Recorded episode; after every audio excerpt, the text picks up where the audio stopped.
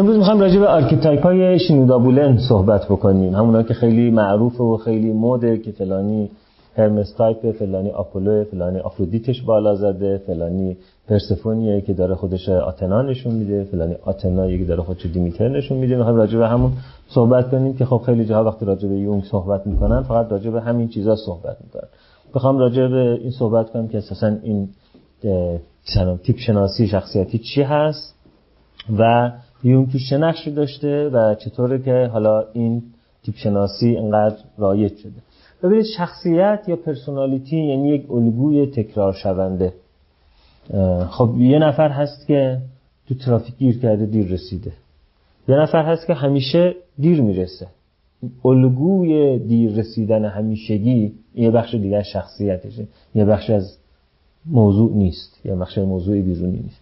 یه نفر هست که یه بار جوک میگه سر کلاس. یه کسی هست که هر جلسه یه جوکی سر کلاس میگه. خب اون که یه بار جوکی یادش میاد میگه الان یاد این افتادم. گاهی آدم یاد یه چیزی میفته دیگه. میگن طرف رفت گفت آقا چای می‌خوریم یا قهوه؟ گفت اه گفت این قهوه یاد مامانتون افتاده. حالشون چطوره؟ حالی نداره بیچاره. خراب. گفت اه گفت این خراب یاد خواهرتون افتادم. ایشون چطورم خانم همشیره چطورن؟ اول گفت خانم والده بعد گفت خانم همشیره من گفتم مادر خواهر. بعد آدم یاد یه چیزی میفته دیگه. اما یکی هست که هر جلسه داره جوک میگه. خب این الگو جزء شخصیتشه. حالا اسمش شوخ طبعی بذاریم یا هر چی که بذاریم جزء شخصیتشه. بنابراین وقتی یه چیزی تکرار میشه میشه الگو. و ما خیلی برای ما مهم الگوها رو بشناسیم. برای که الگوها دنیا رو برای ما قابل پیش بینی می‌کنن. آدم ها رو برای ما قابل پیش بینی می‌کنن. درسته که به قول جان پل سارت سلام علیکم.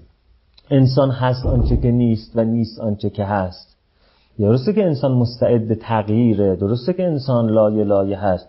اما باز هم در این تغییرات می‌تونیم یک الگو پیدا کنیم. در عین حال که در حل الگویی دوباره یک کیاس پیدا میشه. یعنی پارادوکس زندگی این هست که با وجود تنوع و تکسر بینهایت پدیده ها اما می توانیم در پدیده ها الگو بیابیم یعنی بینهایت پدیده تو این اتاق ولی ما خیلی راحت می‌تونیم تقسیمشون کنیم به تجهیزات سمعی بسری تجهیزات مبلمانی تجهیزات شخصی. آنها که فلزی هن، آنها که چوبی هن، آنها که پتروشیمی محصولات پتروشیمی هن. راحت می‌تونیم طبقه بندی کنیم. پس با وجود تنوع و تکسر همیشه می‌تونیم الگو پیدا کنیم. یعنی می‌تونیم نظم رو پیدا کنیم در یک عالم متکثر بی نظم و در این حال هر نظمی رو هم اگر ما پیگیری کنیم دوباره به استثناء توش برمیخوریم. یعنی دیگه انقباض و انبساط مثلا میشه یه قانون بعد ببینیم آب این قانون رو به هم می‌زنه و نمی‌دونم آب 4 درجه سانتیگراد رو سرتر می‌کنیم حجمش بیشتر میشه به که حجمش کمتر بشه. در یه شرایطی بنابراین مرتب استثناها رو می‌بینیم. خب چون ما می‌خوایم جهان رو پیش بینی کنیم بنابراین به سمت این میریم که الگوها رو پیدا بکنیم ولی در عین حال باید یادمون باشه که همه این الگوها مستعد یک کیاس مستعد یک آشوب هستن تحلیلگران سیاسی اقتصادی هم همینطور دیگه. همیشه یک ذریب خطایی دارن. مثلا میگن فلانجا جنگ نخواهد شد فلانجا جنگ نخواهد شد فلانجا جنگ نخواهد شد. و دفعه میگن همونجا جنگ شد مثلا. یادم دوره جنگ اول خلیج فارس که جنگ اول عراق که جورج اول حمله کرده بود به صدام دیگه نه؟ جورج اول بود که دور اول بود. این تحلیلگر صدا و سیما دکتر نمی‌دونم کیک فلانی هر جلسه تو اخبار راجع به این که نیروهای ارتش صدام نیروهای آمریکایی رو تارومار کردن گزارش می‌دادن و این تحلیلگر نظامی صدا سیما می‌گفت که صدام آمریکا رو می‌زنه. صدام آمریکا رو می‌زنه. بعد یه نماینده مجلس تو مجلس گفت که صدام خالد ابن ولید جهان اسلامه ما باید بهش متحد بشیم با وارد جنگ با آمریکا بشیم. حالا اون کارشناس نظامی اسمش حسن عباسی بود این نماینده مجلس هم آیه محتشمی پور بود. نام من خودم شخصا حضور داشتم در همه این وقایع تاریخ معاصر. و بعد جالب بود هر جلسه می‌گفت صدام آمریکا رو می‌زنه.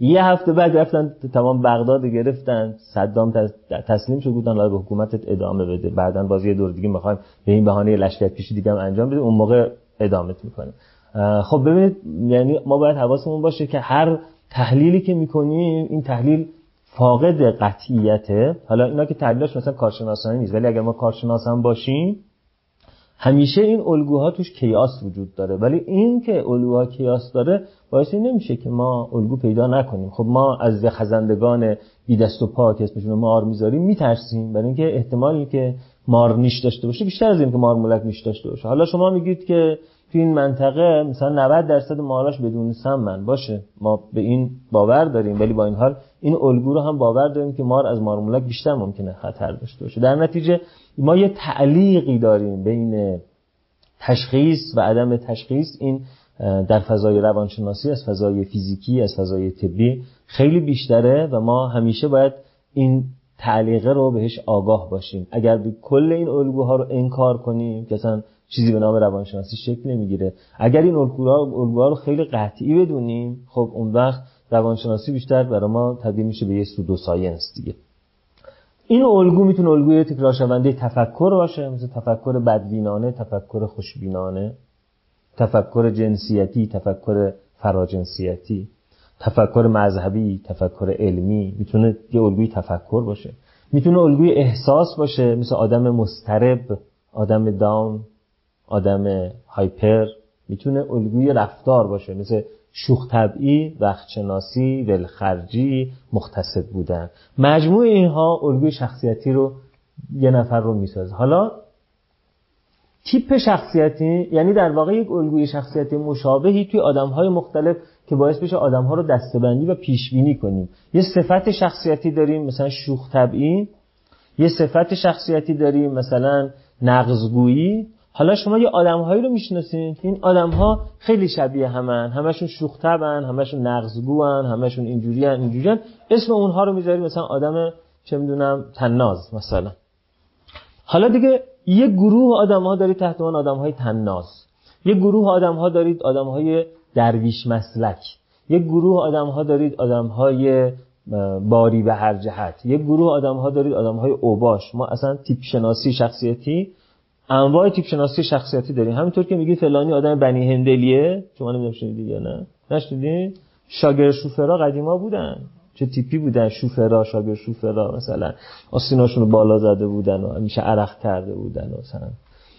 در حال رانندگی سیگار لای لبشون بود و اینجور چیزا. از جلوی اتوبوس داد می‌زدن عقب ما یکی بچت بنشون مثلا. بنی هندل بهشون می‌گفتن. چون ماشینا با هندل اون موقع روشن می‌شد به اینا گفتن بنی هندل.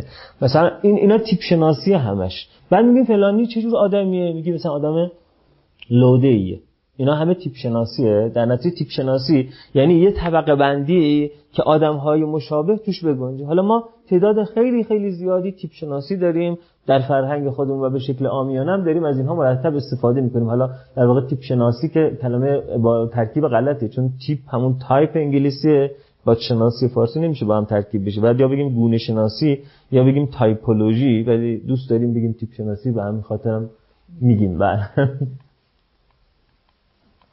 خب حالا archetype هم که می‌دونید چه تمایل ناخودآگاه برای تکرار الگوهای محدود رو یونگ بهش میگه archetype تو کتاب انسان و سمبل هایش این متن از کتاب انسان و سمبل هایش هست که PDF ش هم با ترجمه درست توی کانال تلگرام هم هست. اون ترجمه که الان توی بازار هست مال انتشارات جامی هست خیلی پرغلط هست. ترجمه که ترجمه صحیحه که مال قبل از سال 57 بوده تو بازار نیست. من اونو PDF ش رو توی کانال گذاشتم می‌تونید در بیارید تو کتاب انسان و سمبل هایش میگه که archetype خیلی مورد سوء تفاهم قرار گرفته. بعضی فکر می‌کنن archetype یعنی یه قصه.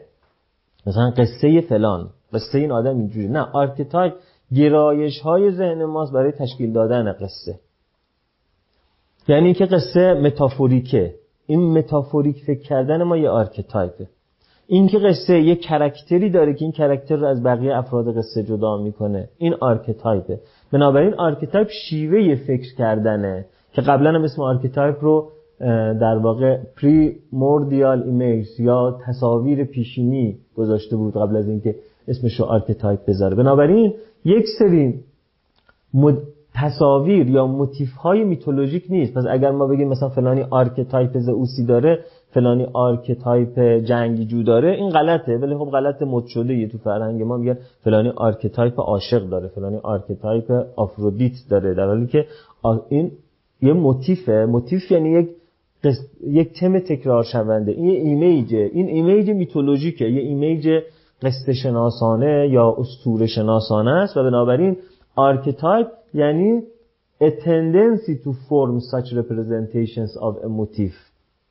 تمایل به شکل دادن چنین تظاهراتی از یک موتیف اسم این تمایل archetype ه به هر حال archetype ما نشون میده که آدم ها با وجود تنوع و تکثری که دارن یه تمهای مشترکی فکر کردنشون داره و این تمها باعث میشه که ما myth داشته باشیم. یعنی قصه هایی داشته باشیم که این قصه ها تکرار شونده است در فرهنگ های مختلف به اسم های مختلف تکرار شونده است و بنابراین archetype تمایل به داستان های تکرار شونده است که در حوزه form of thought قرار داره در حوزه فرایند تفکر قرار داره.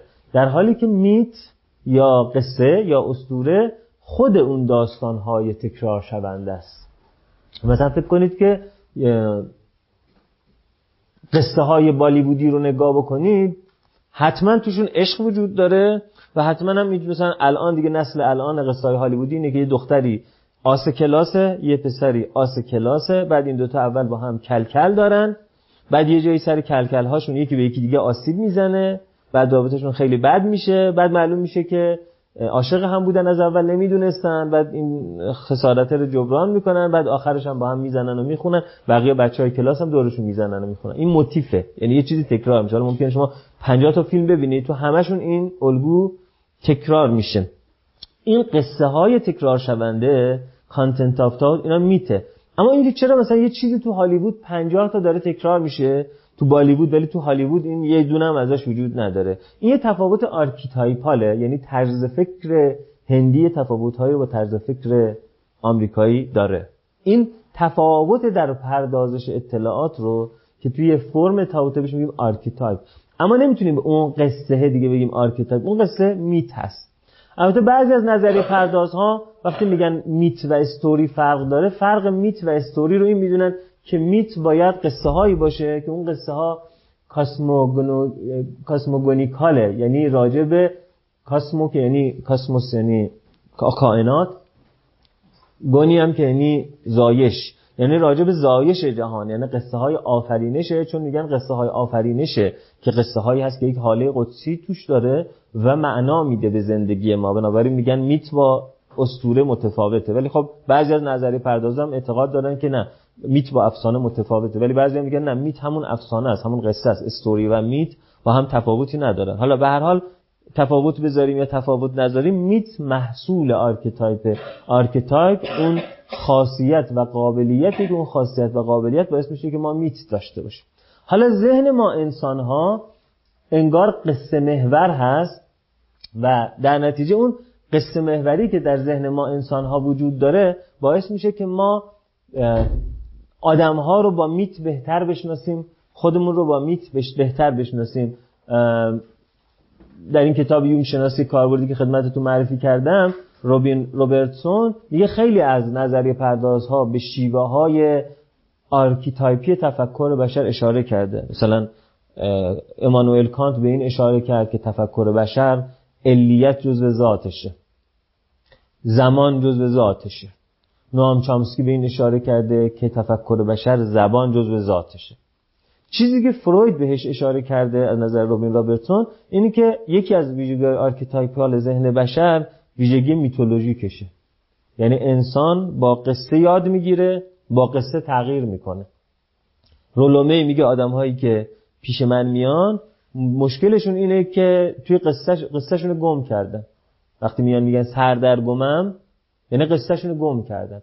تا موقعی که قصهشون مشخصه که مثلا قصه چگوارا تکلیفشون معلومه که چیه. وقتی قصهشون قصه پاستور هم هست تکلیفشون معلومه چیه. وقتی همزمان قصه چگوارا هم دارن قصه پاستور هم داره اینا سردرگمه. رولومه میگه میان پیش من تا من تکلیفشون با قصه ها روشن کنم. قصهشون رو گم کردن باز جورج کلی شاگرد رولومه یا همکار رولومه میگه که آدم ها وقتی پیش من میان آدمایی که قصهشون زیادی سفت شده. یعنی قصهشون زیادی جدی گرفتن. یه ذره بعد قصهشون لغو کنم. بگم حالا تو چگواره یه پاسورم بدونم تو قصهشون. حالا این دوتا در واقع دو تا چیز متضاد میگن ولی تضادی نداره برای اینکه یه جور آدم که پیش ما نمیاد. بعضی از آدم ها به دلیل تعلیق و تردید پیش ما میان. بعضی از آدم ها رو دیگران پیش ما میارن میگن پدرمون در برده ایم. مثلا پدر خانواده. برای که میگه ساعت فلان باید تلویزیون روشن بشه ساعت فلان باید تلویزیون خاموش بشه. آب تو مثلا نشسته بخور غذا تو ایستاده بخور سفره رو اونجا نباید پهن کن اینجا هم یعنی دیگران انقدر به هم میریزه که به عنوان یه سیستم میان پیش ما بعد ما می‌بینیم مثلا این آدم رو باید درمان کنیم ببینیم که این آدم زیادی جزمندیشانه داره با دنیا برخورد می‌کنه. رولو میگه این آدم یه رول رو در یک بازی خیلی جدی گرفته. یعنی مثلا role دروازه‌بان بهش دادن حالا این role دروازه‌بان رو همه جای زندگی آورده هر جا هر چی داره پرت میشه میپره میگیردش. میگه آها اینجا دروازه نیست دیگه اون داش هندونه رو مینداخت اون بگیره. تو چرا پریدی گرفتیش؟ و در نتیجه شما می‌بینید که قصه ها چقدر روی ما تاثیر می‌ذاره و ما چقدر در واقع این که این همه قصه ها روی ما تاثیر می‌ذاره نشون دهنده یک قابلیت archetypal ه و اون قابلیت archetypal اینه که ما دنیا رو در قصه انسجام بش انسجام زمانی به دنیا میدیم انسجام علی به دنیا میدیم و بنابراین اون اجزای drama که دیروز براتون گفتم exposition و plot و culmination و lysis این ساختار قصه در واقع ساختار تفکر ماست. آدما که اول نرفتن کلاس قصه سازی یکی بهشون بگه ببین اول exposition رو بچین بعد یکی بهشون بگه خب حالا یه culmination اتفاق میفته آدما شب میخوابن خوابشون قصه ایه آدم های چند هزار سال پیش قصه می‌گفتن قبل از اینکه کسی بیاد بهشون قصه یاد بده. یعنی یکی بود یکی نبود زیر گنبد یکی بود غیر خدا هیچ نبود. بعد یکی بود اینجوری بود. خب هومر می‌گفت چه می‌دونم شاهنامه توش هست تو مثنوی هست خیلی خیلی قبلتر از اینا توی متون سانسکریت هست. بنابراین اول ذهن ما قصه ساخته بعدا ما قصه شناسی برامون ابداع شده. و از این قصه گویی میشه گفت جزء ذات تفکر بشری و تفکر archetype ی. برای همینه که با اینکه با مختصات علمی این تیپ شناسی قصه محور mythological typology اصلا نمیشه علمی محسوب بشه. برای اینکه اصلا سنجش پذیر نیست. تست هایی که راجع به اون توی سایت های مختلف هست. نمی‌دونم سایت بیداری قهرمانی در اون سایت مثلا archetype خود را بشناسید سایت خود را بیدار کنید. هر کدوم از اینا تست شما میرید مثلا 50 تا تست می‌زنید بعد به شما میگه مثلا نمره آفرودیت 12 نمره آرتمیس 14 نمره هرمس مثلا سه. اینا هیچ اعتباری نداره. هیچ متدولوژی روانسنجی براش اعمال نشده. کاملا سلیقه‌ای و ذائقه‌ای و حدسی است. اما آدما خیلی بهش تمایل پیدا می‌کنن. خیلی بیشتر از اینکه برن MBTI بزنن و در MBTI که با یه متدولوژی درست روانسنجی تحلیل شده به این آدم بگن نمره درونگراییت اینه نمره thinking ت اینه نمره feeling ت اینه. چرا؟ برای اینکه حالا من می‌تونم یه شخصیت مثلا ISFJ هستم. نمره I هم, هم مثلا 25 نمره S هم, هم مثلا 37 نمره F هم, هم مثلا 24 نمره J هم, هم مثلا 62 خب این برای من ناملموسه. اما یکی به من میگه چقدر هرمست بالا زده. این برای من ملموس میشه چون هرمس یه قصه است character داره تصویر داره داستان زندگی داره یکی بود یکی نبود داره. در نتیجه این ویژگی باعث میشه که ما انسان ها این نوع تایپولوژی رو جذبش کنیم. باش ارتباط برقرار کنیم. بله. بله بله, بله. میت میت یعنی خود قصه ها حالا قصه های کلان مثلا شما می‌تونید در بین 100 تا قصه 20 تا موتیف پیدا کنید. بعضی میگن به اون موتیفا بگین میت. بعضی میگن نه هر قصه رو نگین میت. قصه ای که معنای زندگی ایجاد می‌کنه یعنی قصه هایی که با آفرینش ارتباط داره بهش بگید میت. قصه هایی که مربوط به خدایان و قهرمانان هست. بعضی هم میگن هر قصه ای که نقد ناپذیره و حاله قدسی داره بهش بگید اینا نظریه های مختلف راجع به میت هست. حداقل مثلا ما ده نظریه راجع به میت داریم.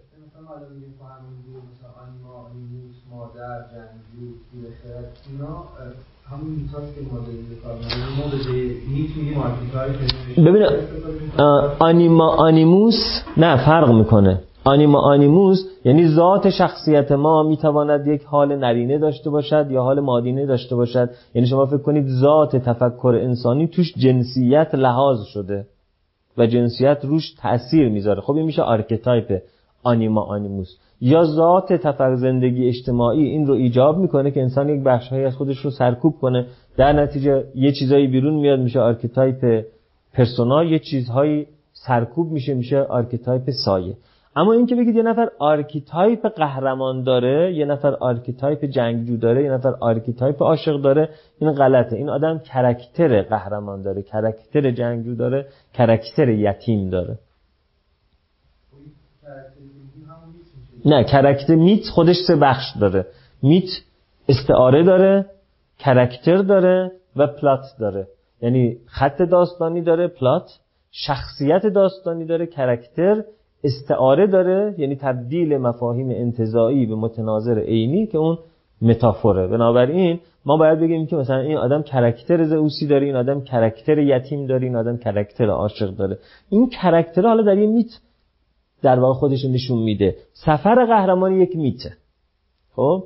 سفر قهرمانی یک میته میتی است که مثلا از توی یه سری قصه ها خانم کارول پیرسون درشون آورده. مثلا هفت خان رستم دوازده خان هرکولس چه می‌دونم هفت سفر سندباد بری و سندباد بحری اینا یه قصه های کلانی هستن. حالا توی این قصه ها شما یه خط داستانی دارید یه سری استعاره دارید و یه شخصیت دارید character. یه سریش character دارید. حالا یه character قهرمان هست توی myth سفر قهرمانی. خب؟ پس archetype تمایل ما به قصه هست. archetype تمایل ما به معنا هست. archetype تمایل ما به رستگاری است. حالا اینا رو کنار هم می‌ذاریم. یه myth درست میشه به اسم سفر قهرمانی.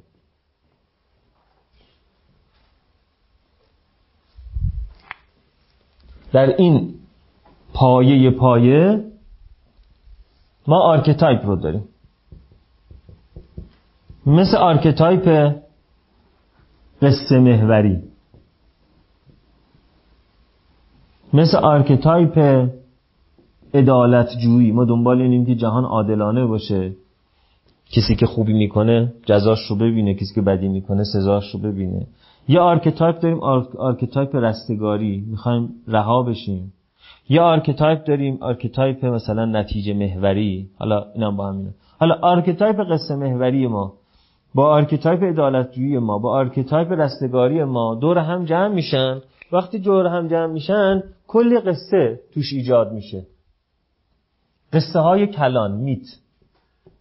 مثل مثلا قصه بهشت و جهنم.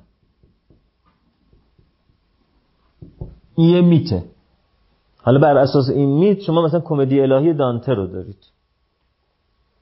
همون چیزی که دانته در کمدی الهیش داره قرنها قبل از دانته در ارداویراف نامه دارید. یعنی ارداویراف یک موبد زرتشتی به خوابواره میره در اون خوابواره میره پردیس و دوزخ نیکان و بدان رو می‌بینه میره اونایی که از پل سرات زرتشتی یا پل چینود افتادن توی دوزخ می‌بینه. بعد از خواب بیدار میشه میاد برای بقیه موبدان تعریف می‌کنه بعد میگن که آره پس باید نمازتون اینجوری بخونید. اگه چون اگه اونجوری خونده بودن از پل چینود دیدم دیدم که دارند سقوط می‌کنن در درون دوزخ. این میت کمدی الهیه. مثلا بهشت و جهنم. یه میت داریم تناسخ. تناسخ یک میت دیگه. یه قصه است. بعد این قصه باعث میشه یه روانپزشکی برایان الوایس مثلا یه کتاب بنویسه. استادان بسیار زندگی های بسیار مریضان اومدن بعد چیزشون کردم هیپنوتیزمشون کردم. این آدم هیچ اطلاعی از باستان شناسی نداشت اما بعد رفت در کوچه پس کوچه های پمپی شروع کرد مثلا راه رفتن برای من تعریف کرد که چی دیدم. بعد من رفتم در کتاب دیدم بعد در پمپی واقعا سال 120 بعد از میلاد مثلا این اتفاقا افتاده. یا دو نفرشون هم دیگه تو اتاق انتظار دیدن. عاشق هم شدن و این دو نفر هیپنوتیزم کردم هر دو تو پمپی بودن تو بغل هم مردن. بنابراین بعد مثلا 1700 سال اینا هم دیگه دوباره پیدا کردن قصه همزادان به هم پیوسته تنها عشق حقیقت داره. خب این یه قصه است. یه myth ه تناسخ. یه همین است که همه اینا آره دیگه. ببینید ما می‌خوایم رستگار بشیم. می‌خوایم در جهان عدالت وجود داشته باشه. میخوا به همین طور ویژگی قصه محوری داریم. همه اینایی که دارم میگم ناشی از اینا هست. نه خب اون دیگه داستان دیگه است دیگه. شما یه archetype ممکن اینجا داشته باشید. archetype عشق. یا archetype داشته باشید. archetype مثلا وصل به گم شده وصل به نیمه گم شده وصل به هر چی که بریده شده بعد این عشق و این وصل مثلا با هم دیگه میاد قصه مثلا سیندرلا سفید برفی. اینها رو می‌سازه. خب متوجه شدیم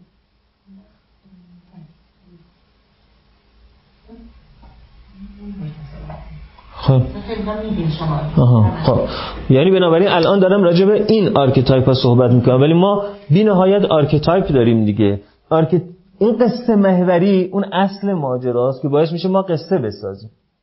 اما حالا محتوای این قصه ها وقتی مثلا این archetype و این archetype وجود داشته باشه اون وقت قصه ای که ما می‌سازیم قصه های مرتبط با رستگاری و عدالت و معنا داشتن جهان هست مثل قصه بهشت و جهنم مثل قصه تناسخ حالا یه ذره ما مدرنتر میشیم و اومانیست میشیم. یعنی دیگه حالا به جای اینکه پری محوری داشته باشیم حالا انسان محوری داریم. به جای اینکه خدا محوری داشته باشیم انسان محوری داریم. حالا وقتی می‌خوایم اومانیست بشیم یعنی خود archetype اومانیسم و انسان محوری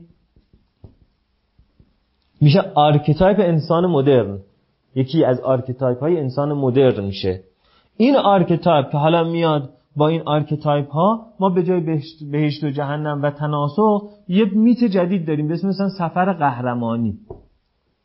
یه myth اومانیستی تر داریم. که حالا حضور خدایان محور ماجرا نیست بلکه رشد انسان محور ماجراست. یعنی نهایت رشد میشه همون خدا حالا این سفر قهرمانی میشه هفت شهر عشق منطقه تیر عطار باشه. اینجا خدایی وجود نداره. آخرش سیمرغ همون سیمرغن. خب یعنی اومانیستیه. یعنی میگه دنبال خدا جای دیگه نگردید. آنان که طلبکار خدایید خدایید. معشوق همینجاست. بیایید بیایید. این یک گفتمان اومانیستیه. ولی ما باید رشد کنیم تا برسیم به اون خدایی که در درون خودمون هست. خب این سفر قهرمانیه. اینجا اومانیستی تر از تناسق و مثلا بهشت و جهنمه که اونجا مثلا غیر مذاب دارن و قیف دارن و یا آدمایی دارن که غیر و قیف و مثلا باید بریزن تو حلق ما و این چیزا. این اومانیستی تره. یا مثلا هفت خان رستم.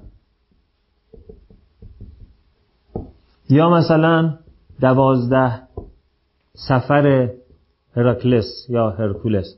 حالا از این ماجراها میاد یک character هایی در میاد. character یا شخصیت قصه ای شخصیت داستانی. حالا شخصیت داستانی این گونه است که ما character رستمانه داریم.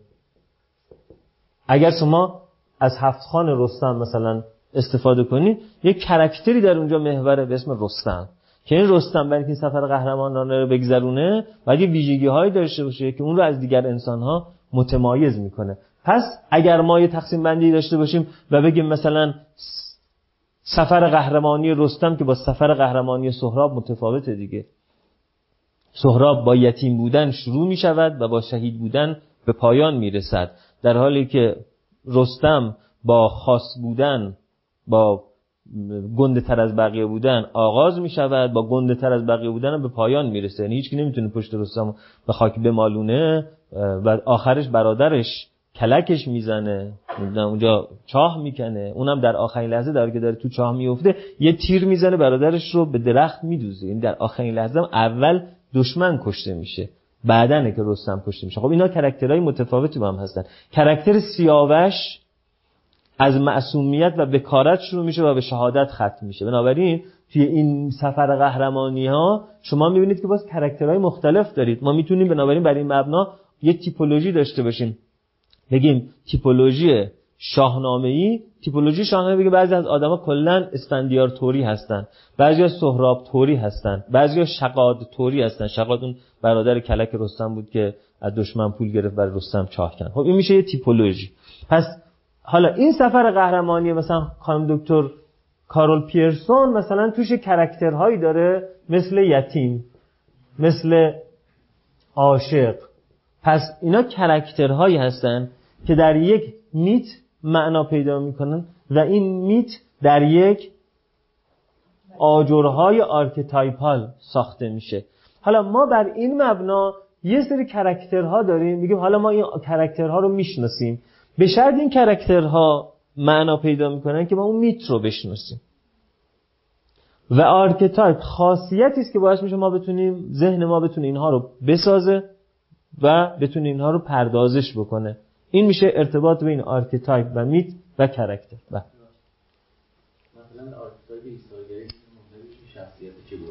بله بله. ایثارگری و جنگجویی. آره یعنی این ترکیب ایناست. بله.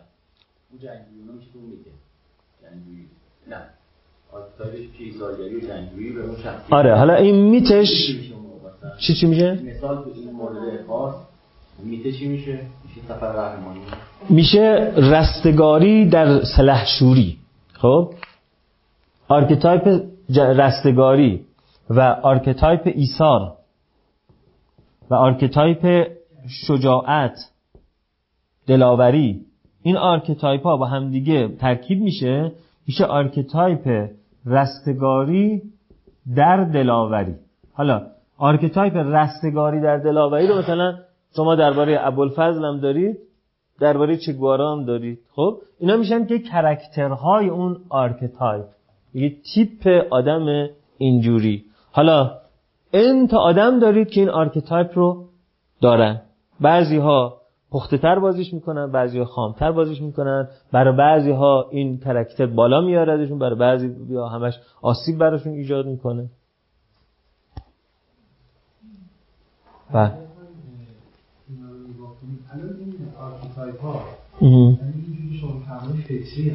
بله بله. اینجور که یونگ میفرماید فطری ان ذاتی. اگر اینا ذاتی باشن مثلا انسان میزری خب نبوده قبلا درسته؟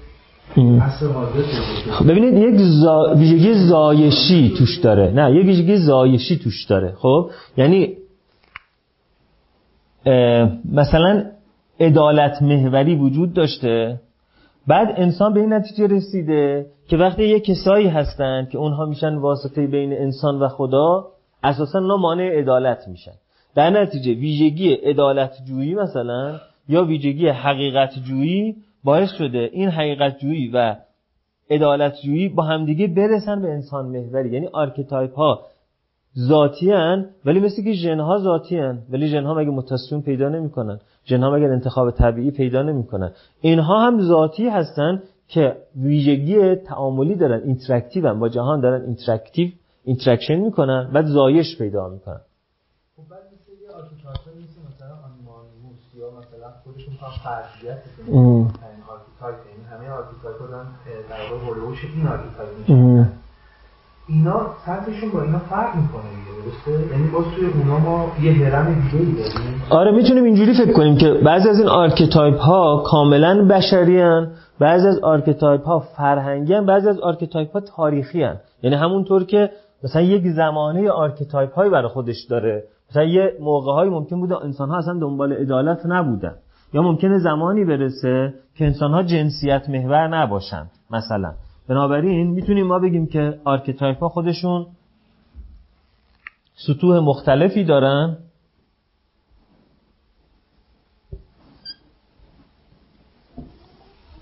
اون archetype هایی که بین انسان ها بین همه انسان ها مشترکن مثلا اسمشون می‌ذاریم archetype های universal. مثل مثلا علیت. زبان. اون archetype هایی که archetype های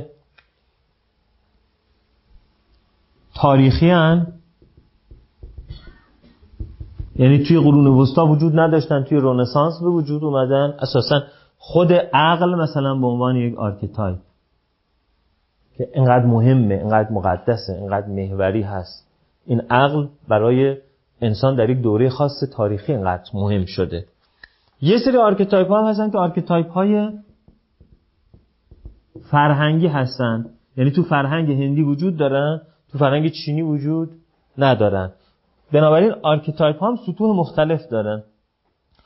اون قصه محوری مثلا می‌تونیم بگیم اون archetype جزء archetype های بنیادین ذهن بشره چون در همه انسان ها در همه تاریخ و در همه فرهنگ ها قصه وجود داره.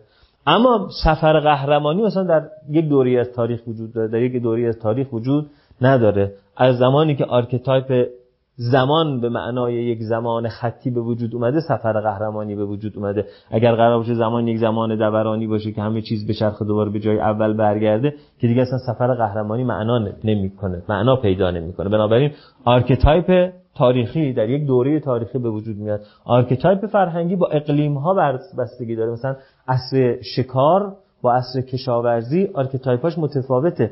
کشاورزها نسبت به شکارچی ها باید صبورتر باشن چون انتظار یه چیزی که کشاورز باید منتظر باشه چه اتفاق میفته بارون میاد یا نمیاد. اما شکارچی سرعت و در واقع مترصد بودن hypervigilance بودن و این مترصد بودن با این انتظار تفاوت داره. این انتظار با صبوری است اما این مترصد بودن با در واقع گوش به زنگی است. بنابراین شما می‌بینید که archetype های یک فرهنگی که تو اون فرهنگ مردم دارن با شکار ارتزاق می‌کنن با archetype های یک فرهنگی که تو اون فرهنگ مردم دارن با کشاورزی ارتزاق می‌کنن متفاوته. شما اگر تایلند تشریف ببرید چیزی به نام مثلا غیرت نمی‌بینید. برای اینکه خب business شون business گردشگری هست. بنابراین مثلا من توی کتاب مال چی Planet Lonely Planet آره یه کتابایی داره راجع به هر کشوری که می‌خوایم برین 400 500 صفحه برای شما همه چیزشون توضیح داده. تو کتاب خوندم که دخترایی که از روستا میان برای sex worker ی به شهر توی تایلند باردار که میشن برمیگردن مردم روستا استقبال می‌کنن ازشون و پری پذیرایی می‌کنن ازشون. حالا فکر کنید مثلا در ایران دخترایی که میرن دبی برای sex worker ی اگه باردار بشن حتما باید سقط کنن. هیچ کس نباید بفهمه. وقتی هم که برگردن میگن اونجا رفته بودیم دانشگاه آزاد اسلامی داشتیم درس میخوندیم مثلا بعد دیدیم هزینه‌ش گرونه دیگه مدرکمون نگرفتیم برگردیم. خب ببین این دوتا فرهنگ چرا متفاوتن؟ این دوتا فرهنگ به خاطر ویژگی های مختلف اقتصادی اقلیمیشون تو یکیشون archetype غیرت وجود داره یه جا archetype غیرت وجود نداره. خب حالا این archetype غیرت باعث میشه ما یه عالم myth داشته باشیم. myth مرگ به خاطر غیرت. فیلم عصیان آکیرا کوروساوا یادتونه دیگه. گفتن که زنمون زن شاه پس بدید. یکی یه زنی بود نامزد داشت شاه داشت رد می‌شد. اون زن رو دید خوشش اومد گفت این زن رو می‌خوام. گفتن آقا نامزد داره. گفت به نامزد بگید که شاه اینو می‌خواد. نامزدم ترسید نامزدیش به هم زد. بعد این فیلم تو این فیلم آکیرا کوروساوا نشون میده که چقدر آدم یک غیرت و بی وجودی بود که وقتی گفتن شاه نامزدت می‌خواد نامزدش به همزه. اون به صورت یه آدم بی وجود نشون میده که هی اینجوری اینجوری می‌کنه هی بله معذرت می‌خوام بخشید بعد بعد این زن میره تو قصر شاه قصر امپراتور. بچه دارم میشه ولی یه دفعه به شاه بی احترامی می‌کنه می‌بینه شاه توی حرم سرا مشغول اشرته این جیغ می‌کنه که این چه وضعیه هر لحظه با یه زنی و اینا. این از قصر اخراج می‌کنن. میندازنش بیرون به یکی از خانواده هایی که خادم سلطنت هستن. میگن شاه از این زنش خوشش نمیاد اونو طلاق میده ولی خب این دیگه چون زن شاه نباید تو کوچه پس کوچه باشه تو به پسر شما بدید. اونا هم بی اختیار ولی دیگه شاه حکم کرده این چه زن اون خانواده. بعد پسر بزرگ شاه که قرار بوده ولیعهد بشه میمیره. پسر دوم شاه که زن این بوده تنها پسر دیگه شاه بوده دیگه میشه ولیعهد. حالا دیگه مادر ولیعهد هرچند نافرمانی کرده باشه نمیشه که زن یکی دیگه باشه. مثل همین داستان خانم پرنسس دایانا اسپنسر که از کینگ از پرنس چارلز جدا شد و بعد با اون مصری دوست پسر شد بعد از اون مصری حامله شد بعد دیگه تصادف دیده شد. خوشبختانه همشون مردن. آره مادر بچه و پدر بچه و خود بچه. اینجا لهشون کردن گفتن برای اینکه طلاق که شرعا می‌دونی تو شرع کاتولیک طلاق حرامه تو و توی با اینکه کلیسای بریتانیا کلیسای پروتستانه ولی این تو سنت سلطنتی مونده که اگر طلاق واقع می‌شد دیگه پرنس چارلز نمی‌تونست بعدا شاه بشه. طلاق جزو اون نقاط منفی که شاه نباید داشته پس نمی‌تونست طلاقش بده. بعد اونم که رفته بود حامله شده می‌گفت بچه‌م می‌خوام نگه دارم. بعد می‌گفتن آقا حالا در واقع این زنش ولی عهده بعد یه بچه نامشروع قرار به دنیا بیاره. حالا نامشروع طبق اون قوانین چیکار کنیم؟ اینجوری چیزی نمیشه طلاق گرفت. نمیشه بگیم تو بچت بنداز. نمیگیم بگیم بچه دار نشو. قوانین مدرن با قوانین سنتی با هم دیگه تعارض کردن.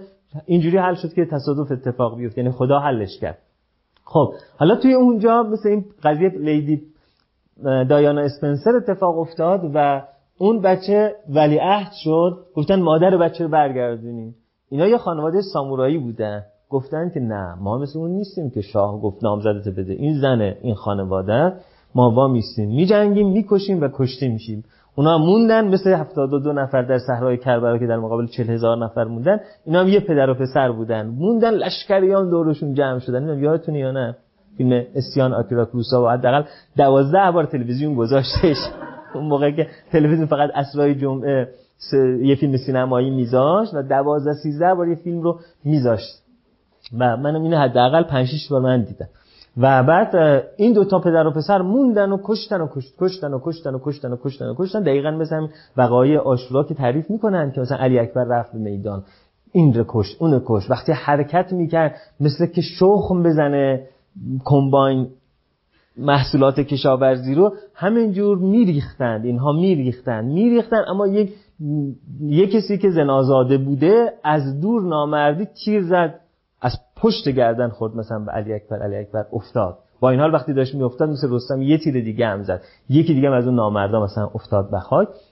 این هم دقیقا همینجور کشت و کشته شد و آخرش فیلم به هر حال ما می‌بینیم که یه پدر و پسر تیکه تیکه میشن اما اونا رو بهشون افتخار می‌کنیم. چرا؟ چون یک چی داریم؟ یک archetype غیرت داریم. که حالا این فیلم رو اگر به تایلندیا نشون بدن براشون فیلم فیلم بیمزه فیلم اونجا گیشه نخواهد داشت.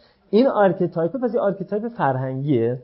حالا این archetype غیرت و archetype رستگاری و archetype های مختلف باید بشه یه فیلمی ساخته بشه مثل رستگاری در دفاع از غیرت. اونجا یک character ی اون وقت وجود داره که مثلا character توشیرو میفون است مثلا. character ی که توشیرو میفونه نقشش رو بازی می‌کنه. خب این character حالا میشه character یک سامورایی در واقع شکست ناپذیر یک سامورایی شهید.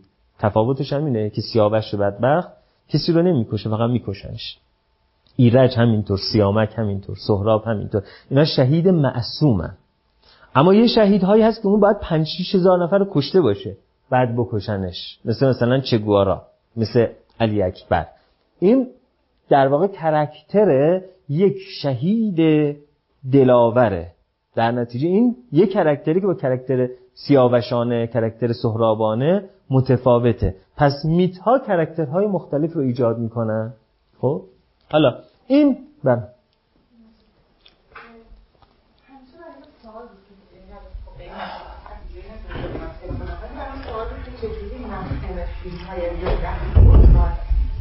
فیلم خارجی زبانی. مال یک کشوری جایزه می‌گیره در واقع خب الان دارم میرم که خب این آرکیتایپ ها فرق می‌کنه. چجوری میشه که اون مفهوم رو می‌تونه برسونه؟ مثلا فیلم این در واقع اونجایی که یعنی تمام مفاهیم فیلم داره رو های انگار در واقع قومی میشه ولی به نظرتون چی میشه که این مفاهیم انقدر برای بقیه هم قابله؟ برای اروپایی یا برای یه جایی دیگه که این کار نداره انقدر ملموس میشه که می‌تونه اون در واقع حالا حالتی که توی ما یا اموشنال حالت که ببین همه فیلم ها نمی‌تونه. دقیقا این هنر اون کارگردانه که فرهنگ اونجا رو می‌شناسه فرهنگ اینجا رو می‌شناسه رو خط وسط راه میره. که یه چیزی می‌سازه که برای ما فرهنگ ما هست ولی برای اونا معلموسه. برای خب اونا هزاران سال با ما در تعاملن و میلیون ها مهاجر از این سمت این خاور میانه در اونجا وجود داره. اما یه فیلمسازی نمی‌تونه ارتباط برقرار کنه. مثلا شما فکر می‌کنید مثلا یه دونه فیلم حاتمی کیا رو اونور بفهمن؟ نمی‌فهمن. یعنی یعنی چی؟ مثلا این دیوونه مثلا یعنی از نظر اونا نه از نظر من. میگه این دیوونه الان چرا اینجوری داره می‌کنه؟ براشون غیر مفهومه که این چرا اینجوری داره می‌کنه. مثلا یه کسی مرده یه رهبر سیاسی مرده دارن فیلم تشییع نازش می‌ذارن اون داره به تلویزیون چنگ می‌کشه. فیلم کرخ تارای در نظر بگیرید مثلا طرف مراسم ارتحال رو براش نشون میده خواهرش توی آلمان اون که کور شده رفته آلمان چشمشو بینا کردن. خواهرش مراسم ارتحال رو تو ویدیو براش می‌ذاره چون اون کور بوده مراسم ارتحال نمی‌تونسته ببینه. حالا آلمانی شفاش دادن. می‌بینه. حالا اون دست میماله به این تلویزیونی که داره اون چیزو نشون میده اون تابوت رو نشون میده و گریه می‌کنه. خب اینو وقتی که یک مثلا آلمانی ببینه اینکه یکی کسی به رهبر سیاسیش داره این کارو می‌کنه میگه که فاشیست مثلا اینجوریه دیگه. در حالی که از نظر ما ما ممکن با اون شروع کنیم به گریستن یا به قول آقای حاتمی که گرییدن آره ما هم ممکنه شروع کنیم به گرییدن با اون ماجرا. و بعضیا میگر بعضی گریستنشون مثل آدم نیست به جای گریستن گرییدن مثلا. آره. خلاصه این که شما می‌بینید یه, یه چیزی از یه فرهنگ میاد توی فرهنگ. ما میگم مثلا فیلم آکیرا کوروساوا تو فرهنگ ما مفهوم پیدا می‌کنه به خاطر اینکه سلحشوری رستمان است. ولی رستمیه که چشاش اینجوریه. ولی همین رو اگر بذارید در یه فرهنگ دیگه ممکن اصلا معنا پیدا نمی‌کنه. همونطور که بخش زیادی از فیلم های مثلا سینمای اروپا اصلا تو فرهنگ ما نمیاد. اصلا ما باش ارتباط برقرار نمی‌تونیم بکنیم. خب بله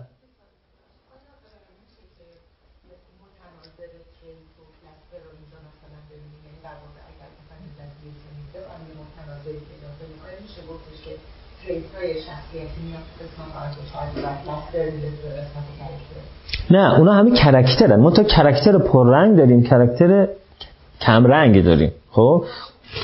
آره اونم یه character دیگه. مثلا یه آدمی trait نمایشگرانه داره. حالا اگه این trait نمایشگرانه انقدر اغراق‌آمیز بشه که این آدم غیر از نمایشگری هیچ کار دیگه نتونه انجام بده. خب برای character هم همه دارن دیگه. همه character دارن.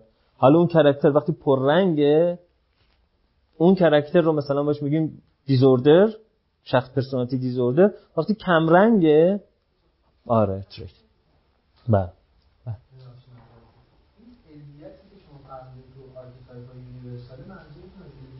یعنی انسان نمی‌تواند بدون علت و معلول جهان رو ببینه. پدیده ها رو به دنبال علتشونه. نه امانوئل کانت اعتقاد این که میگم ولی امانوئل کانت. امانوئل کانت اعتقاد داره که ما واقعا مطمئن نیستیم که در دنیای خارج علیت وجود داشته باشه. اینا قابلیت ذهن بشره. میگه ما فقط فنومنولوژی می‌تونیم بکنیم یعنی پدیده شناسی می‌تونیم بکنیم. نمی‌تونیم نومنولوژی کنیم یعنی پدیده شناسی بکنیم. میگه هر پدیده شناسی ما یک پدیدار شناسی است. هر نومنولوژی ما یه فنومنولوژی است. به این معنا که تصویر جهان بیرون در ذهن ما این گونه است. شاید ظرف ذهن من توش جوهر آبی وجود داره. هرچی آب میریزن من دارم می‌بینم که آبیش رنگ شد. خب؟ واقعا همه جهان ما برنامه علیت ساخته شده و تصور ماست. همهشون هواپیما که به هوا راه میره بالاخره با علیت داره پرواز می‌کنه دیگه. یعنی قوانین که داره سبب میشه اون پرواز کنه. می‌خوام به این برسم که انگار احساس می‌کنم این آرتیکاکایی که در دنیای بیرون داره جلوه میشه ببین آخه ذهن ما هم از دنیای بیرونه. شما انگار که دارید ذهن رو یه چیز کاملا مستقل از دنیای بیرون می‌بینید وقتی هم که میگیم این علیت یه پدیده یه ذهنی هست خود ذهن هم محصول از همین دنیای فیزیکه. خود ذهن هم در ارتباط با دنیای فیزیک شکل پذیری پیدا می‌کنه. اما ما از نظر کانت نظر کانت دیگه و در واقع می‌خوان بیشتر راجبش بدونی باید یه کانت شناس بیاد راجبش توضیح بده. من بیشتر از این نمی‌دونم. ولی از نظر کانت ما اساسا دنیای بیرون رو نمی‌شناسیم. ما هر چه که می‌شناسیم چون از طریق ذهن داریم اون رو می‌شناسیم بنابراین خاصیت های ذهن بر اون سوار میشه. پس ما اونو به علاوه ذهن می‌شناسیم. در نتیجه این archetype می توانستیم یه جوری دیگه مثلا می‌تونید شما بگید خب رنگ تو دنیای بیرون وجود داره. ولی خب رنگ تو دنیای بیرون وجود نداره. طول موج تو دنیای بیرون وجود داره. یه طول موج رو ما به شکل رنگ سبز می‌بینیم ولی یه مار به شکل رنگ سبز نمی‌بینه. یعنی تعامل طول موج با خاصیت های شبکیه ما عصب اپتیک ما کورتکس اولیه بینایی ما و کورتکس ثانویه بینایی ما و عرض کنم که سیستم حافظه ما تعامل اینها میشه رنگ. در نتیجه رنگ در دنیای بیرون در دنیای فیزیک یه چیز دیگه است. مثلا شوری شیرینی در دنیای فیزیک وجود داره. نه واقعا وجود نداره. دنیای فیزیک در تعامل با ساختار چشایی و ساختار عصبی ما تبدیل میشه به یه چیزی تحت عنوان شوری و شیرینی. حالا همین رو در سطح بنیادی تری میگیم. آیا در جهان بیرون واقعا علیت وجود داره یا پدیده ها دارن اینجوری اینجوری تو هم پیش میرن ولی تو هر بی‌نظمی یه نظمی وجود داره دیگه. تو هر بی‌نظمی یه نظمی وجود داره یعنی شما رنگ بردارید همجور به دیوار بپاشید همجور به دیوار بپاشید. بالاخره یه نظمی وجود داره. چون دست شما با دست راستتون این رنگو پاشیدین در نتیجه سمت راست دیوار بیشتر از سمت چپ دیوار وجود داره. بنابراین شما بی‌نظم پاشیدید ولی این بی‌نظمی توش نظم وجود داره. ذهن ما چون به در جستجوی نظمه میگرده اون بخشای منتظم جهان رو پیدا می‌کنه و بعد میگه جهان منظم است. من نظم رو کشف کردم. در حالی که من با یک بایاس نظم رو کشف کردم. ممکنه خیلی پدیده ها در این جهان باشن. که ممکنه ممکنه که برای ما غیر قابل فهمه. یا ممکنه این که جهان پدیده‌هایی در جهان باشن که از نظام علیت تبعیت نکنن. یعنی مثل خدا باشن خدا باشن. یه دفعه بنگ بدونی که هیچ علتی داشته باشه یه چیزی حادث بشود. یه چیزی وجود نداره. هیچ فرایندی هم وجود نداره. یه دفعه یکی میگه سلام من اومدم. تو چی هستی؟ من آنتی یعنی چی هستی؟ یعنی من الکترون بابار مثبت هستم. شاید چی شد که اومدی چون من چیزی نشد که اومدم من همجوری شدم که شدم. برای ما غیر قابل فهمه. در نتیجه ما داریم اون بخش های علیت محور جهان رو کشف می‌کنیم. شاید واقعا این در جهان وجود نداشته باشه. ما 90 درصد جهان رو نمی‌بینیم اون 10 درصد رو می‌بینیم. مثل گوش ما مثلا از 60 دسیبل تا 60 هزار دسیبل رو می‌فهمه در نتیجه صداهای زیاد رو نمی‌فهمه که از نظرش سکوتن ولی واقعا صدا هستن. شاید همون گونه هم فاهمه ما گوش فاهمه ما داره 90 درصد آشوبناکی و بی‌علتی و بی‌نظمی جهان رو نمی‌فهمه. چون جزو archetype ها ذهن ما ساختار بندی هست. خب حالا این داستان archetype های یونانی از نیچه شروع شد. archetype های یونانی نه ببخشید همین تیپولوژی یونانی. از نیچه شروع شد یعنی اولین بار نیچه به این ماجرا اشاره کرد که ما می توانیم lifestyle آپولونی و lifestyle دیونیزوسی داشته باشیم. در کتاب در واقع در مقاله بصیرت دیونیزوسی به جهان نیچه این رو برد البته من در جایی خوندم که نیچه این رو از شوپنهاور نقل کرد. توی کتاب تاریخ روانشناسی هرگنهان نوشته نیچه این رو از شوپنهاور نقل کرد. ولی چون من نمی‌دونم که نیچه از کدوم کتاب شوپنهاور نقل کرد ولی می‌دونم که نیچه این رو کی وارد گفتمان فلسفه غرب کرد و یونگ هم از نیچه نقل کرده. بنابراین حداقل این آدرس رو می‌تونم بهتون بدم که اولین باری که من می‌شناسم در کتاب زایش در کتاب بصیرت دیونیزوسی به جهان نیچه lifestyle دیونیزوسی و lifestyle آپولونی معرفی شد.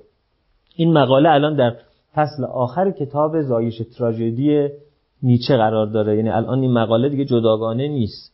بعدا کتاب زایش تراژدی رو که نیچه نوشت این بخشی از اون زایش تراژدی شد. تو بعضی از چاپ ها آخرین مقالهشه تو بعضی از چاپ ها یه مقاله مونده. به آخرش کتاب زایش تراژدی هم به فارسی سه تا ترجمه مختلف داره. اون ترجمه ای که نشر منتشر کرده برای من مفهوم تر از اون دو تا ترجمه دیگه شد. خب در اینجا راجع به lifestyle دیونیزوسی حرف می‌زنه و lifestyle آپولونی. lifestyle آپولونی توش حالا میگم که چه جوری هست تو اسلایدش که برسه. خب همونطور که قبلا بهتون گفتم از 1934 تا 1939 یعنی به مدت 5 سال هر هفته یونگ و شاگردانش میشستن زرتشت نیچه رو میخوندن به بهانه زرتشت نیچه راجع به نیچه حرف می‌زدن و به بهانه نیچه یونگ نظریاتش بازخوانی می‌کرد که وقتی که این مطالب پیاده شد 1500 صفحه شد که بعد خلاصه شد تبدیل به 400 صفحه شد که به فارسی هم ترجمه شده و در دسترستون قرار داره. اونجا نیچه در واقع در این کتاب بصیرت دیونیزوسی به جهان که قبل از 1872 نوشته ولی 1872 به این کتاب ملحق شد. در اینجا به این اشاره کرد که ما یه سبک آپولونی داریم و یه سبک دیونیزوسی داریم. حالا این آپولو و دیونیزوس رو هراکلیتوس که یک فیلسوف یونانی هست 500 سال قبل از میلاد مسیح میگه در واقع اینا دو وجه خداوند هستن. یعنی خداوندگار خدای برتر که زئوس یا جوپیتر یا یهوه هست. این دو شکل در واقع بر انسانها خودش رو متجلی می‌کنه. یکی در شکل آپولونی و یکی در شکل دیونیزوسی. و آپولو و دیونیزوس در واقع پسران این خدا هستن که خب چون پسر خدا هستن اونها هم خدا محسوب میشن. خب ویژگی آپولو که خدای خورشیده خدای روشنایی و خدای روزه و خدای نوره اینه که یه دستش خورشید رو گرفته و حالا پسرش هلیوس عرابه خورشید رو در جهان راه می‌بره. یه دستش هم چنگ رو گرفته و ارز کنم که یعنی انتظام موسیقیایی دور میفا سولاسی اکتاو موسیقی مال آپولو هست. یعنی نظم و زیبایی شناسی مبتنی بر نظم و نور و روشنایی مال آپولو هست. حالا آپولو پسری داره به اسم اسکولاپیوس اسکولاپیوس پدر داروسازی در یونان باستانه و این علامتی که یک جام دورش ماره که دم داروخونه ها اینا می‌زنن این نماد آسکولاپیوسه آسکولاپیوس دختری داره به اسم هایجینیا که الان وقتی ما می‌خوایم بگیم بهداشت به زبان انگلیسی میگیم رشته بهداشت میگیم چی؟ هایجین هایجینیا دختر آسکولاپیوس یعنی طب روانشناسی و بهداشت تحت تاثیر نظم و روشنایی و علمه. حالا سبک زندگی آپولونی یعنی سبک زندگی مبتنی بر خودداری انضباط علم راستگویی. ارز کنم خدمتتون که زیبایی شناسی مبتنی بر نسبت های ریاضی. اوسیکم عباد الله به تقوی الله و نظم امرکم. یعنی یک توصیه آپولونی. شما را توصیه می کنم به پارسایی و نظم در امورتان. یعنی توصیه آپولونی. قل الحق و انکان مر حقیقت را بگو هرچند که تلخ باشه. اینا توصیه های آپولونیه. اما از اون ور قضیه دیونیزوس. خدای شب شراب خواب رؤیا الهام وحی سما سرمستی. برخلاف آپولو که در یک دستش خورشید بود و در دست دیگرش چنگ دیونیزوس در یک دستش جام شراب بود و در دست دیگرش شاخه تاک یک دست جام باد و یک دست زلف یار. رقصی چونین میانه می‌دانم آردوست اون که میگه تکیه بر تقوا و دانش در طریقت کافری است. تکیه بر تقوا و دانش یعنی تکیه بر آپولو. در طریقت کافری است. راهرو گر صد هنر دارد توکل بایدش. یعنی توصیه دیونیزوسی. نه. دیونیزوسی. راهرو گر صد هنر دارد توکل بایدش. تقوا و دانش کافری است. این میشه توصیه دیونیزوسی این دو تا lifestyle. حالا می‌تونی شما اسمش بزنید سبک زندگی فیثاغورسی سبک زندگی حافظانه می‌تونید اسمش بذارید. سبک زندگی چه می‌دونم دیونیزوسی آپولونی هر اسمی می‌تونید روش بذارید. نیچه اولین بار به اینا اشاره کرد. حالا چرا اشاره کرد؟ یه توصیه داشت نیچه. میگه هنر و محصول این هست که شما آپولونی باشید که وقتی به بنبست می‌رسید در مقابل جهان یعنی با تقوا و دانش پیش میرید با تقوا و دانش پیش میرید و بعد به بنبست جهان ابسرد می‌رسید. به بنبست جهان پیچ در پیچ غیر قابل فهم می‌رسید اونجا باید بصیرت دیونیزوسی به جهان پیدا کنید. یعنی با نگاه یک هنرمند هنر خلق کنید و به جهان بی معنا با هنر خودتون معنا بدید چیزی که جان پل هم در کتاب تهوعش میگه یا با نگاهی قدیس به جهان اینجوری نگاه بکنید که خدایان بزرگتر از ما می‌دونن دارن چه کار می‌کنن. میگه بصیرت دیونیزوسی می‌تونه تبدیل بشه به این دو حالت.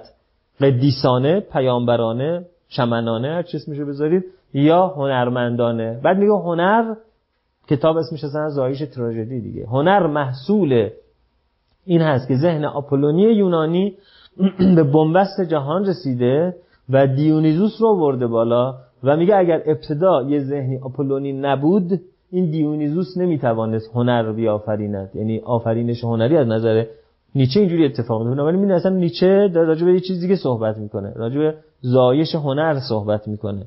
ولی همین ماجرا باعث میشه که ما فکر کنیم چقدر جالب. شما می‌تونید بر مبنای خدایان یونان باستان تیپ های شخصیتی تعریف کنید. آپولو و دیونیزوس میشه دو تا سبک شخصیتی. حالا همون موقعی که هراکلیتوس می‌گفت که زئوس توسط آپولو و دیونیزوس بر ما تظاهر پیدا می‌کنن امپدوکلوس اسمای دیگه روش گذاشته بود. لوگوس و اروس. لوگوس یعنی شناخت یعنی منطق. اروس یعنی وسال یعنی عشق. باز شما می‌تونید بگی سبک زندگی یه آدمی لوگوسه یعنی آدم اهل شناخت اهل تحقیق اهل آماره. مثلا میگی وضعیت چجوریه؟ میگه بذار سرچ کنم. میگیم هوا امروز چجوریه؟ میگه بذار برم تو سایت نگاه کنم. یا آدمی هم اهل اروسه میگه وضعیت الان چگونه میگه من که دلم گرفته دنیا سیاست.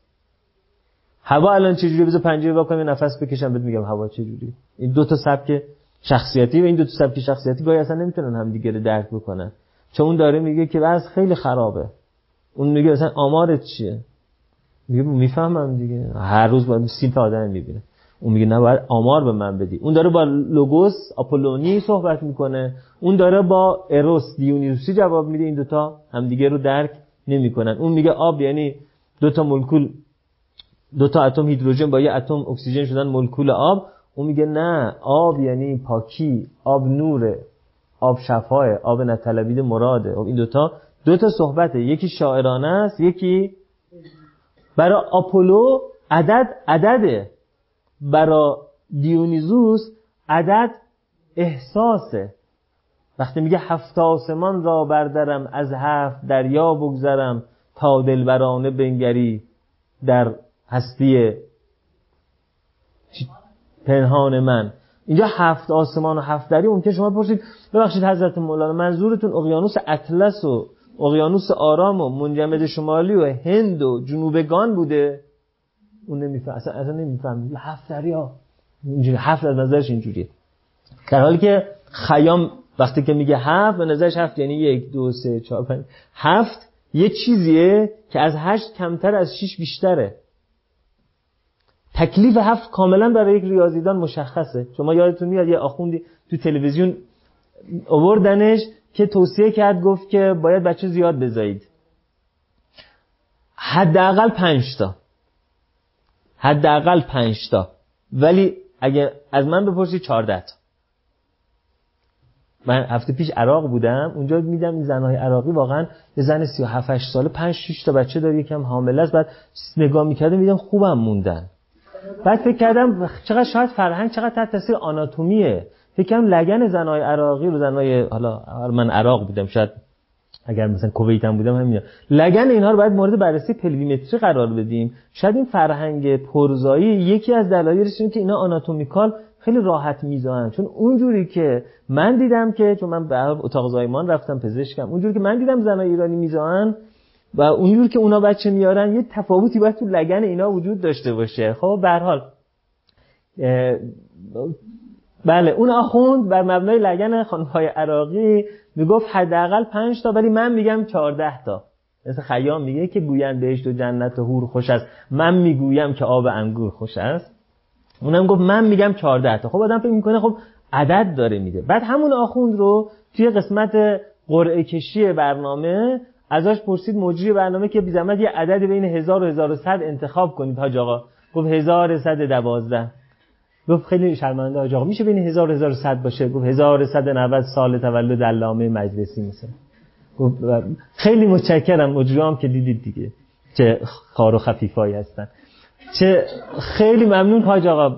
اما اگر بین 1000 و 1100 بفرمایید خیلی حاج آقا با همون لبخند یعنی اصلا نمی‌فهمید. اصلا نمی‌فهمید که چرا باید تکرار کنه. گفت مثلا 1412 خب بعد شما اینجا متوجه شدی که حاج آقا عدد رو نمی‌فهمه. پس وقتی میگه 5 تا بچه تا 14 تا بچه این بازه منظورش اینه که اونقدر بچه که من ببینم خوشن. عدد واقعی نیست.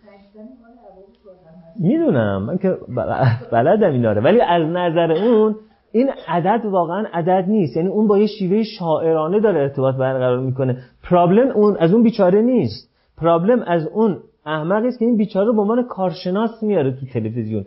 کارشناس قرار لوگوس بده به مردم.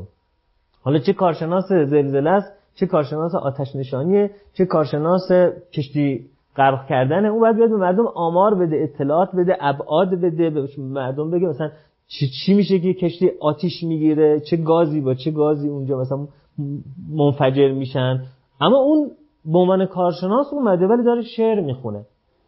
در نتیجه اینا دو تا تفکره که هر کدوم در جای خودش اگه قرار داشته باشه یعنی قدیما شب شعر بود الانم فکر کنم یه جاهایی باشه ولی من سراغ ندارم. می‌رفتیم میشستیم سه ساعت تمام شعر میخوندن. آهنگ نینوای علیزاده رو میذاشتن یه شمعی هم رو تریبون روشن می‌کردن. شاعر پشت شاعر می‌رفت ساعت شعر میخون ما هم یه اینجوری می‌کردیم. خب okay. این خیلی خوبه. ولی حالا اگر همون شاعرها رو بیارن توی تلویزیون بگن راجع به بحث ترافیک شما نظرتون چیه؟ اینجا problem ایجاد میشه. در نتیجه شما می‌بینید که این character ها دو تا طرز تفکر نشون میده دو تا مواجهه با جهان نشون میده. هیچ کدوم خوب نیست هیچ کدوم هم بد نیست. اما می‌تونه بجا باشه یا می‌تونه نابجا باشه. خب این اروس و لوگوس رو شما مثلا در فرهنگ ما به صورت عقل و عشق می‌بینید یا به صورت عقل و جنون می‌بینید. بعد یه آدمی عاقل یا آدمی عاشقه. یا آدمی عاقل یا آدمی مجنونه. و شما بارها می‌بینید اینا در مقابل هم قرار می‌گیره. لوگوس به معنی فصل هم هست یعنی جدایی هم هست. تو برای وصل کردن آمدی یا برای فصل کردن آمدی؟ یعنی شما لوگوس رو و اروس رو در مقابل هم می‌بینید. یا عقل در مقابل جنون زین خرد جاهل همی باید شدن. دست در دیوانگی باید زن. پس شما می‌تونی بگی کرکتر یه نفر خرده کرکتر یه نفر دیوانگی است. حال یک نفر حال خرده حال یک نفر حال دیوانگی است. آزمودم عقل دونندیش را بعد از این دیوانه سازم پیش را. یعنی این مانیفست دیونیزوسیه دیگه. این مانیفست مانیفست دیونیزوسی است. اما وقتی که یه نفر میگه که مثلا از عقل گوهری بهتر نیامده پدید اون مانیفستش مانیفست آپولونی. بله. خب حالا خانم دکتر شیندا بولن یعنی در واقع یون فقط راجع به همین دوتا صحبت کرده. کرکتر آپولونی و کرکتر دیونیزوسی که اون هم مال نیچه بوده که نیچه هم ظاهرا از شوپنهاور گرفته. دکتر شینودا بولن که معاصر ما هست و الان توی کالیفرنیا زندگی می‌کنه ایشون از این استفاده کردن و کل archetype های هلنی رو واردش کردن. این یعنی تمام فامیل های دیونیزوس و آپولو گفتن خب اگه میشه آدم اینجوری آپولونی دیونیزوسی مثلا دید حالا ببینیم بقیه اون فامیل های دیونیزوس و آپولو بقیه پسران و دختران زئوس کی بودن؟ این شد که ایشون این دوتا کتاب رو نوشتن.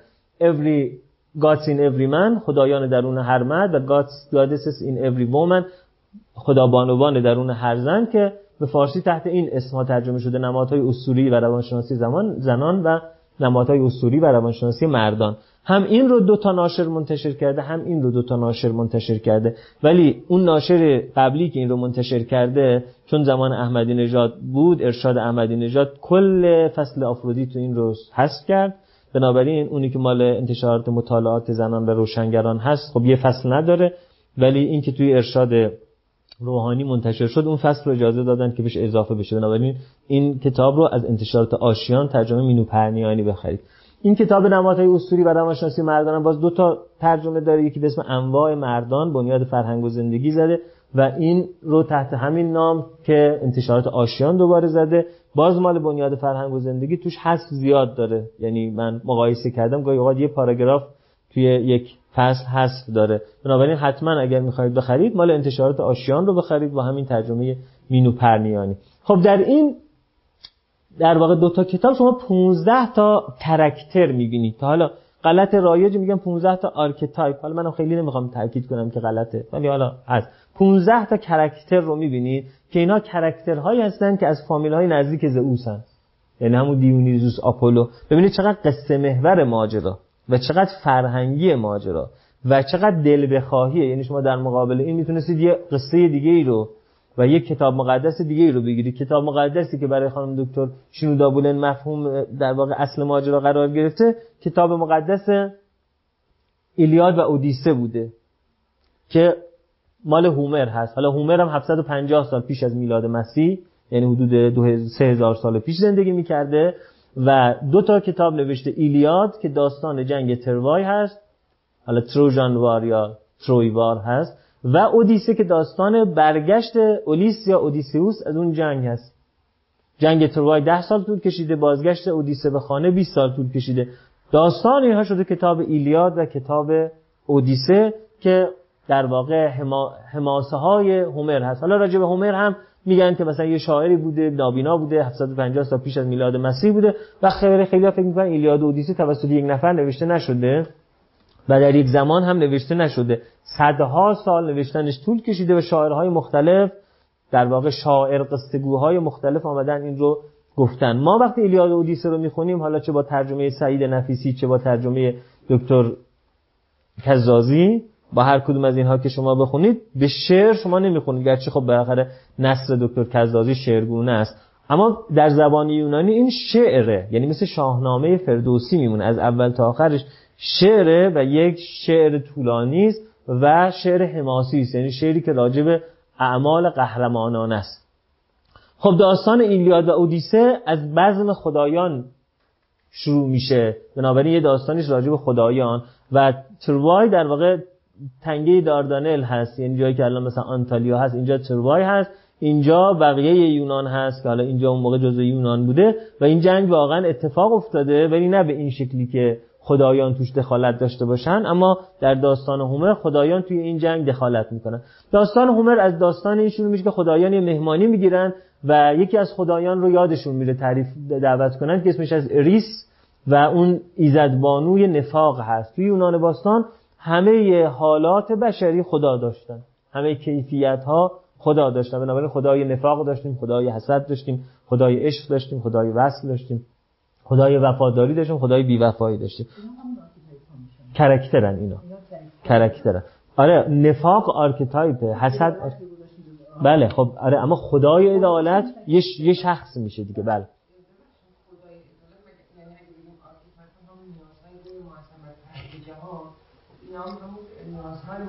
نه ببینیم ما متشخصشون می‌کنیم.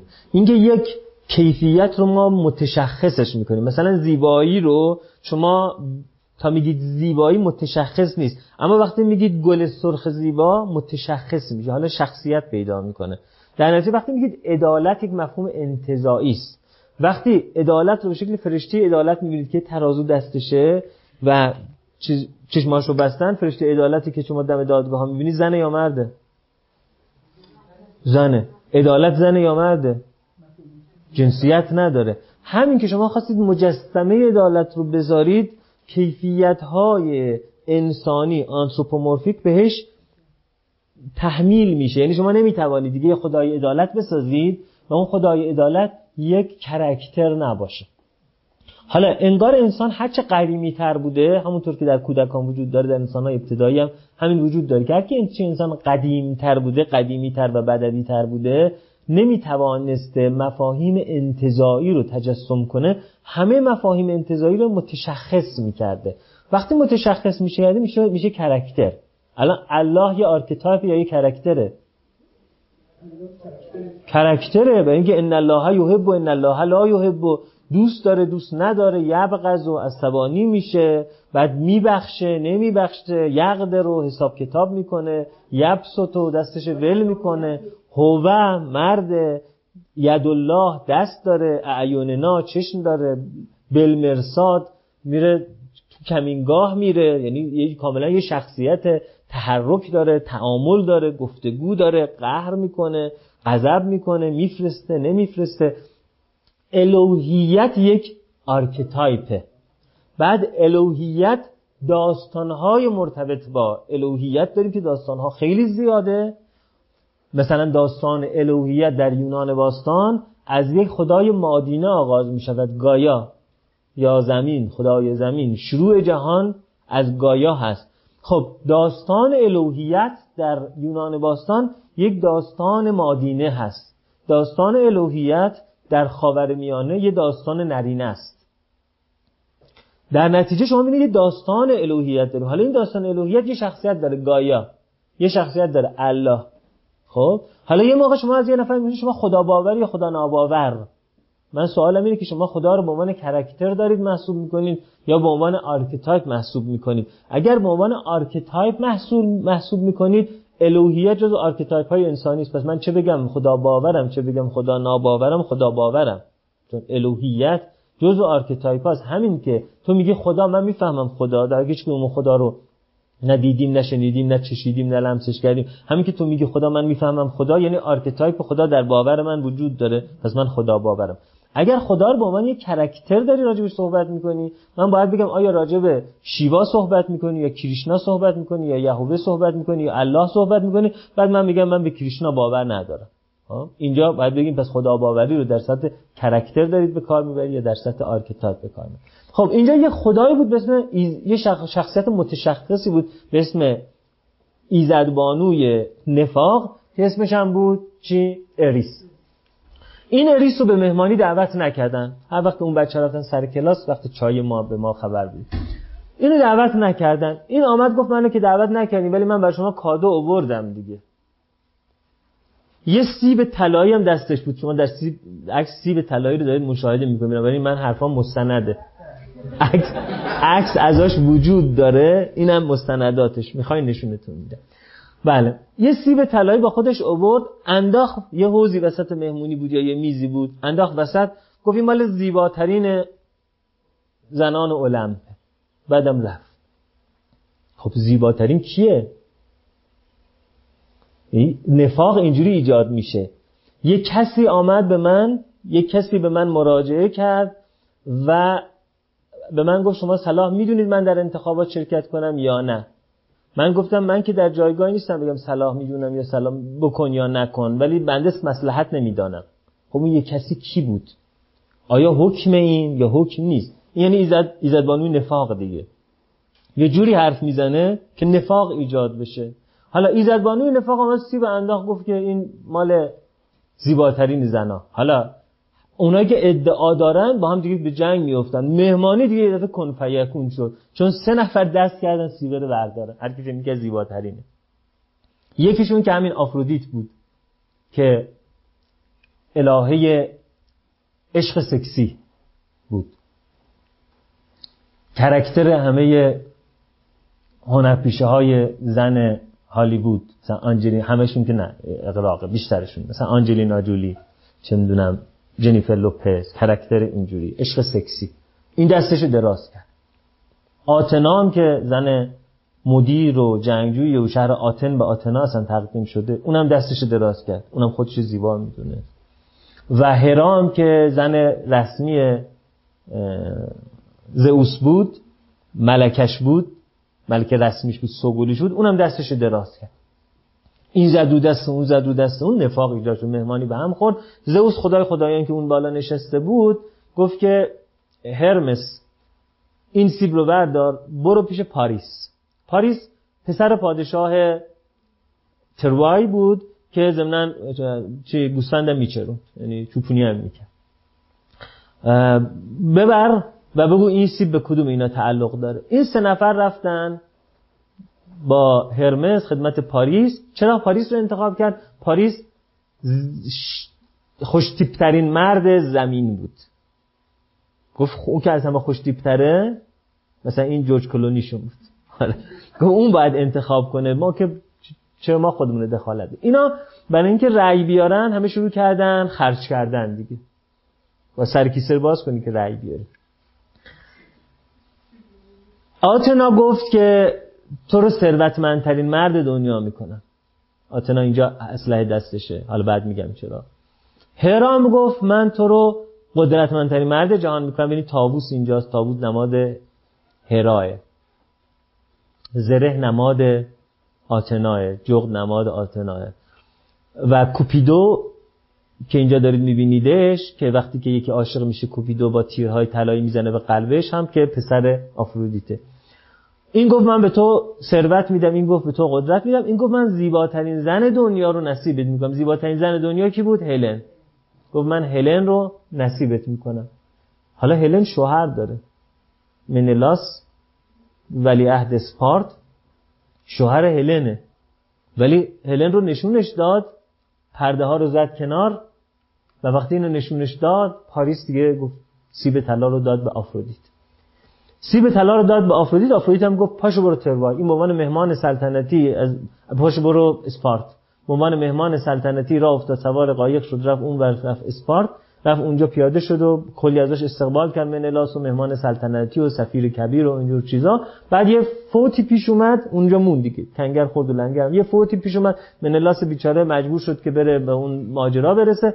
وقتی که منلاوس رفت این رفت و با هلن رو هم ریختن بعدم با هم فرار کردن رفتن تروای وقتی منلاس برگشت دید که بله سفیر کبیر رفته زنش هم با خودش برده پیغام داد که برش گردونی. اونقدر غیرتی نبود که مثلا بگه برش گردونی من بکشمش اینا مثلا. یا میام میکشمت. گفت که حالا حال کردین و جونتون ولی این زن ماست میشه میشه بی زحمت استفاده کردین. برگردونین مثلا قابل معمولی ما لازم داریم. غیرت یونانی با غیرت ایرانی معلوم متفاوته. پس archetype متفاوته گفت برش گردونین.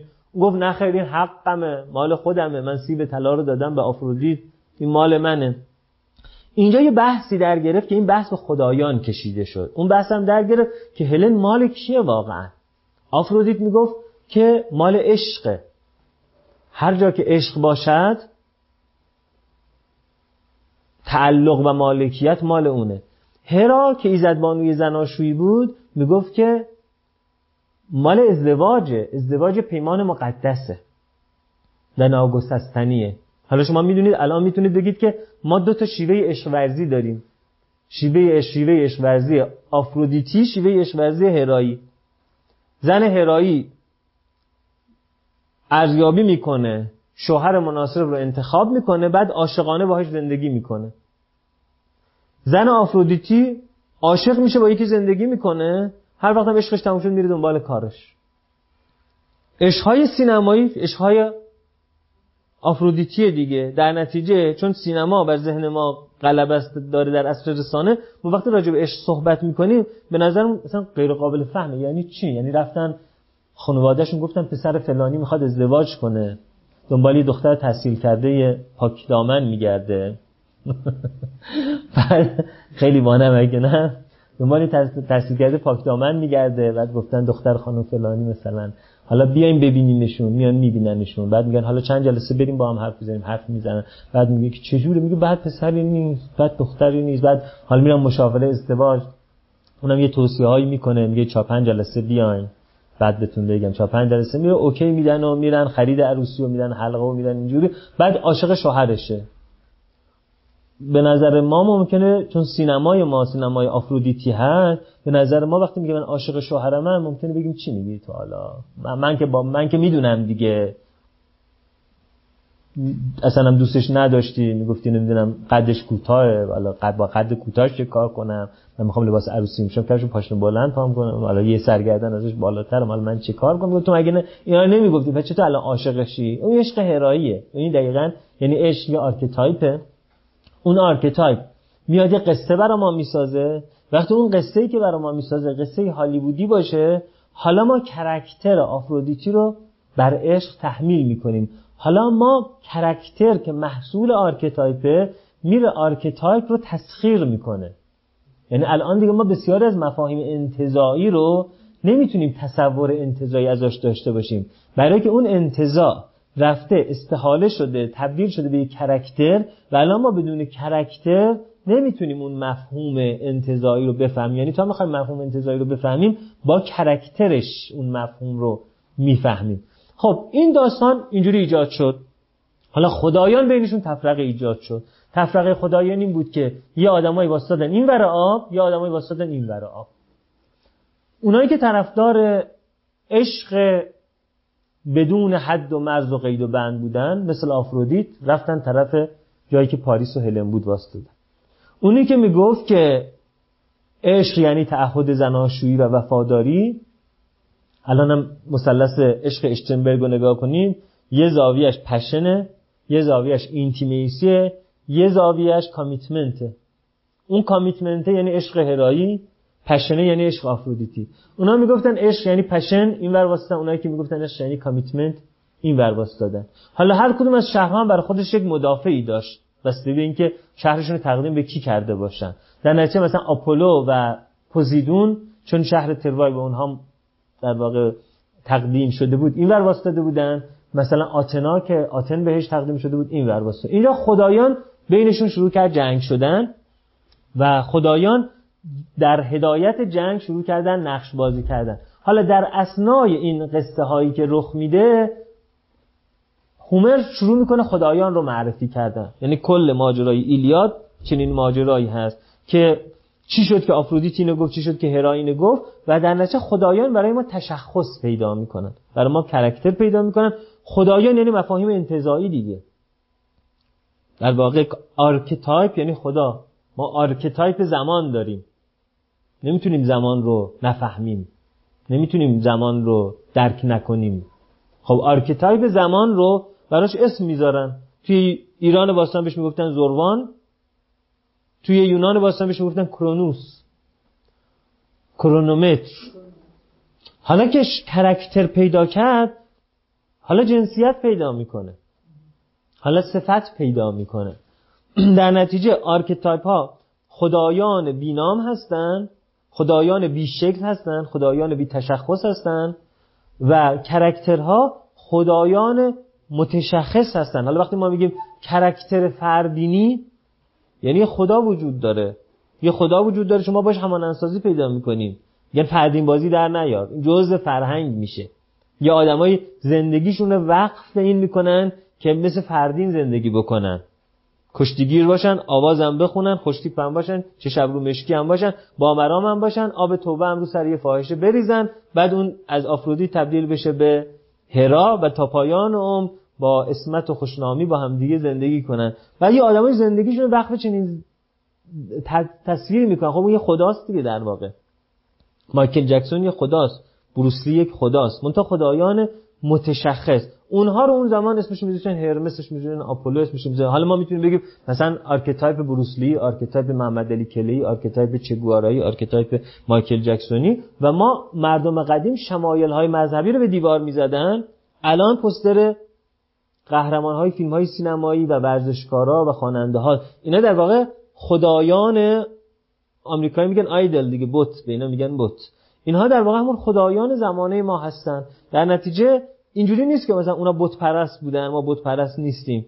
در مفهوم انتزاعی خب مثلا خدایان غیر متشخصن. همون خدا وقتی برای ذهن قصه پرداز ما ملموس میشه دیگه تبدیل به یک کرکتر میشه و تبدیل به یک بت میشه. حالا بر مبنای اون اتفاقات 15 تا کرکتر توی این یونان باستان وجود دارن. زئوس خدای خدایان که خدای آسمان و زمین و هرچه در آسمان و زمین است و هرچه در آسمان و زمین بین آسمان و زمین است میشه مال زئوس. یعنی دیگه همه جا میشه مال زئوس. درسته؟ آره حالا میگیم که اونا چرا باقی میمونه. زئوس میشه خدای سماوات سب و ارزین سب و ما فیهن و ما بینهن و رب العرش العظیم. زئوس در فرهنگ رومی میشه جوپیتر در فرهنگ ابری میشه یهوه. بعد یهوه رو ابری ها بهش میگن الیاهو. بعد میاد به فرهنگ عربی الیاهو میشه الله. یعنی دقیقا ریشه زبانی اینه. الله الیاهو یهوه جوپیتر زئوس یا ژئوس. این این همون خداست. بنابراین شما صفات الله که می‌بینید صفات زئوسه. هر کسی که الله باوره زئوس باوره هر کسی که زئوس باوره الله باوره. حالا اینا در زمانه های مختلف اسماشون و یه تلقی صفاتشون تفاوت کرده. زئوس عذاب میفرسته برای بندگان. بنابراین در دستش آزرخشه الله هم عذاب میفرسته. شهر سمود رو نابود می‌کنه شهر لوط رو نابود می‌کنه شهر چه می‌دونم صالح رو نابود می‌کنه. سیحتا من از سما میفرسته رعد و برق میفرسته. دقیقا همون ویژگی ها رو که زئوس داره یهوه داره جوپیتر داره الله داره. خب اما زئوس یه فرق با الله داره و اونی که زئوس از آببازی خوشش نمیاد. اما الله تو آب رو هم می‌خواد دوست داره خودش بره. بنابراین زئوس به برادرش پوسیدون میگه آبا مال تو. یعنی یه ذره مدیریتش واگذاری توش بیشتره. یه ذره واگذار می‌کنه. میگه آ فلانجا مال شما دیگه. خراسان مال شما. من حوصله ندارم تا اون دورم سپاه بفرستم. تو باشه حاکم. پوزیدون میشه خدای دریاها. از تاریکی هم خوشش نمیاد. دوست داره همه چیز در کنترلش باشه در دستش باشه در تیر دستش باشه. در نچه سرزمین زیر زمین رو هم یعنی سرزمین تاریکی و سرزمین مردگان و سرزمین سایه ها و سرزمین اشباح و سرزمین دفینه های زیرخاکی ها رو میده به هادس.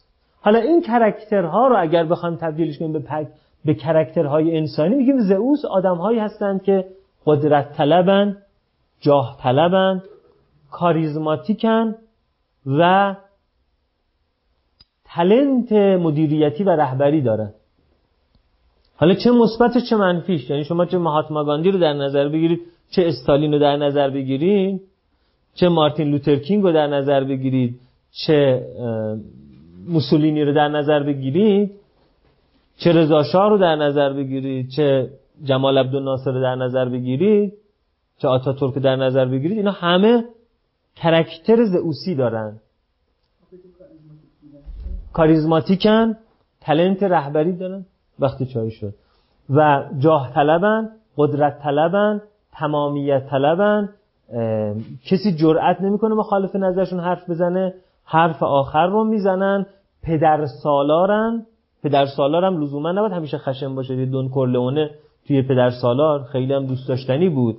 اما دیگه نه و بله آخر رو ایشون می‌گفت. خیلی هم خانواده دوست بود اما در عین حال رئیس خانواده بود. این شخصیت ها میشن شخصیت های زئوس تایپ بر مبنای یک قصه. حالا شما ممکنه ببینم که آخه چه نسبتی بین مثلا استالین و مهاتما گاندیه؟ چه نسبتی بین مارتین لوتر کینگ و عرض کنم که مثلا محمد علی جناح جمال عبدالناصره خب اینا رهبران متفاوتی بودن اینا talent های متفاوت داشتن. بیل گیتس در حوزه تکنولوژی بیل گیتس اون در حوزه چه می‌دونم رسانه مثلا که اینا با هم ربطی ندارن میگیم باشه ما یه قصه ای رو بر مبنای یه قصه یه character در آوردیم قدرت طلبی یا عشق به قدرت یه archetype ه که حالا اسمش رو آدلر می‌ذاره عقده حقارت. حالا ما می‌تونیم بزنیم عشق به قدرت. عشق به قدرت یه archetype ه اما در این قصه این archetype تشخص پیدا کرد شد زئوس. حالا که تشخص پیدا کرد با تمام تفاوت من می‌تونم جمال عبدالناصر و مارتین لوترکینگ رو شبیه به زئوس ببینم. ولی کاملا ذهن من یه ذهن بایاسداریه دیگه. اگر زبان رو در نظر بگیرم اون داره عربی حرف می‌زنه اون داره انگلیسی حرف می‌زنه. اون مصری اون آمریکاییه. اون عرب تبار آفریقا اون نمی‌دونم سیاه‌پوست آمریکاییه. یعنی حالا نمی‌دونم دقیقا نمی‌تونم همه رو بگم. اما اینا با هم یه ویژگی مشترکی دارن. ببینید یه الگو ما پیدا کردیم. همونطور که اول بحثم گفتم. ما یه عالم چیزای متکثر الگو پیدا کردیم و اون الگو اینه که جغد و قناری رو تو دست پرندگان می‌ذاریم. در این جغد رو بغل قناری بذاری قناری رو تیکه تیکه می‌کنه. ولی این دوتا می‌ذاریم دست پرندگان. ما هم جمال عبدالناصر رو عرض کنم که موسولینی رو توی دسته می‌ذاریم ولی با یه ویژگی مشترک. بنابراین با وجودی که میگیم فلانی زئوس تایپه حواسمون باید باشه که زئوس تایپ مهاتما گاندی بودن با زئوس تایپ موسولینی بودن دو تا کارکرد مختلف داره. دو تا برخورد مختلف داره. دو تا سبک تغذیه مختلف داره. دو تا سبک خرج کردن مختلف داره. ولی ما آمدیم bias گذاشتیم یعنی قرارداد کردیم ذهنمون گفتیم این کسانی که این مثلا دو تا ویژگی رو دارن اینا رو بذاریم زئوس تایپ این میشه سبک شخصیتی زئوس تایپ بله چایی بفرمایین که سرد میشه. یه سبک شخصیتی داریم به اسم سبک شخصیتی قهوه خونه ای خب. بله. دریاها رو سپرد به پوزیدون. حالا همونطور که زئوس مثلا در روم باستان اسمش شد جوپیتر مثلا پوزیدون در روم باستان اسمش شد نپتون. سیاره نپتون داریم سیاره جوپیتر هم داریم. درسته؟ پس حالا می‌بینید سیارات رو بر مبنای نام خدایان نامگذاری می‌کردن. بعد بر مبنای نام خدایان که نامگذاری می‌کردن فکر می‌کردن که هر سیاره ای که توی اون چرخش زمین و چرخش اون سیاره به زمین نزدیک میشه یعنی اون خدا به زمین نزدیک شده. در نتیجه وقتی که جوپیتر به زمین نزدیک می‌شد که جوپیتر فارسیش میشه هرمز یا مشتری عربیش میشه فارسیش هرمز میشه جوپیتر میشه. فکر می‌کردن که اون موقع زمان ثروته. مثلا زمان مثلا قدرته. یعنی اون دوره آدما جاه طلبیاشون به نتیجه می‌رسه. اما زمانی که مثلا پلوتو به زمین نزدیک می‌شد نه اینکه اینجوری بیاد به سمت زمین. اینجوری که اینا دارن میچرخن هر وقت که توی این چرخش های مختلفشون به نزدیکترین حد می‌رسن خب پلوتو خدای هیجان بود چون دریا همش موج داره تقیان داره طوفان داره سونامی داره غیر قابل پیش بینیه پوزیدون خدای غرق شدن حمله به کشتی های و آب بالا میاد جذب داره مد داره. بنابراین عواطف ما که آدم یه دفعه عصبانی میشه یه دفعه عاشق میشه یه دفعه بعد عواطف عمیق و شدید رو نسبت می‌دادن به پوزیدون. حالا ما انتظایی فکر می‌کنیم میگیم فلانی خیلی ایمپالسیوه. اونا می‌گفتن فلانی خیلی پوزیدونه چون دریا غیر قابل پیش بینیه دیگه. شما دارید خیلی راحت شنا می‌کنید یه دفعه می‌بینید یک موج او چون موجی داره میاد به سمت شما. میشه دریا ما میگیم نه مثلا موج داره. اونا ما میگیم ایمپالسیو این آدم. اونا می‌گفتن پوزیدونی این آدم. بعد کل این استرولوژی و هوروسکوپی بر مبنای همین الهیات میچرخه. یعنی اگر شما این الهیات قبول نداشته باشید کل این دیگه بیمعنا میشه. میگن قران سعدین. یعنی دو تا سعد قرین هم شدن. به ناصر الدین شاه می‌گفتن چی؟ سلطان صاحب قران. یعنی دو تا سعد در واقع بود سلطان قران سعد قران سعدین. دو تا سعد اون دو تا سعد چی بودن؟ مشتری و زهره. یعنی ونوس و جوپیتر. می‌گفتن اینا وقتی میان یعنی عیش دو جهان تو را میسر گرده. وقتی این دوتا به زمین نزدیک می‌شدن هر دو می‌گفتن هر کار می‌خوای بکنی بکن. تجارت کنی پولدار میشی. زن بگیری چهارده تا بچه برات میزاد. عشق پیدا کنی اون عشق وقتی که لباسشو در بیاری می‌بینی از اون که فکر کردیم خوشگل تره اما از اون طرف قضیه دو تا خدا بودن بهرام خوناشام میگه اخوان سالس توی اون توی چیزش هم میگه. بیا ره توشه برداریم قدم در راهی بی برگشت بگذاریم. میگه بهرام بهرام خوناشام به زهره میگه زهره قهبه اینجوری راجبشون صحبت می‌کنه. خب اخوان سالس اخوان سالس مشهدیه. اخوان سالس که مال المپ نیست. می‌دونی؟ دقیقا همین جوریه. یعنی آفرودیت, آفرودیت ها دقیقا در فرهنگ ما که یه فرهنگ مبتنی بر بکارت و غیرته آفرودیت ها رو بد می‌دونن. در فرهنگ اونا همونطور که الان هم تو فیلم ها می‌بینید مثلا می‌خوان از یکی تعریف کنن میگن اوه چه سکسی. به شوهر میگن مبارک باشه چه زن سکسی داری؟ خب؟ حالا یکی به ما این مثلا بگه باید صندلی رو بزنیم تو سرش بشکنیم. در غیر این میگن چه بی غیرتی دقیقا همین ماجرا وجود داره که در فرهنگ ما آفرودیت بودن یه چیز ناپسنده و من یادم یه کلاسی صحبت می‌کردم و داشتم مثال از آفرودیت ها می‌زدم. گفتم مثلا الان دیگه برای همین مثالم خارجی می‌زنم. مثلا میگم آنجلینا جولی. اون موقع مثلا گفتم فرزن هدیه تهرانی. بعد یکی به من معترض شد متشرعم بودن مخاطبینم تو مشهد درس می‌دادم. یکی من گفت شما این غیبت دارید میگه چطور می‌خوام می‌خواین صاحب غیبت رو راضی کنید؟ گفتم چه غیبتی می‌کنم؟ گفت شما الان خانم هدیه تهرانی رو گفتید فاحش است. گفتم با من گفتم آفرودیته خب آفرودیت یعنی فاحشه. اگه این چیزایی که شما دارید میگید این چیزایی که شما دارید میگید که صفت فاحشه هاست. که همه دلشون می‌خواد برن باش بخوابن که صفت فاحشه هاست. گفتم نه خیلی از آدم‌ها هستن همه دلشون می‌خواد برن باش بخوابن ولی طرف فاحشه نیست. آنجلینا جولی جنیفر لوپز. حالا دیگه خارجی میگم چون می‌دونید که کفار غیبت براشون حکمش خب بله. بعد زیر زمین هم خیلی زئوس دوست نداشت بره. بنابراین زیر زمین رو داد به برادر بزرگش هادس یا هیدس که هادس جهان تاریک و اموات و مردگان رو در بر گرفت. هادس حالا اسمش از پلوتو. نپتون پلوتو. اون دو تا سیاره آخر منظومه شمسی به اسم این دو تا خداست. دقیقا ببینید زئوس اینا رو دور ران. بزرگترین سیاره منظومه شمسی جوپیتره. مشتریه. اون وقت چرا پلوتو با ثروت ارتباط داره؟ چون دفینه ها رو زیر زمین دفن می‌کردن موقعی که به بانک نمیپرداشتن دفن زیر زمین. بنابراین همون جایی که مرده ها رو دفن می‌کردن همونجا هم گنج ها بود. در نتیجه وقتی زمین با پلوتو در نزدیکترین شرایطش قرار می‌گرفت می‌گفتن الان وقت پول پیدا کردنه. برید بگردید گنج پیدا کنید. الان روزهای پلوتونیه. خب این سه تا خدا بنابراین مثلا اون سه تا نسل اول بودن. بعد زئوس با هر زنی که گیرش میومد چه اون زن جزو پیش خدایان بود؟ یعنی خدایان پیش المپی بود مثل میتیس؟ چه جزو خدایان المپی بود؟ یعنی خواهرانش هرا و دیمیتر؟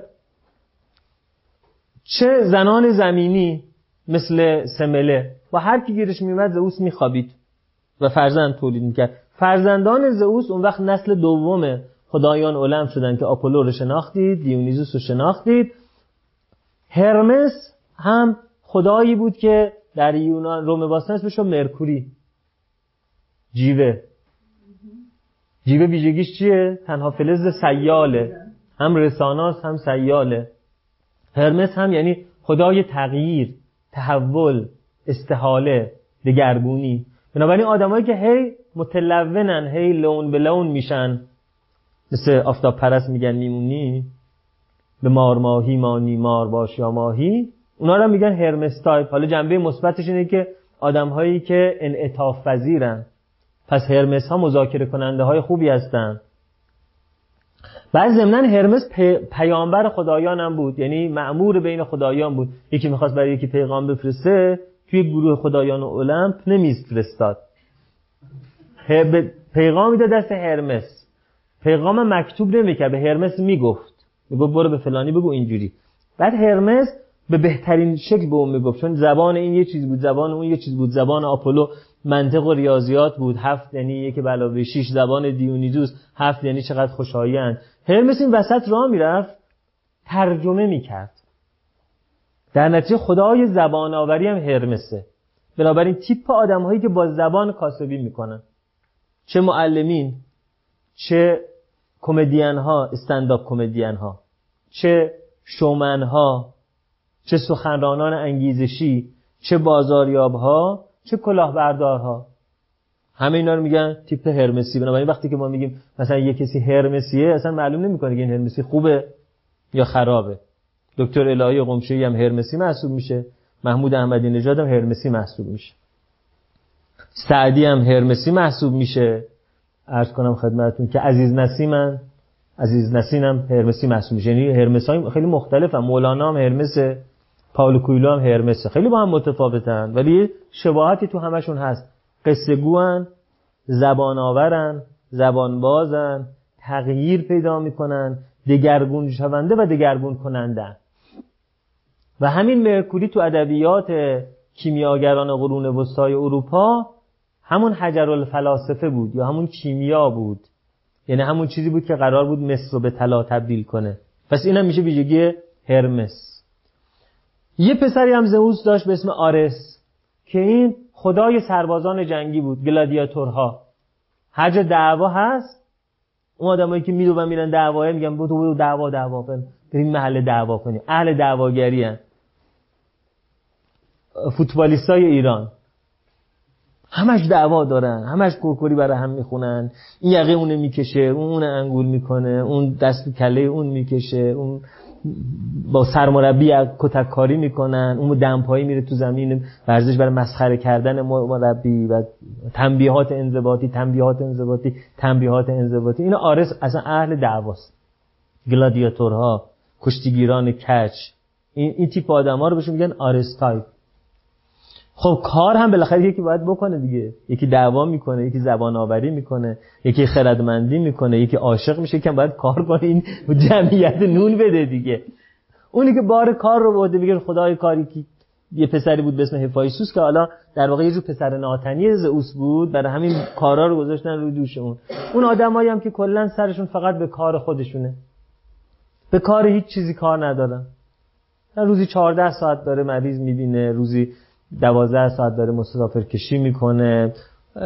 خیلی نظری درباره چیزی نداره. نه عاشق میشه نه پیاده میشه. یقه کسی رو بگیره کتک کاری کنه. همینجوری کار می‌کنه کار می‌کنه. چل ساله داره کار می‌کنه و در حوزه های دیگه خونسو اما بار اجتماع رو دوششه دیگه.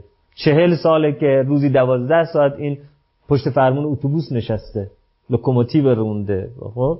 ولی خیلی درگیر خانواده نشده. خیلی درگیر عشق نشده. خیلی در درگیر علم نشده. درگیر هیچ از اینا دنبال قدرت هم نیست. کارشو داره می‌کنه. این هم میشه شخصیت هفایستوسی و هفایستوس خدای آهنگری بود خدای صنعتگری بود. خب حالا همین زئوس چرا خیلی مطلب داستان زیاد وجود داره؟ آره آره خیلی داستان داره. آره. بگم؟ بعد به دختراش نمی‌رسی. مشکال که نداره. از نظر شر... نه از نظر ببین شرعن هم شرعن هم بهتره یه خانوم بیاد راجع به زنها حرف بزنه. یه موقع یه آقای دکتری دعوت کردن انجمن راجع به زایمان بیدرد صحبت کنه. گفته بود آقایون از اتاق برن بیرون. من فقط برای خانوما می‌تونم خودش آقا بودا نه؟ یادته؟ متخصص چی بود؟ نمی‌دونم چی بود. الان آی آره گفته آقای آقایون برن بیرون مسئله زایمان بی درد مربوط خانوماست من فقط برای خانوما میگم. آره. ولی دیگه دعوتش نکردن. یعنی اینا با وجودی که حالا سانسور می‌کنن اما اینگاه خودشون هم تدرشون از من خوششون میاد. می‌دونی؟ جالبه. اون دیگه دعوت نکردن در اون درست آدم درست باید اینجوری باشه دیگه. آره.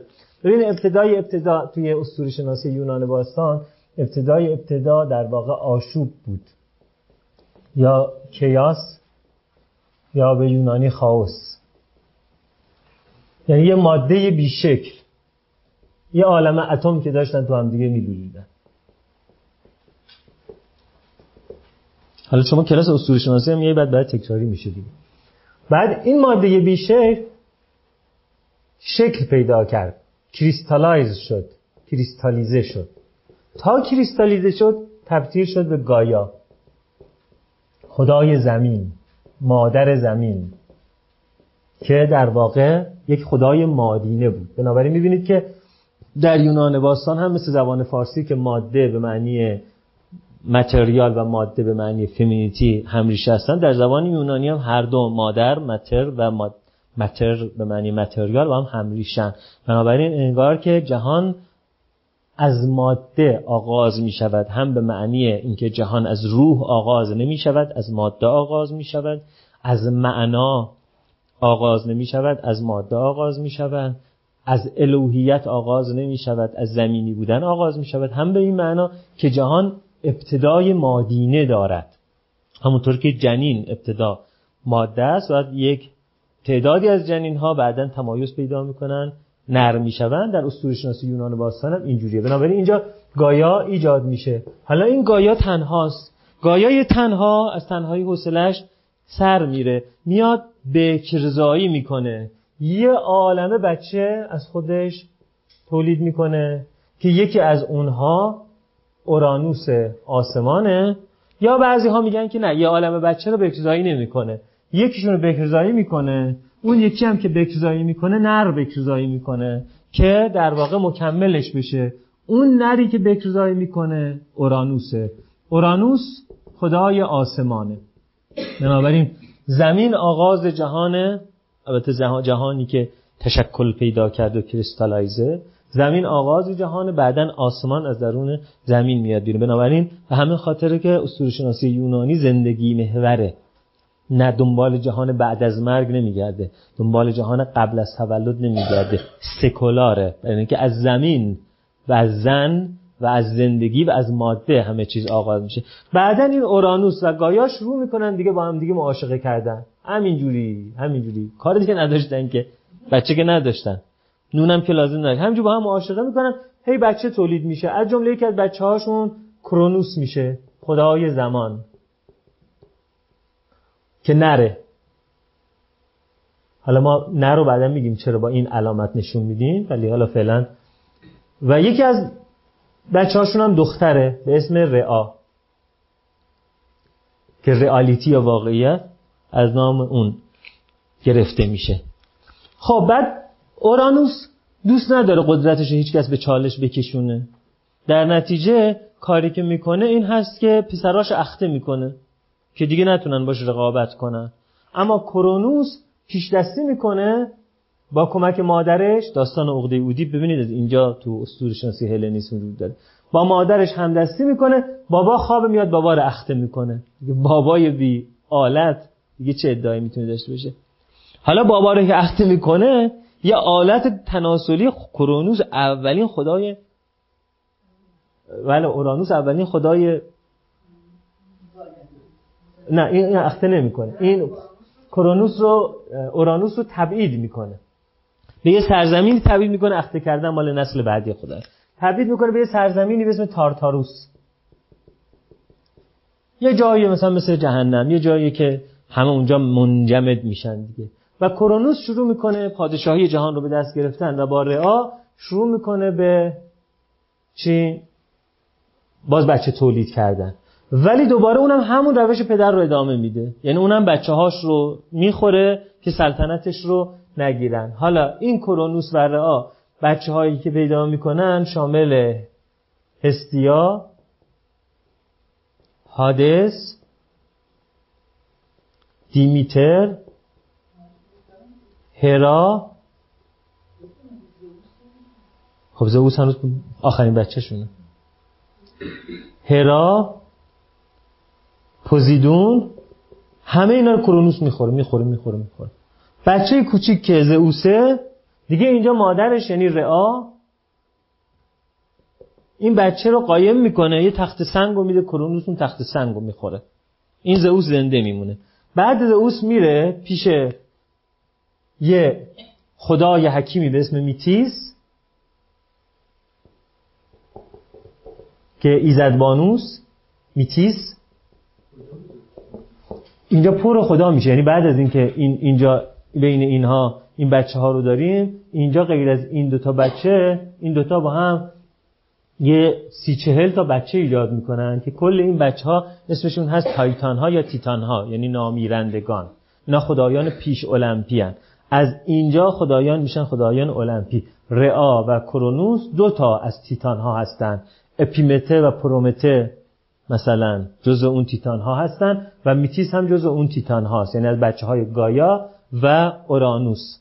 میره از این یک محلول می‌گیره مثل شربت ایپکاک میمونه برای استفراغ میدن استفراغ کنه این شربت ایپکاک میره تو غذای کرونوس کرونوس همه بچه ها رو بالا میاره. وقتی همه بچه ها رو بالا میاره این خواهر و برادر رو با هم متحد میشن و اونجاست که پدر رو اخته می‌کنه حالا اون phallus کرونوس داشتن راجب اون phallus کرونوس صحبت می‌کرد فکر کن کرونوس اولین در واقع حالا اولین خدای نسل دوم خدایان با اون phallus عظیم. این phallus عظیم رو که می‌برن یه عالم خون میریزه رو زمین. از اون خونها حیولاها به وجود میان. ژئانها نسل ژئانها یا ژئانت میگن توی انگلیسی. دیوها حیولاها از از خون ناشی از بریده شدن آلت کرونوس به وجود میاد. بعد اون کرونو اون آلت رو پرت می‌کنه توی دریا دریا کف می‌کنه. از کف اون آبی که از برخورد آلت کرونوس ایجاد میشه آفرودیت ایجاد میشه. برای همین انقدر زن شهوتی است. یعنی دریایی که کف کرده با آلت خدای معظم الله. خب اینجا این خدایان که وجود میان زئوس که در واقع خودش اون کسی است که بابا رو اخته کرده و برادرها رو در آورده و خواهرها رو از تو شکم کرونوس این میشه پادشاه. پادشاه اساسی رو خودش به دست می‌گیره و یه چیزایی رو به پوزیدون میده یه چیزی رو به برادر بزرگش حادث میشه. زیر زمین مال این میشه پلوتون و نپتون هم که خدای دریاها خودش هم جوپیتر اینا حکومت رو به دست می‌گیرن. هیچیش هم به زنا نمیده. بعدش میاد سراغ خواهراش شروع می‌کنه. اولا میره به سراغ یه سری از در واقع تیتان ها با اونها شروع می‌کنه خوابیدن بچه تولید کردن. از جمله با میتیس با هم دیگه میخوابن و آتنا ایجاد میشه. به همین خاطر که آتنا زن خیلی خردمند و مکاری است خردمندی مکارانه مثل مثلا مهد علیا این تیپی.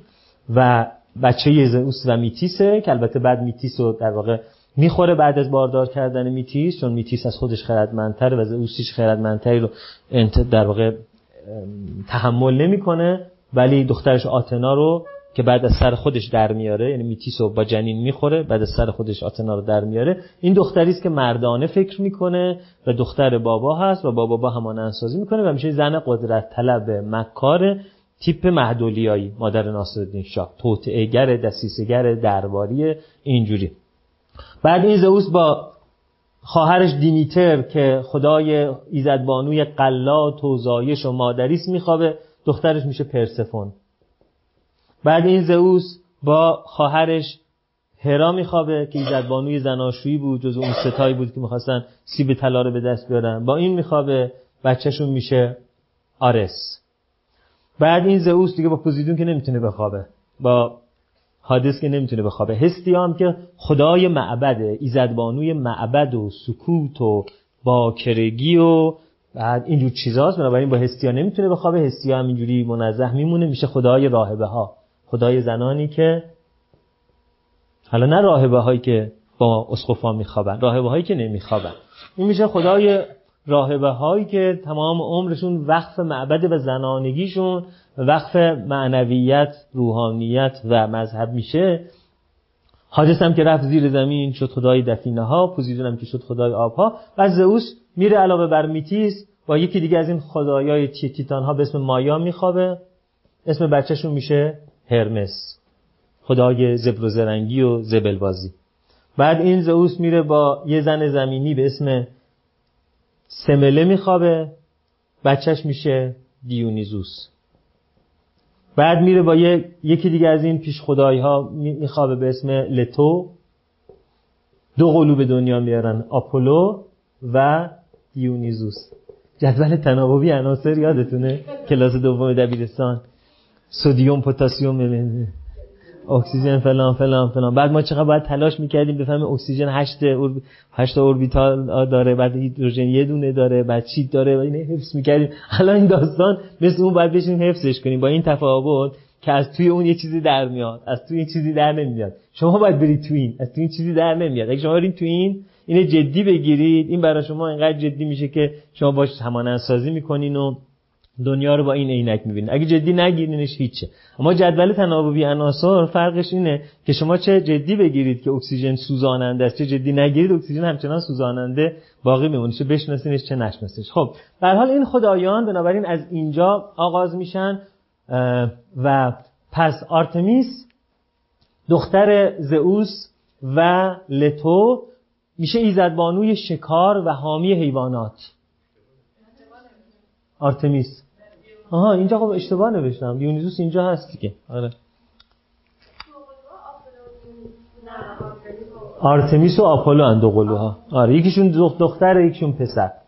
خب مادرشون لتو مثل میتیس جز خدای تیتان هاست خدایان پیش المپی. حالا آفرودیت نماد آفرودیت اینه. یعنی شما اینو که می‌بینید توی هوروسکوپی یعنی سیاره زهره یا ناهید یا ونوس یا آفرودیت.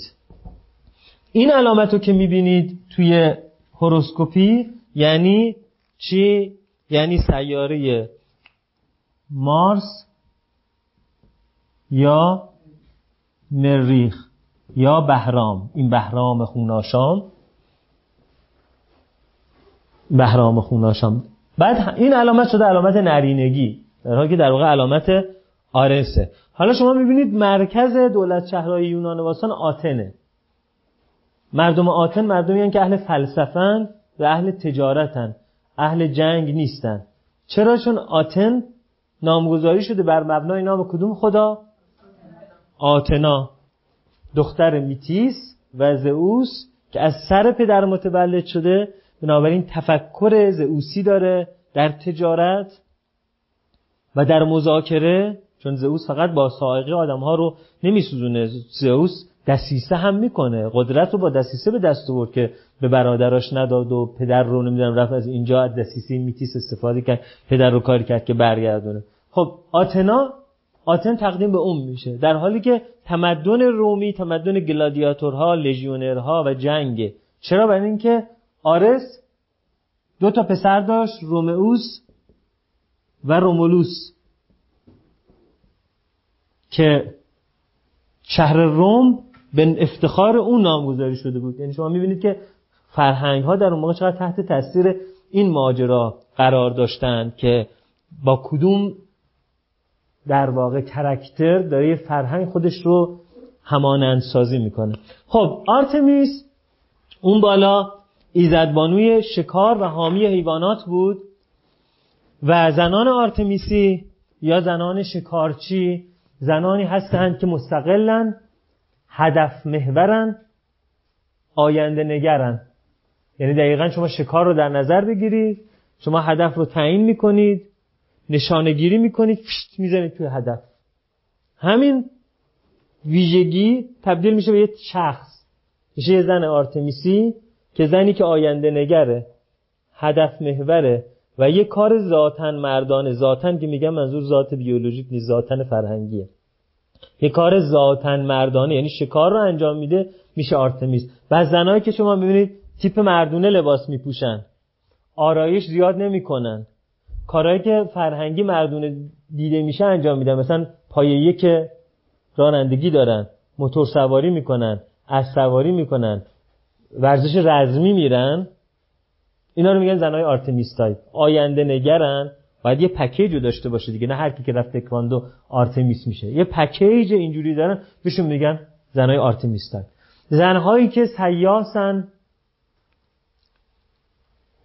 جاه طلبن مستقلن برنامه ریزن آینده نگرن بهشون میگن زنهای آتنا تایپ بنابراین زنهایی که شما تو عرصه تجارت و سیاست می‌بینید موفقن اونا یا آتنا یا آرتمیسن. حالا فرق آتنا آرتمیس ها چیه؟ اینکه آرتمیس ها اقتدار مردانه رو به چالش می‌کشن. اما آتنا ها با اقتدار مردانه تبانی می‌کنن. باش کنار میان. یعنی قدرت رو من می‌خوام به دست بیارم. مثلا هیلاری کلینتون میپذیره وقتی که حزب بهش میگه حالا نوبت اوباماست مثلا. تو بکش کنار و تو وزیر خارجی اوباما می‌کنی. یا وقتی شوهرش مثلا کلینتون بیل کلینتون با مونیکا لوینسکی رو هم میریزن خانم هیلاری کلینتون میگه بخشیدمش. آرتمیس هم اینگونه نیستن. میگه تو این کاری کردی من باید این کارو بکنم. اقتدار مردانه رو به چالش می‌کشن. مثلا اون Lady دایانا اسپنسر خانم فرانسیس دایانا که تصادفیده شد اون آرتمیس بود.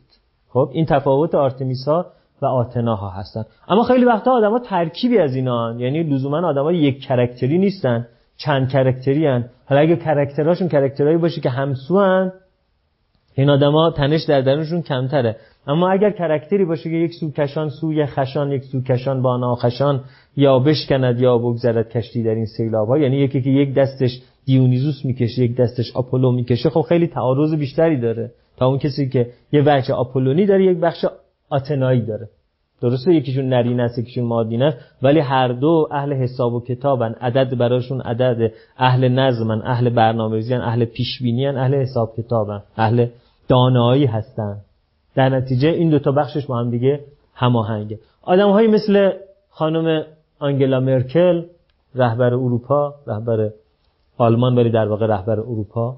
بعد آدمایی مثل خانم ایندیرا گاندی مارگارت تاچر هیلاری کلینتون شیرین عبادی اینا آدم های آرتمیسی آتنایی حالا اونایی که بیشتر اهل مثلا تبانی باشن با قدرت مثل خانم هیلاری کلینتون آتنایی اونهایی که فمینیستر باشن و با اقتدارهای مردانه بجنگن مثل خانم شیرین عبادی اونا بیشتر آرتمیسی هن.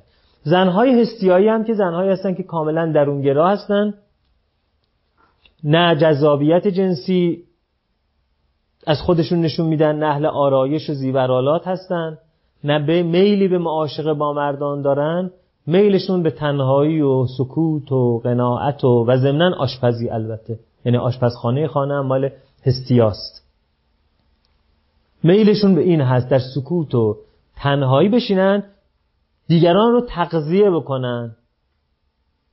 آتش خانه رو گرم نگه دارن و آتش معبد رو روشن نگه دارن. اینا هم زنای هستیاتایپ که ما نمی‌تونیم بگیم زن هستیاتایپ مثل فلانی. شینودابولن میگه مثلا خانم مادر ترزا هستیا دیمیتره ولی اشتباه می‌کنه. کسی هستیا باشه که جایزه نوبل بهش نمیدن. بنیاد ترزا نمی‌تونه بسازه. یه زن آتنایی دیمیتریه مادر ترزا. که برنامه ریزی می‌کنه تبانی می‌کنه. خیلی مادر ترزا با دیکتاتورها تبانی کرد این پول رو تونست به دست بیاره. با دیکتاتور وحشتناک آلبانی انور خوجه نشست و برخواست می‌کرد تا اون پول بده بر بنیاد ترازا. با دیکتاتور دزد اونجا کجا بود تو آمریکای جنوبی چند سال پیش زلزله شد؟ نه نه نه زلزله شد. هندوراس؟ نه بغل هندوراس یه جایی هست.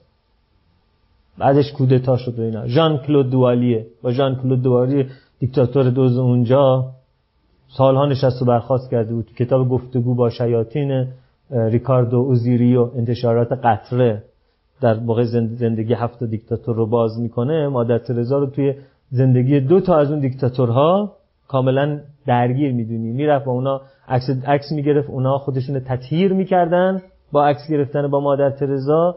و کمک های خیریه. مثلا 8 سال پول نفت میدوزید بعد یک هزارم اون رو یه خیریه گنده ای مثلا می‌زد.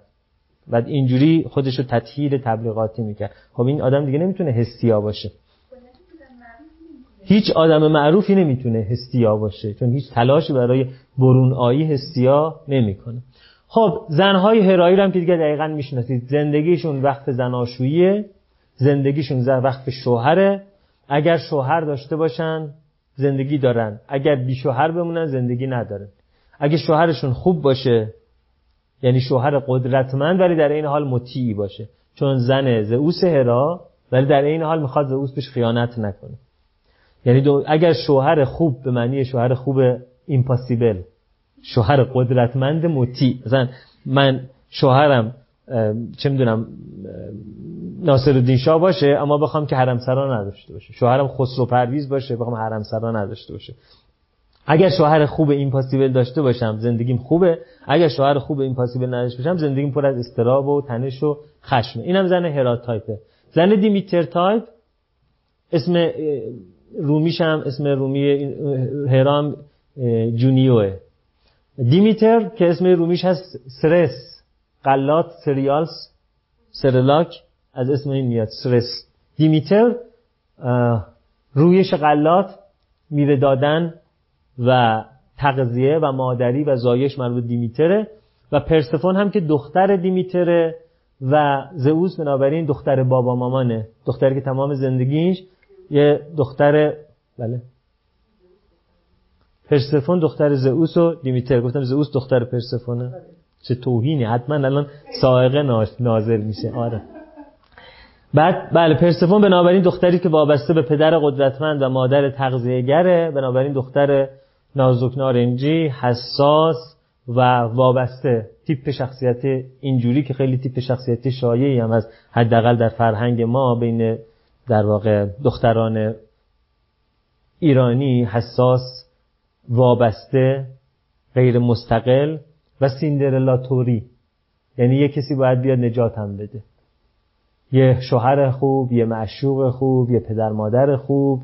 بیاد اگر نه من افسردم تمرکز روی کار ندارن آینده نگر نیستن دوست دارن همینجوری بگردن و پدر مادر شوهر دوست پسر خرجشو بده و ازش حمایت کنه. میشه زن پرسفون تایپ جنبه مثبتش هم این که خب خیلی معصومانه است و معصومانه بودن تفکرش و احساسش برای خیلی احساس امنیت ایجاد می‌کنه. دیگه بالاخره آتنا آدمو میترسونه آرتمیس آدمو میترسونه هرا آدمو میترسونه اما پرسفون آدمو نمیترسونه. در نتیجه از یه طرف زن مطلوب مردی هم هست که بخواد اقتدار داشته باشه یا بخواد حمایتگر باشه. و آفرودیت هم که دیگه از کف اقیانوس در اثر اصابت فالوس کرونوس هست. بنابراین زن شهوتی است. زنی که شهوت برانگیزه و محور زندگی خودش زندگی شهوانی است پارتنرهای متعدد داره. تا زمانی که رابطه پر از در واقع شهوت و هیجان هست اون رابطه رو داره. بعد رابطه سرد بشه رابطه دیگه برقرار می‌کنه. این ویژگی این زن هاست. حالا من به صورت مستند به شما ثابت می‌کنم که این پدیده واقعا تو دنیا وجود داره و حاصل خیال پردازی هومر نیست. اینم سندش. همه خدایان دور هم جمع شدن. و عکس دست جمعی گرفتن. چند تا هن؟ یک دو سه چهار پنج شیش هفت هشت نه ده یازده دوازده سیزده. نه سه تا نه دو تاشون غایبه. پونزه تا. شما دبیر ریاضی هستی. این پنجه. علاوه سه هشتا درست؟ اینم. سه علاوه سه هفت هفت تا هشت پونزه پونزه تا خدایانن. سیزده تاشون اینجا. اون دوتا که نیستن که حادثه. خب خدا حادث زیر زمینه. حادث هر وقت که بخواد بیاد روی زمین کلاه نامرئی شدن سر می‌کنه. در نتیجه حادث رو کسی نمی‌بینه. فقط اگر یه روزی حادث رو دیدین بدونین که مردین. بدونین آلردی مردین خبر ندارین. حادث رو فقط بعد از مرگ میشه دید. در نتیجه حادث تو عکس نیست. دیگه کی تو عکس نیست؟ هستیام که کلا توی معبده. داره آتیش معبد رو نگه میداره. اون موقع ها معبدها رو جوری می ساختن چون فکر می‌کردن که عناصر اربعه مقدسن یعنی آب و خاک و باد و آتش اینا مقدسن و هر جا که اینا اجتماع پیدا کنن آفرینش اتفاق میفته معبدها رو کنار آب می ساختن حالا کنار چشمه آب یا کنار یک رودخانه یا کنار یک چاه آب می ساختن مثلا مثل زمزم چاه زمزم مسجد الحرام و اونجا مثلا می معبدهای عمده رو کنار آب می ساختن و فکر می‌کردن که خب خاک که همه جا هست بادم که همین حواس آب وجود داره حالا آتش کمه. حالا تو معبد آتیش روشن می‌کردن. معبد جایی بود که آتیشش نباد خاموش می‌شد. بعد آتیش روشن کردن موقع خیلی سخت بود. نبود که فندک بزنی آتیش روشن بشه. بعد سنگ به هم میکوبیدن برگ خشک جمع می‌کردن تا آتیش می‌گرفت. در نتیجه خونه ها هم وقتی آتیش تموم می‌کردن تو آشپزخونه میمدن از آتیش معبد بر میداشتن. حالا آتیش معبدی که باید همیشه اونجا می بود تو معبد که هیزم بذاره مراقبش باشه. در نتیجه نیاز به کسایی داشتن که اینا اهل جشن و مهمانی و بازار رفتن و رئیس رفتن و سکس و این چیزا نباشن. جنگ گلادیاتورا هم که میجنگه اینا تو معبد باشن. وقتی هم که ایام دیونیزوسیه همه مشروب می‌خورن و در واقع کارناوال رو میندازن اینا تو معبد باشن. این آدما رو انتخاب می‌کنن که اینا پرستار آتش باشن. این پرستاران آتش هستیا بودن. بنابراین اینا دور هم جمع شدن عکس دست جمعی بگیرن هستیا اونجا مراقب آتشه. توی عکس وجود نداره. حالا توی عکس همشون دیگه می‌تونید شناسایی کنید زئوس خدای خدایان اینم اون آزرخشی است که دستشه. تاج پادشاهی هم سرشه. کلا هم که قدرتمنده. ایشون کیان؟ پوزیدون بالش رو می‌بینید به صورت بال نهنگ دومش و این چنگال سه شاخه‌ای که بعدا توی اسطوره شناسی مسیحی معمولا شیطان رو به شکل دمدار و اینجوری ترسیم کردن به خاطر اینکه در اون زمان فکر کردن احساساته که شیطان از طریق اونها در ما نفوذ می‌کنه. در نتیجه این نمادهای پوزیدونی رو دادن به اون. خب ایشون که هفایستوسه چون آتیش دستشه دیگه. آتیش کارگاه زوب فلزات دستشه و خیلی هم جدیه. ایشون کیه؟ دیونیزوسه. جام باده دستشه. ایشون که در نهایت تعادل مثلا و در واقع تو معنینه است آپولو. ایشون که هرای دیگه ملکه است. زیر بازوی زئوس واسطاده. خیلی هم تفرعون و تکبر توش می‌بینی. بعد ایشون کیه؟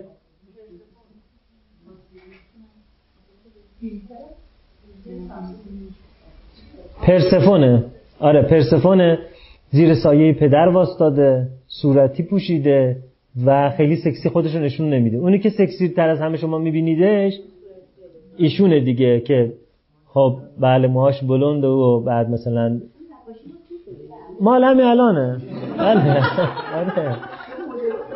آره آره.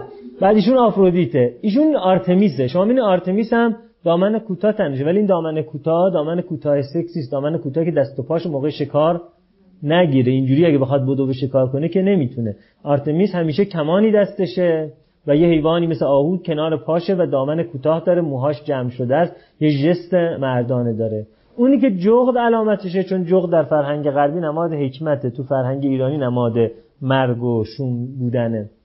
آتناز اونم که سبز پوشیده که نماد رویش دیمیتره. اینم که هیکلی و شاد و شنگول و آماده رفیق بازی چون آرسا فقط اهل جنگ نیستن رفیق باز هم هستن. بچه هیئتی ها مثلا آرسن دور هم جمع میشن و خیلی حال می‌کنن و زنجیر می‌زنن و قمه می‌زنن و نه آرسن هر کی که رفیق بازه آها هر...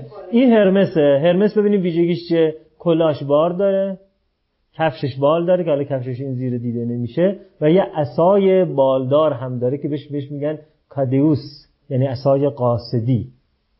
خب بنابراین اینا در واقع البته خب اینجا خیلی جدیه باید خندون نشونش بدن. دیگه نقاش همه ویژگی ها رو درست در نظر نگرفت حالا بر این مبنا شما می‌تونید شخصیت های مختلف رو طبقه بندی کنید. مثلا آدم هایی که مرتب خلاقن و در این حال مرتب ایدئولوژی عوض کردن. یا آدم هایی که هنرهای تلفیقی یه چیزی رو به یه چیزی نسبت دادن بستن. مثلا محسن مخمل باف محسن نامجو. اینا چه تیپ آدمی هن؟ هرمسی آدم هایی که کاسب های خیلی واردی هم هستن هرمسی هن. اما آدم هایی که امپراتوری های تجاری دارن زئوسی هن. حالا آدم هایی که میگن مثلا خودش از کار و کارگری شروع کرده امپراتوری ساخته یعنی نه زئوسی هفایستوسی هن. اگر هفایستوس بودن نمی‌تونستن امپراتوری بسازن. می‌شد یه خیاط موفق که آدم ها میرن پیشش تو نوبت میمونن. اگه بقیه یه ماه تو نوبت میمونن برای کت شلوار برای ایشون دو ماه باید تو نوبت میمونن برای کت شلوار آره. اما اون که سیستم تشکیل میده شعبه تشکیل میده بعد خودش فروشگاه می‌زنه بعد خودش پخش می‌زنه بعد خودش واردات داره اون دیگه یعنی زئوس. هفایستوسه یه آدمایی هم هستن که زئوسن برنامه‌ریزی می‌کنن قدرت طلبن ولی یه دفعه دیوانگی می‌کنن. مثل صدام مثل هیتلر. شما هیتلر رو بذارید در مقابل استالین حمله هیتلر به اتحاد جماهیر شوروی هیچ توضیح توجیه سیاسی نظامی نداشت. اگر حمله نمی‌کرد به اتحاد جماهیر شوروی تمام اروپا رو می‌تونست بگیره غیر از انگلیس حالا. تمام اروپا رو می‌تونست بگیره. دیوانه شد. حمله صدام به کویت هم یه دیوانگی بود دیگه. یعنی یه زئوسه طراحی می‌کنه. قلدره گردن کلفته کودتا می‌کنه قدرت رو به دست میاره قدرت رو به شکل توتالیتر می‌گیره. اما یه دفعه دیوانگی می‌کنه یعنی دفعه از یه کسی عصبانی میشه سر قیمت نفت با امیر کویت دعواش میشه فردا میگه بریزید کویت رو بگیریم هر چی می‌تونید درو کنید. بعد میگه آقا مثلا ما معذرت خواهی می‌کنیم میگه که ما گوشمالیش دادیم معذرت خواهی می‌کنیم برمیگردیم. بلکه اونجا میمونه انقدر میمونه تا میان دمار از روزگارش در میارن. هیتلر و صدام مثلا زئوس پوزیدونن.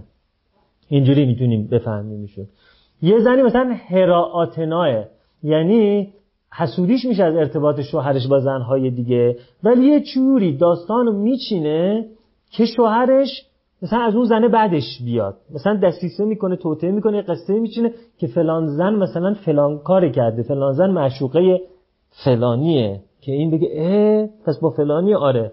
اما یه هرا جیغ می‌کنه داد می‌زنه موبایل شوهرش بررسی می‌کنه تو فیسبوک شوهرش میره میچرخه. کیا کانکت میشن به تو؟ این کی بود که زنگ زد؟ یعنی یه جوری که کاملا رو در واقع تنش ایجاد می‌کنه. اما اگر یه زنی آتنای پیور باشه ببینی شوهرش بهش خیانت می‌کنه در نظر می‌گیره که آیا خیانت اون منافع من را تهدید می‌کنن یا تهدید نمی‌کنن؟ تهدید نمی‌کنن دیگه تهدید می‌کند حالا یه طرحی میچینه. جلوی ماجرا رو می‌گیره. یعنی برخورد آدما با موقعیت های مختلف. یه زنی که دیمیتره به خاطر بچهش تحصیلش ناتمام می‌ذاره سر کار نمیره هر روز سه وعده غذا برای بچهش رو سفره میچینه بچه رو بدون صبحانه مدرسه نمیفرسته بچه هر روز غذای گرم می‌خوره. مامان جون خوردی غذا؟ تو چی خوردی؟ کی خوردی؟ چجوری خوردی؟ در حالی که یه زنی که آرتمیسه اگر هم صاحب بچه بشه به بچهش میگه غذا نون توی فریزر هست گرم کن توی مایکروفر پنیرم فلانجا هست. گشنت بود. با رو ساندویچ من باید برم سر کار باید برم جلسه. یعنی شما می‌بینید که زن آتنایی و آرتمیسی قدرت برنامه و جاه هاش رو و استقلالش رو به هیچ ارتباطی نه با شوهر نه با پدر مادر نه با فرزندان واگذار نمی‌کنه. اما زن پرسفونی زن دیمیتری و زن هرایی زندگیشون تحت تاثیر پدر و مادر شوهر یا فرزندان قرار داره. در واقع اونا سالار زندگیش هستن. خب مرد هرای مرد آرسی ویژگیش اینه که سطحیه. یعنی مثلا بحث های عمیق فلسفی روانشناسانه برای اینا معنا نداره. از کارهای مردانه لذت می‌بره. یعنی ترجیح میده با حقوق کمتر مثلا رانندگی بکنه تا با حقوق بیشتر مثلا فرض بکنید که مراقبت از بچه ها انجام نده. یا مراقبت از گل و گیاه انجام نده. سه برابر حقوق بهش بدید که باغبونی کن. یه سوم حقوق بدیم پشت فرمون باشه. اینجوری هم پشت فرمون باشه. لذت می‌بره از این کار. مرد آرسی. هر چیزی که سنتی بگن که این مردان است اون ازاش لذت می‌بره. عشق فوتبال عشق کشتی عشق تکواندو. اهل حساب کتاب و ریاضیات اصلا نیست. و هر جا که بچه ها جمع باشن اونجا جمعه. اهل رفیق بازیه. کلی رفیق داره. از رفیقا عوایدی نداره. هرمس کلی رفیق داره اما با رفیقاش کاسبی می‌کنه. یعنی به اصطلاح سوشال کپیتال داره. هر جا کارگیر کنه بذاری زنگی بزنی. یه رفیق من یه کسی رو من می‌شناسم. پسر حاج آقا فلانی هست که تو دفتر آقا فلان کار می‌کنه. من الان زنگ می‌زنم حلش می‌کنه. یک گوشیش همیشه هرمسی دستش داره میگه. رونه ها یعنی اینجوری هم داره مذاکره می‌کنه داره کار اینو ریس می‌کنه کار اون ریس می‌کنه برای اون پارتی برای از اونجا کاسبی می‌کنه. اما مرد آرسی نه. اونجا داره زندگی می‌کنه. با این با این با این داره زندگی می‌کنه. حالا طبیعتا چون همه آدم ها تقریبا pure اینها رو ندارن و تنوعش خیلی زیاد میشه. یعنی دیگه 15 تا هستن تعداد ترکیباتی که از این 15 تا شما می‌تونید داشته باشید چون بعضی آدم‌ها یه archetype دارن بعضی دو تا archetype نه character داشت یه character ی هن بعضی دو character ی هن بعضی سه character ی هن. و تازه هر مردی از نظر یونگ یه وجه زنانه هم در درونشه. یعنی هر مردی یه آنیما داره هر زنی یه آنیموس داره. بعد ما یه shadow داریم یه پرسونا داریم. در نتیجه چون لایه های مختلف داریم حالا یه معلمی داریم که این در یه آدمی داریم که این آدم هرمسه اما هرمسش آپولو داره. یعنی حرف شیرین می‌زنه ولی حرف شیرین مبتنی بر سند و مدرک می‌زنه. یه کلی کلی اطلاعات داره و داره شیرین ارائهش می‌کنه. مثل دکتر الهی قمشی یه آدم حرف شیرین داره و حرف شیرین چرت داره می‌زنه. یعنی فقط داره ور می‌زنه داره فقط زر می‌زنه. ولی اینقدر شیرین زر می‌زنه که شما میری 6 ساعت نشستی داری زر زدن های چرند این آدم رو مثلا تحمل می‌کنی. جوک می‌سازه مثلا اون جوک هم در واقع طنز هم نیست مثلا هزله حجوه مثلا. ولی شما نشستی دارید نگاه می‌کنید و مثلا دارید بهش میخندی. خب این مثلا دارن فحاشی می‌کنن به هم دیگه. سه ساعت دارن فحاشی می‌کنن. سریال های تلویزیون رو دیدید؟ آقا ماشاءالله مثلا میره توالت میگه کی قبل من توالت بوده؟ آی در توالت رو ببند. نمی‌دونم رضا عطاران از توالت میاد بیرون میگه ما کارمونه کردیم حالا هر کی می‌خواد بره کارشو بکنه. یعنی مثلا توالت رفتن اساس ماجرا این میشه زد می‌زنه تو سر اون میشه زد خاک تو سرت کنن فلانی لای ذلیل شی فلانی؟ همینجوری. مسعود نمکی. تنز مسعود نمکی. اکبر عبدی باید اونجا باد رودش خالی کنه. بعد همه بگن بوی چی بود بوی چی بود؟ شیمیایی زن بعد بفهمن که اکبر عبدی ترسیده اونجا. مشهدی ها میگن ما چستیدیم. ما چستیدیم. حالا. بعد بگه اینجا این تنز تنزه چقدر چیپیه. حالا این تنز رو بذارید کنار تنازی یک آدم صاحب سخن مثل سعدی که کلی تجربه داره کلی دانش داره کلی سواد داره. پس شما یه هرمسی که با آپولو باشه می‌بینید چقدر متفاوته. میشه یه معلم خوب یه مفسر خوب یه تبیین کننده خوب. همون هرمس رو اگر شما هیچ آپولوی کنارش نذارید هیچ چیز اوسی نذارید هیچ آتنایی نذارید میشه یه هرمسی که همینجوری داره مثلا میگه چرت و پرت میگه. ولی خب چرت و پرت میگه شیرینه. یعنی نمیزن دهنشو ببندن. میگم بگو بازم بگو. یکم دیگه هم بگو. خب؟ یا مثلا فرض بکنید که یک آپولو اگر آپولویی باشه که مثلا فرض کنید که همراه باشه با آفرودیت اون وقت میشه یک کسی که کارشناس در امور زیبایی شناسانه مثلا تحلیل فشن می‌کنه تحلیل مد می‌کنه. خب این آدم باید کلی با رنگ ارتباط برقرار کنه کلی باید با فیگور ارتباط برقرار کنه کلی باید با فیتنس ارتباط برقرار کنه. اما کارشناسه. کارشناس فشنه. کارشناس آرا... آرایشه. کارشناس زیورآلات یعنی آپولویی است که آفرودیت در درون خودش داره. یکی کسی کارشناس تجاری تجاریه یعنی آپولویی است که هرمس توش داره. یکی کارشناس امور صنعته آپولویی است که هفایستوس توش داره. دوست داره بره تو کارخونه ها کنترل کیفیت کنه تحلیل سیستم کنه. یا آدمی تو کارخونه میره حالش به هم میشه بخوره. یا آدمی تو کارخونه میره زنده میشه. حال می‌کنه این ادوات رو می‌بینه. این تجهیزات رو می‌بینه این آچار به دست می‌گیره. یکی می‌بینه تا بیکار میشه میره یه اتوی خراب رو پیدا می‌کنه بازش می‌کنه. میره المنتش می‌گیره. میگه بابا این اتو دیگه ما سه تا اتو داریم تو خونه. میگه نه باشه. تفریحش اینه که روز تعطیل بره از اونجا المنت بگیره بره از اونجا سیم بگیره. بعد این سیم لخ کنه. این سیم اینجوری کنه یه اتویی رو که اصلا تاریخ مصرفش گذاشته سالم کنه بسازه اونجا. اون میشه در بارم کنتور بپره. خب اون چی؟ معلومه حرفه ای نیست سوس شما. اگر نه یه جوری که کنتور نپره اون کار رو می‌کنه. یعنی باز خود اینم مسئله این هفایسوس مهارت آموزی شده یا مهارت آموزی نشده؟ یعنی character که همه چیز نیست. یه آدمی character مناسب برای طبیب شدن داره. اما این که character مناسب برای طبیب شدن داره شما بندازید توی یه دانشگاه بی سوادانه. اینو بندازید توی دانشگاه با استادهای باسواد. بله؟ نه؟ آها این که اینا چیه؟ حالا می‌رسم بهش. منظورم اینه که حتی وقتی شما یه آدمی می‌بینی که آپولوه خب این آپولو آپولویی که مهارت رو بهش یاد دادن یا یه آپولو آپولویی که خامه دست خالی داره آپولو بازی می‌کنه دسترسی به اطلاعات درست نداشته. یا یه هرمسه که بهش یاد دادن یا هرمسه که بهش یاد ندادن. آفرودیت رامیره مثل رقص میمونه. یعنی آفرودیت نگاه کردن رو آفرودیت رقصای عاشقان رقص شهوانی نه رقص جنگ مثل زابلیا رقص شمشیر دارن مثلا رقص شهوانی ندارن دیگه. یا مثلا کردا رقص حماسی دارن رقص اتحاد دارن رقص شهوانی ندارن. رقص شهوانی مثل رقص عربی مثل رقص ایرانی. رقص بندری. این رقصا رو نگاه کردن آفرودیتا چجوری دارن راه میرن؟ این از آفرودیتا برداشتن. پس آفرودیتا همینجوری که راه میره داره میرقصه. اندامهاش.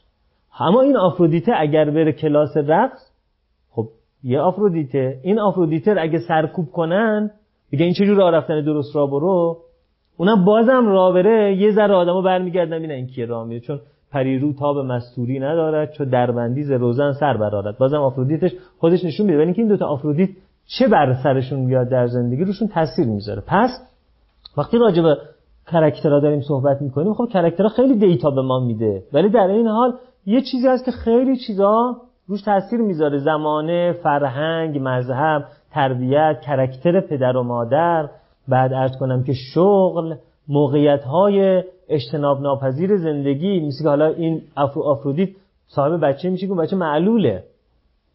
یا اینکه این آفرودیت صاحب یه بچه بشه که بچه مستقله این آفرودیت یه شوهری پیدا کنه که اون شوهر هفایستوس همش سر کاره. خب آفرودیت هم که برای خودش آراشگاهه بعد میره استخ بعد میره یوگا بعد میره پیش دوست پسرش بعد میره مهمونی ولنتاین بعد میره این بعد برمیگرده خونه مثلا شوهرش هم یه ساعت بعد می‌رسه حالا همین آفرودیت زن یه آپولوی وسواسی بشه که ثانیه ها براش حسابه. میگه خانم سه ثانیه دیر اومدی. کجا بودی سه ثانیه دیر اومدی؟ همین دور و برا همین دور و برا معنا پیدا نمی‌کنه. کجا یک پاسخ مکانی داره؟ یعنی باید location داشته باشی. خب حالا این آفرودیتی که زنه آپولو شده با این آفرودیتی که زنه هفایستوس شده خب اینا با همدیگه دو تا سبک زندگی خواهند داشت. بنابراین ما داریم راجع به چیزی صحبت می‌کنیم که خیلی قابلیت قبض و بست و انعطاف و استحاله داره. پس ضمن اینکه آدم رو قابل پیش بینی می‌کنه در عین حال هم ما نباید فکر کنیم خیلی قابل پیش بینی می‌کنه. حالا همین سوال شما اینه که آیا این ماجراها اولا ذاتی است یا اکتسابی است؟ یعنی یه نفر ذاتن آفرودیتی بوده یا انتخاب کرده آفرودیته؟ این اینجوری بگم ذاتی یا انتخابی؟ خب این بستگی داره که شما اساسا در فلسفه ذاتگرا باشید یا وجودگرا باشید. در فلسفه بعضی اسنشیالیستن یا ذاتگران. اینا اعتقاد دارن که هر پدیده در جهان ذاتی داره و اعراضی داره. جوهری داره یا گوهری داره و مجازی داره. میگه مثلا ذات گل این است. خار عرض گل است. ذات گل معطر بودن و زیبایی است. خار عرض گل است. ذات سیب تعادل و شفابخشی است. اون گلی که به پوست سیبه عرض گله. ذاتی وجود داره عرضی وجود داره. اینا ذاتگرا هستن. ذاتگراها بنابراین میگن یه آدم ذات آفرودیتی داره. حالا ذات آفرودیتی چون این آدم تو عربستان سعودی متولد شده ذات آفرودیتیش یه برغه افتاده روش. این عرض ذات آفرودیتیشه. نه نه عرض میپوشاند. اگه لطافت رو از خوشبویی جدا بکنید آره. نه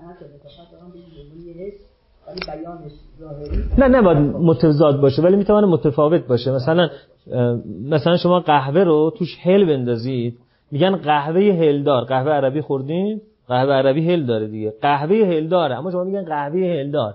یعنی ذاتش قهوه است. هل بهش عرض شده. مزاحمتی براش نداره خوشبوترش کرده. اما ما قهوه داریم می‌خوریم. دمنوش هل داریم نمی‌خوریم. آره خب مثال دیگه. من دارم فل بداهه مثال می‌زنم. خیلی وقتا اونقدر دقت نداره مثالام. آره. باید متضاد. خب اصلا گلم متضاد با ذات سیب نیست. گلم از همون عناصر ذات سیب تشکیل شده دیگه. بله.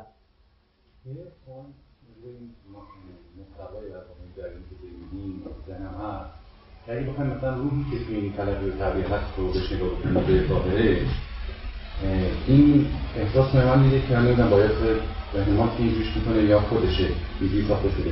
که انگار یه چیزی داره به عقل می‌خواد اطالت بیشتری بده. یعنی بر مبنای اطالت عقل که میاد این احساس می‌کنه اونجایی که می‌خواد از از میتیس بهره می‌گیره؟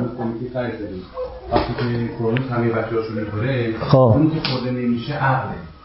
بعد عقل تصمیم می‌گیره که همه اونها رو در واقع زئوس رو یعنی شما معادل عقل می‌گیرید نه زئوس اول عقل کل نیست.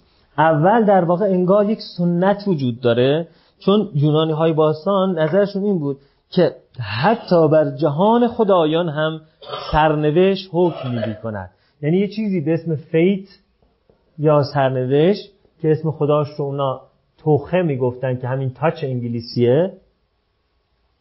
ازا مست هم الذرا مس عربا میگن مس ما میگیم تاچ اونا می‌گفتن توخه این چیزیست که وقتی یه چیزی رو تاچ می‌کرد دیگه در مقابل چیزی وجود نداره. گویا یه سنت وجود داره سنتی که پدرها می‌خوان مانع حکومت پسرها بشن ولی اون پسر چه پسر اورانوس باشه کرونوس چه پسر کرونوس باشه زئوس این سنت رو میشکنه. چه پسر لایوس باشه اودیپوس این سنت رو میشکنه. بنابراین میشه گفت سنتی که در یونان باستان وجود داره سنتی است که نو بر کهنه غلبه خواهد کرد. مثل یه چیز میمونه مثل یه سنت الله میمونه این ماجرا. ان الارض یرثها عبادی الصالحون. اینم میگه ان الارض یرثها نو علاوه بر کهنه. در نتیجه این یه سنته حالا زئوس اینجا طبق یه سنت یعنی انگار مادرش و مادر بزرگ پدر بزرگش دست به دست هم میدن و او رو نجات میدن. بنابراین اینجا اونی که داره نجاتش میده دیگه خودش نیست. مادرش رعاه با حمایت گایا و اورانوس که دارن در یه قار دوری زندگی می‌کنن و در واقع زئوس تا بزرگ بشه میسپره به اونها. بعد میاد تازه از یه خدای دیگر که ایزد با اون خرده کمک می‌گیره و در نتیجه میشه گفت که یه سنته که داره این کار رو ایجاد می‌کنه و بعد بله خرد. قدرت خردمندان یعنی میشه گفت سنت یونان باستان این هست که قدرت مبتنی بر خرد قدرت مبتنی بر داده. همون چیزی که الان تو اصل اطلاعات میگیم اطلاعات. قدرت هست. انگار در یونان باستان این بود که قدرت از خرد ناشی میشه. بنابراین فیلسوفان و دانشمندا از همون زمان اومدن بیرون. دموکریتوس اولین بار اونجا اسم اتم رو به کار برد. تالس روش علمی رو به کار برد. هراکلیتوس و آناکسیماندر راجع به ذات جهان بحث شروع کردن کردن. در نتیجه میشه گفت که سنت یونانی قدرت مبتنی بر خرد بوده. در حالی که سنت ایرانی قدرت مبتنی بر فره ایزدی بوده. یعنی شما وقتی که شاهنامه رو می‌خونید فصل اولش که فصل اساطیریش هست در واقع شاهان کسانی بودند که معید به تأییدات الهی بوده شاه ایرانی از کیومرس بگیری تا ایرج و فریدون و چه می‌دونم گشتاس و کیکاووس. ویژگیش این بوده که معید به تأییدات الهی بودن. و اگر خداوند تاییدش رو برمی داشته اون شاه سقوط می‌کرده. اما قدرت یونانی مبتنی بر دیتا می‌تونید اینو بفهمید. بنابراین فرهنگ غرب در مقابل فرهنگ ما این تفاوت رو می‌کنه. کوچکترین پسر هم هست. یعنی جوانترین پسر.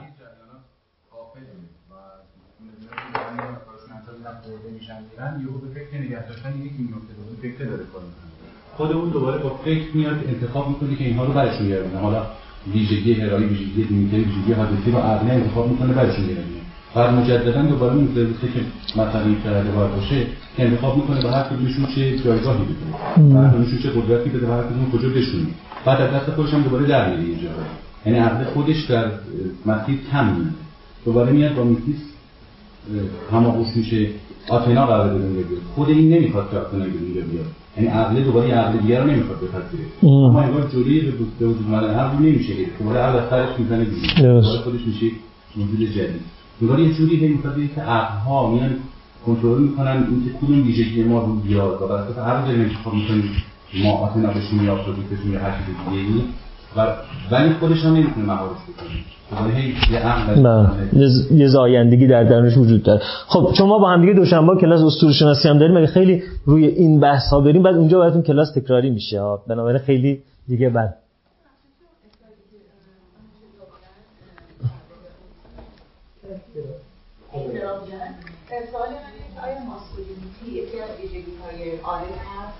آره صد درصد. خیلی زیاد. آره آره. آها. الان بعد یه سری جدول می‌کشم تشخیص این جواب سوال ایشون هنوز ندادم ها. یعنی وسط سوال جواب سوالشون پرانتز باز شد پرانتز باز شد. داره که گفتید ذاتیه یا عرضیه. عرض کردم یه سری فیلسوفان که میشون میگن ذاتگرا یا اسنشیالیسم اعتقاد دارن که پدیده ها ذات داره و عرض داره. یه سری فیلسوفان که نان اسنشیالیست هستن اعتقاد دارن که نه. گل همونقدر جزو ذات اون سیبه. که من اون هسته سیب. این که نظر مکانی اون وسط تر این حاشیه است به این معنی نیست که پوست روی گل یا لکه های روی پوست جزء عرضه خار همونقدر در گلیت گل دخالت داره که گل برگا و عطر گل. این گروه بهش میگن نان اسنشیالیست در نتیجه این که ما مثلا میگیم این آدم ذاتا آفرودیت بوده اما خانواده باعث شدن آفرودیتش سرکوب بشه و دیمیتر داره الان نقش دیمیتری داره یعنی در واقع همین که بگیم یه چیزی در واقع عمقه که یونگ به این عمق ما میگه self یه چیزی سطحه که یونگ به این سطح ما میگه پرسونا یعنی یه جور ذاتگرایی. در واقع اگه یکی ناذات‌گرا باشه میگه نه این داره نقش دیمیتر به این خوبی بازی می‌کنه. حالا آفرودیت هم داره. هیچ کدوم ذات نیست هیچ کدوم عرض نیست. خب؟ بعد اون وقت اگر که ما نازاتگرا باشیم باز گاهی اوقات ما نازاتگرای دترمینیستیکیم دترمینیستیک نان اسنشیالیست یعنی میگیم که جبر زندگی باعث شده یک آفرودیت و یک دیمیتر در وجود این آدم وجود داشته باشه. یک انرژی آفرودیتی و یک انرژی دیمیتری. ترند کلمه بهتری است ولی خب معادل فارسی نداره. یه ترند دیمیتری و یه ترند آفرودیتی در این وجود داره. جبرم هست. یعنی اتفاقاتی که بر او واقع شده او رو آفرودیت و دیمیتر کرده. یه آدمی ممکنه بگه نه من نان اسنشیالیست نان دترمینیستم یعنی من نه تنها به ذات اعتقاد ندارم به جبر هم اعتقاد ندارم. پس می پس چیه؟ میگه انسان تنها موجودیه که توی او existence precedes essence existence یعنی وجود مقدم بر ماهیت است. یعنی این آدم فقط وجود داره. پس ماهیت های این آدم از کجا اومده؟ میگه از انتخاب هاش اومده. این آدم تلویزیون نگاه کرده هم خانم جمیله میرقصیده هم خانم نادره داشته نقش مادر رو بازی می‌کرده. این انتخاب کرده جمیله این فرهنگ بشه. انتخاب نکرده نادره این فرهنگ بشه. انتخاب کرده. انسان انتخاب می‌کنه. اینا اگزیستنشیالیستن حالا پس شما در پاسخ به سوال شما که این از کجا میاد من باید از شما بپرسم که شما اسنشیالیستید یا نان اسنشیالیستید اگر نان اسنشیالیستید نان اسنشیالیست دترمینیستید یا نان اسنشیالیست نان دترمینیستید بعد اگر که نان اسنشیالیست نان دترمینیستید یعنی اگزیستنشیالیستید حالا من میگم انتخاب می‌کنه آدم اما اگر اسنشیالیست هستید و دترمینیستید من میگم این بر ما واقع شده. حالا سوال اینه که این وقوع چگونه اتفاق افتاده؟ آیا بیولوژیک اتفاق افتاده یا سوشیولوژیک اتفاق افتاده؟ اون وقت من میگم که علمای جامعه شناسی بیشتر گرایش دارن بگن این علل علل اجتماعی بوده علل اجتماعی اقتصادی بوده. علمای ژنتیک بیشتر تمایل دارن میگن این علل علل بیولوژیک بوده. بنابراین من میگم که از شما می‌پرسم اینکه یک آدمی قتل انجام داده است اگر فکر کنیم در اختیارش نبوده جامعه در این قتل نقش داشته یا این آدم ژنتیکالی قاتل بوده؟ اگر شما بگید این ژنتیکالی تمایل به قتل داشته منم میگم آدمای ژنتیکالی تمایل به هرمس شدن دارند یا به آفرودیت شدن دارند. اگر بگید نه اجتماع این آدم رو قاتل کرده یعنی شما مثل ماکارنکو باشی چون ماکارنکو تو کتاب پداگوژیش میگه دو تا کودک دست من بدید و به من سفارش بدید. یکیشو قاتل خواهم کرد یکیشو قدیس خواهم کرد. یعنی نظرش اینه که اینقدر تربیت و جامعه دخالت داره. در حالی که داروین میگه که یک مهندس ژنتیک به من بدید انسانی رو بر شما خواهم آورد که دومش مثل دوم شامپانزه بتونه اونو به درخت آویزون کنه. مثلا حالا داروین که این حرفو نمی‌زنه. من بله من در واقع روحش در من حلول کرده. و من جز نوباب خاصه داروین هستم که در غیبت به سر می‌بره. من از قول ایشون می‌تونم بگم اگر ایشون الان حضور داشتن چنین می‌گفتن و شما می‌تونید باور کنید. حال در نتیجه جواب این سوال اینه. ما توی روان پزشکی وقتی راجع به شخصیت صحبت می‌کنیم میگیم شخصیت نمیشه گفت که ژنیه یا تربیتی است. حتما بخش ژنی داره که ما به اون بخش شخصیت میگیم تمپرامنت مزاج نیچر. طبع این آدم اینجوریه. نمیگن طبعش سوداییه طبعش دمویه طبعش صفراویه. یا آقا این عصبانیتش جدی نگیر. این طبع صفراوی داره. الان هم یخ می‌کنه. مثل فلز میمونه. زود داغ میشه زودم یخ می‌کنه. جدی نگیر. یا میگه بابا این درست الان عاشقه. ولی تو فکر نکنی زندگیش الان میره دنبال اون عشقه. این الان یه ودکا بخوره از عشق در میاد می‌زنه به لاتبازی. بعد یه شراب قرمز بهش بدی عاشق میشه. موزیک والز بزنی عاشقانه رفتار می‌کنه. شرام شپره پخش کنه عشق کجا میره. دیسپیر دید شرام شپره. میگه این آدم تبش سودایی مسلکه. وقتی دل سودایی می‌رفت به بستانها بیخیشتنم کردی عطر گل و ریحان خیلی این تبش اینه دیگه. خب؟ این یعنی ما انگار نچرال فکر می‌کنیم بعضی چیزا ترشن بعضی شیرینه. نچرال فکر می‌کنیم آدم صفراوی ان سودایی ان و خب طبیعتا در انسان ها نیچر دخالت داره. اما اون برای قضیه هم یه بخش شخصیت رو در روانپزشکی میگن character ه و character رو ویلهلم رایش بهش میگه character armour. armour یعنی چی؟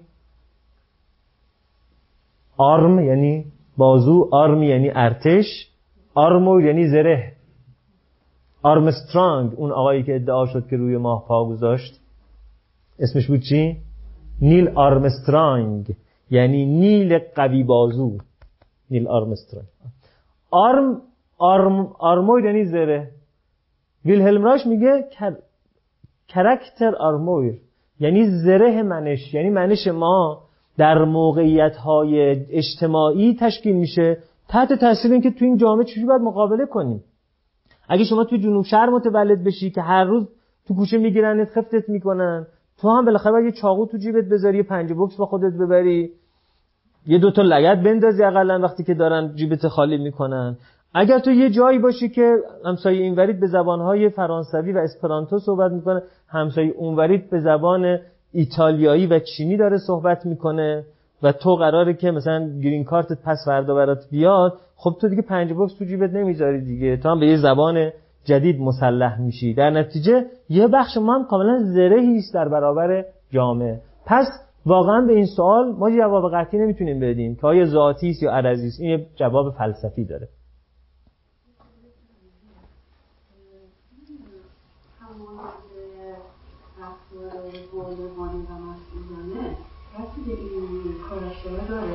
مثلا اونجا که مثال زدیم میاره که هفته دیر رفت می‌زنه و که باید آمار بده آیا اونی که آورده باید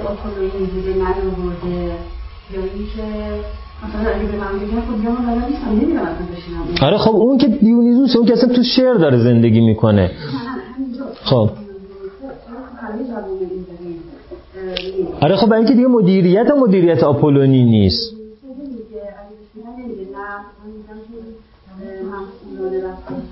نه دیونیزوس در دنیای شعر غرقه. واقعا دیونیزوس نمیفهم این قصه است. ببینید من الان دارم مرتب به شما تذکر یعنی یادآوری می‌کنم که اینا قصه است. خیلی جدی نگیم با جدول تناوبی عناصر مندلیه فرق می‌کنه. جدول تناوبی عناصر شنودابوله. ولی شما در همین شهر تهران جاهای خواهید رفت که به ای راجع به اینها صحبت می‌کنن که میگن اصلا اینا توی اتر وجود ماست. یعنی از ژن هم عمیق‌تره چون ما اعتقاد دارن کالبد اترال داریم عمیق‌تر از اون کالبد آسترال داریم عمیق‌تر از اون کالبد رحمیک داریم عمیق‌تر از اون کالبد cosmic داریم عمیق‌تر از اون کالبد نیروانایی داریم. هفت تا کالبد داریم. کالبد ن...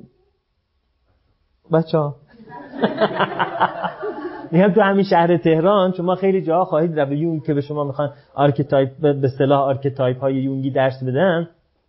اول به شما میگن شما یه کالبد دارید کالبد نیروانا. نه از تانترا از تانترا گرفته شده دیگه. از سنت هندی آیورودا گرفته شده. یه کالبد داری تو کتاب تعلیمات تانترا. اوشم چهار جلد اینو می‌تونید بخونید. یه کالبد دارید که کالبد نیروانا است که فقط بودا و خود نیروانا اونجا دارن زندگی. کسی دیگه اونجا نرسیده.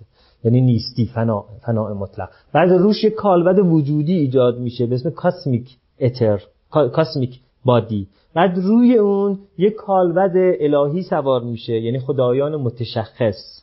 مثل کریشنا مثل ارز کنم که شیوا ویشنو اون اسمش میگن برحمیک به خدایان توی اون کالبد دارن زندگی می‌کنن تو اون لایه زندگی می‌کنن. بعد یک لایه سطحیتر اون میشه آسترال بادی یا لایه اختری که ناشی از پرونده های آکاشیک ماست یعنی پرونده های تناسخ های قبلی ماست.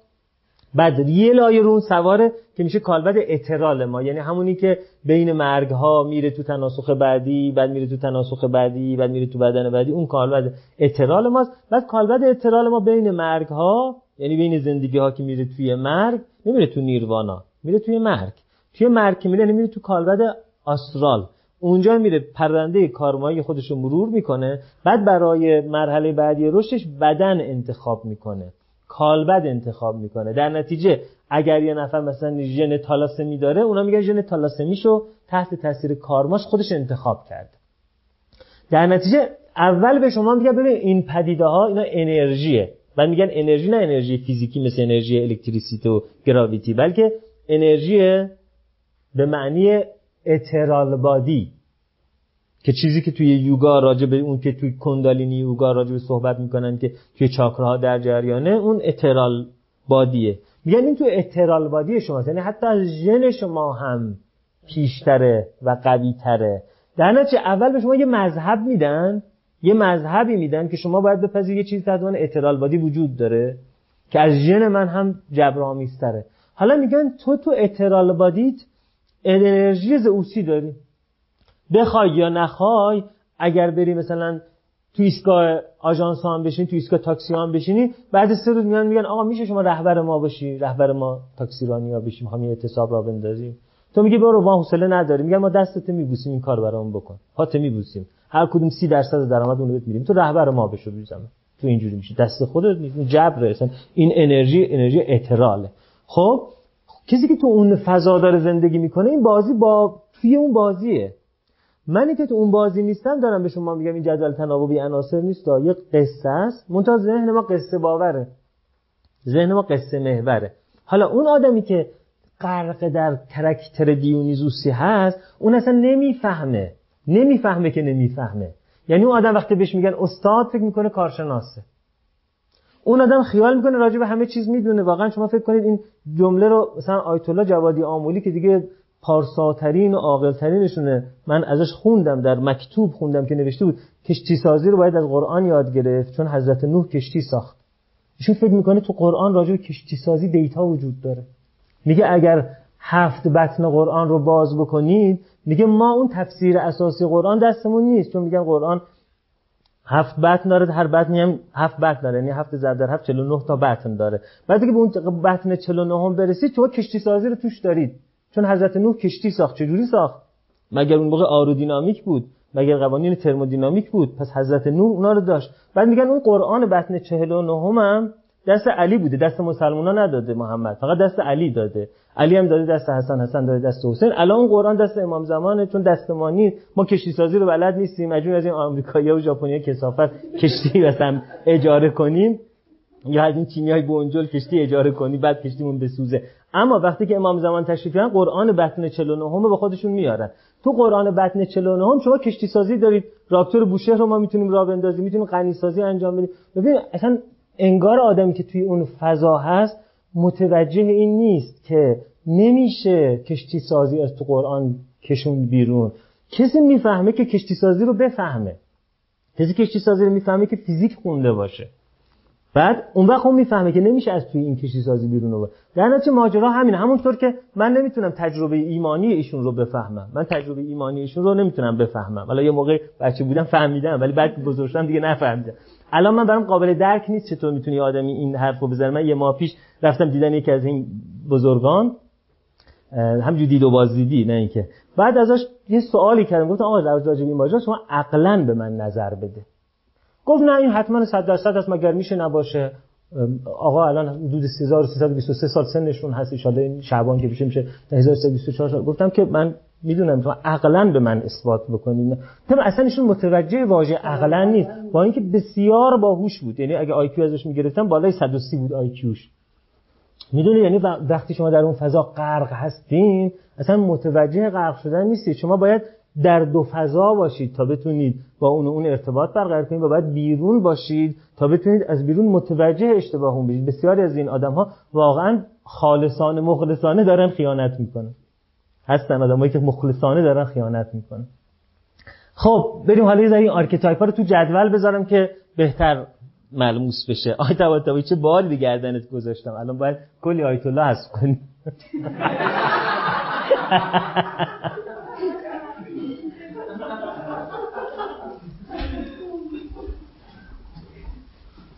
آخه نمی‌تونیم همه‌ش از ترامپ مثال بزنیم.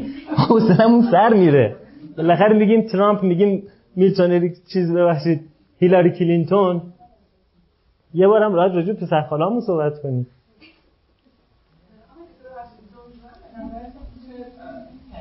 هرمس دیونیزوس. هرمس دیونیزوس. بستگی داره شما تصویری که از دونجوان چی دارید باشه. نه آرس نه اصلا نیست. دونجوان با زبان بازی زنها رو جذب می‌کنه. جذابیت یک دونجوان جذابیت بازوهاش نیست. جذابیت کلامش و تیسوشیشه بنابراین هرمس دیونیزوسه خب ببینید شما می‌تونید برای اینکه حالا یادتون بمونه اینها ویژگی هاشون می‌تونید فکر کنید که اگر ما فکر کنیم یک روح نرین روانی وجود داره به اسم آنیموس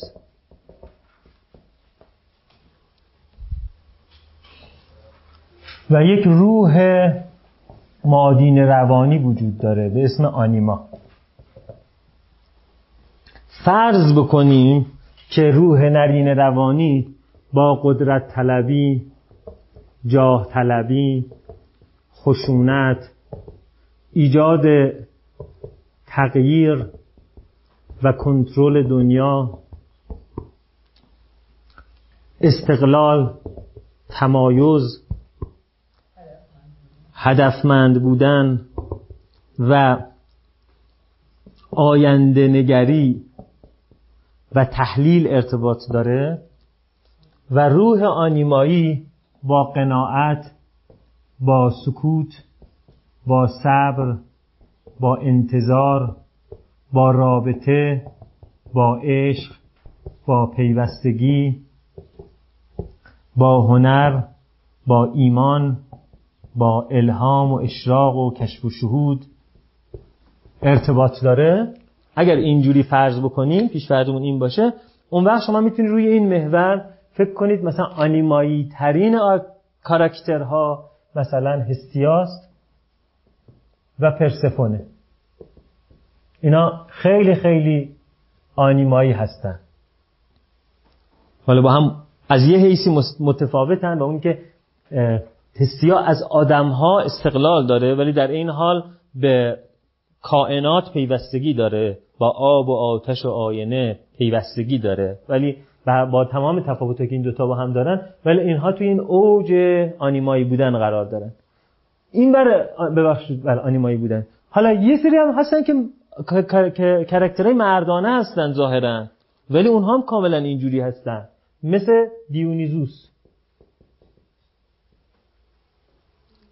یعنی که شما حافظ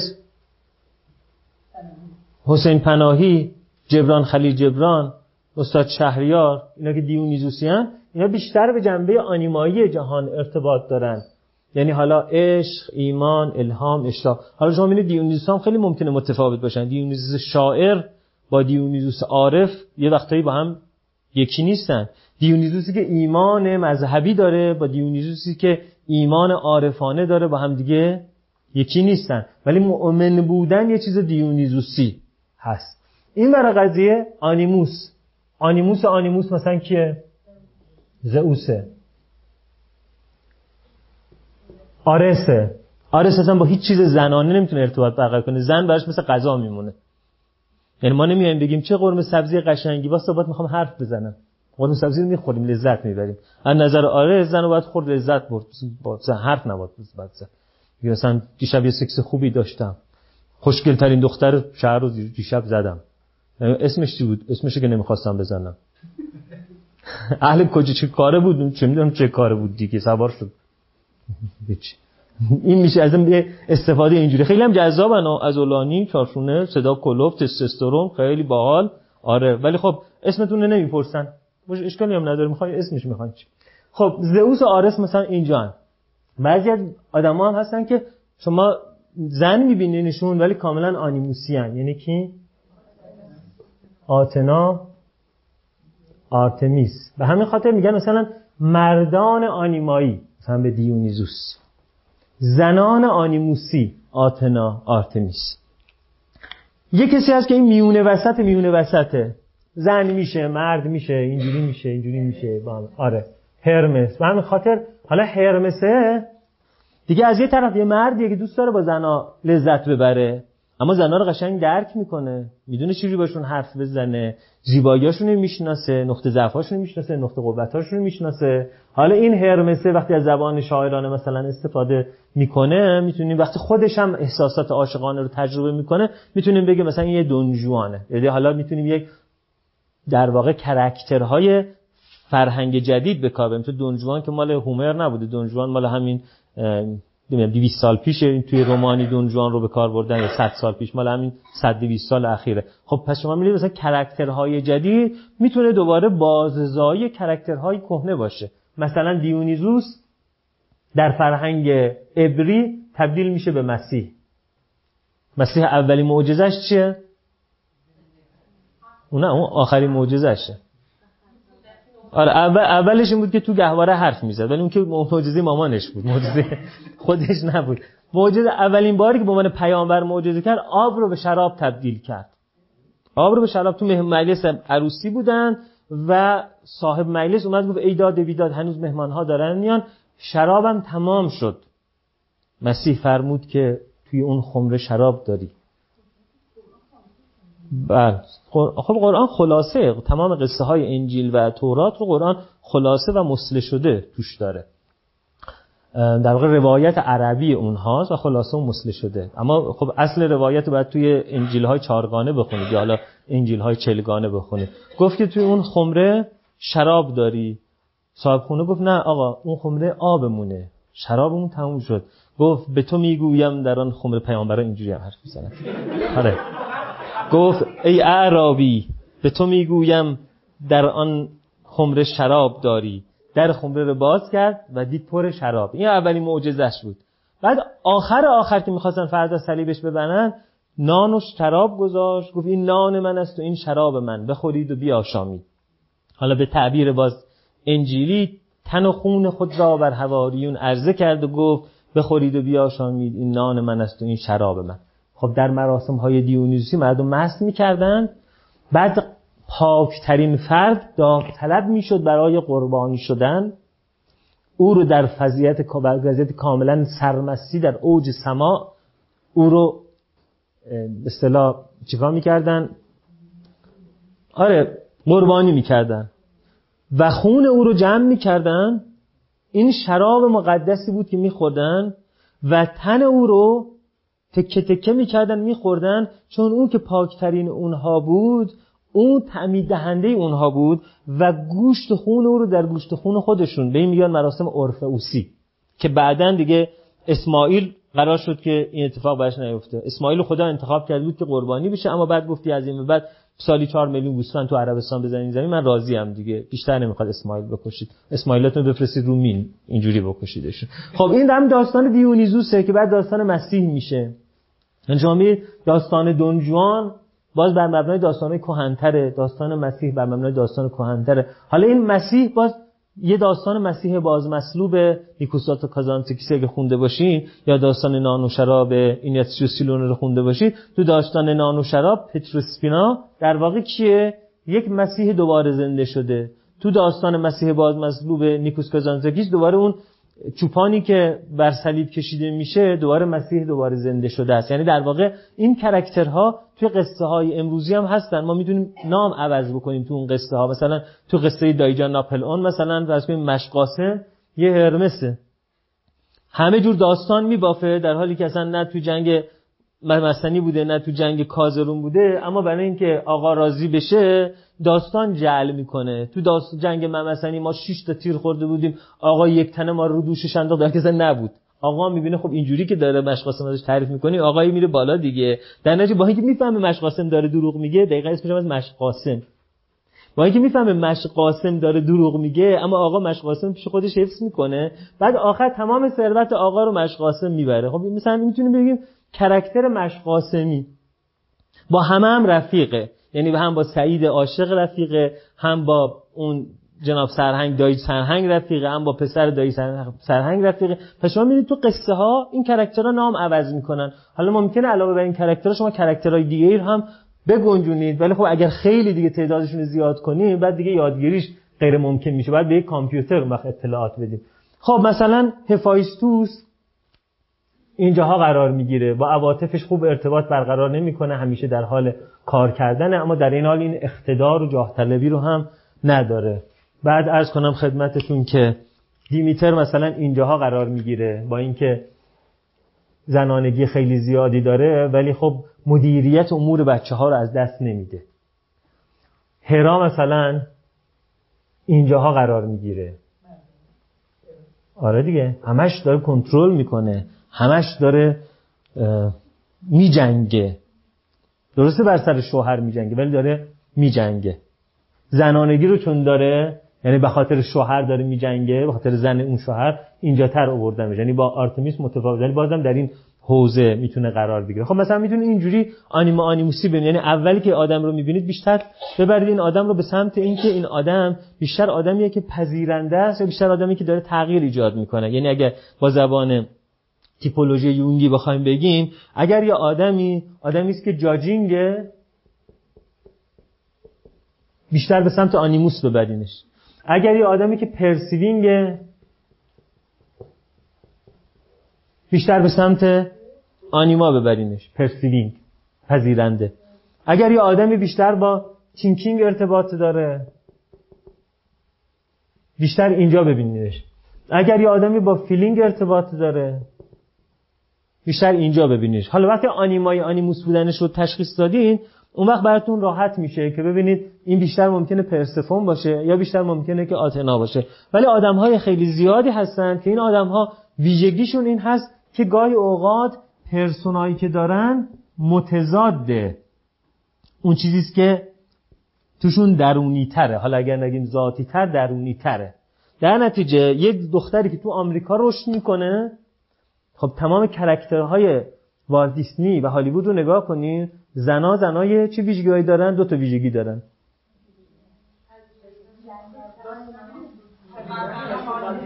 نه والت دیسنی. والت دیسنی الان آخر تمام قصه ها تغییر داده. آفرودیتی آرتمیسی. پرسفون های سیندرلا و سفید برفی و زیبایی. خوب دارن والت دیسنی؟ آفرودیتی. آرتمیسی کرده. چون دیگه اینجوری نیست که یه دفعه با معجزه نجات پیدا کنن بعدا شماره دوش میده بیرون. تو شماره دوش حالا می‌بینید که سیندرلا قدرت به دست گرفته آناستازیا رو نجات میده.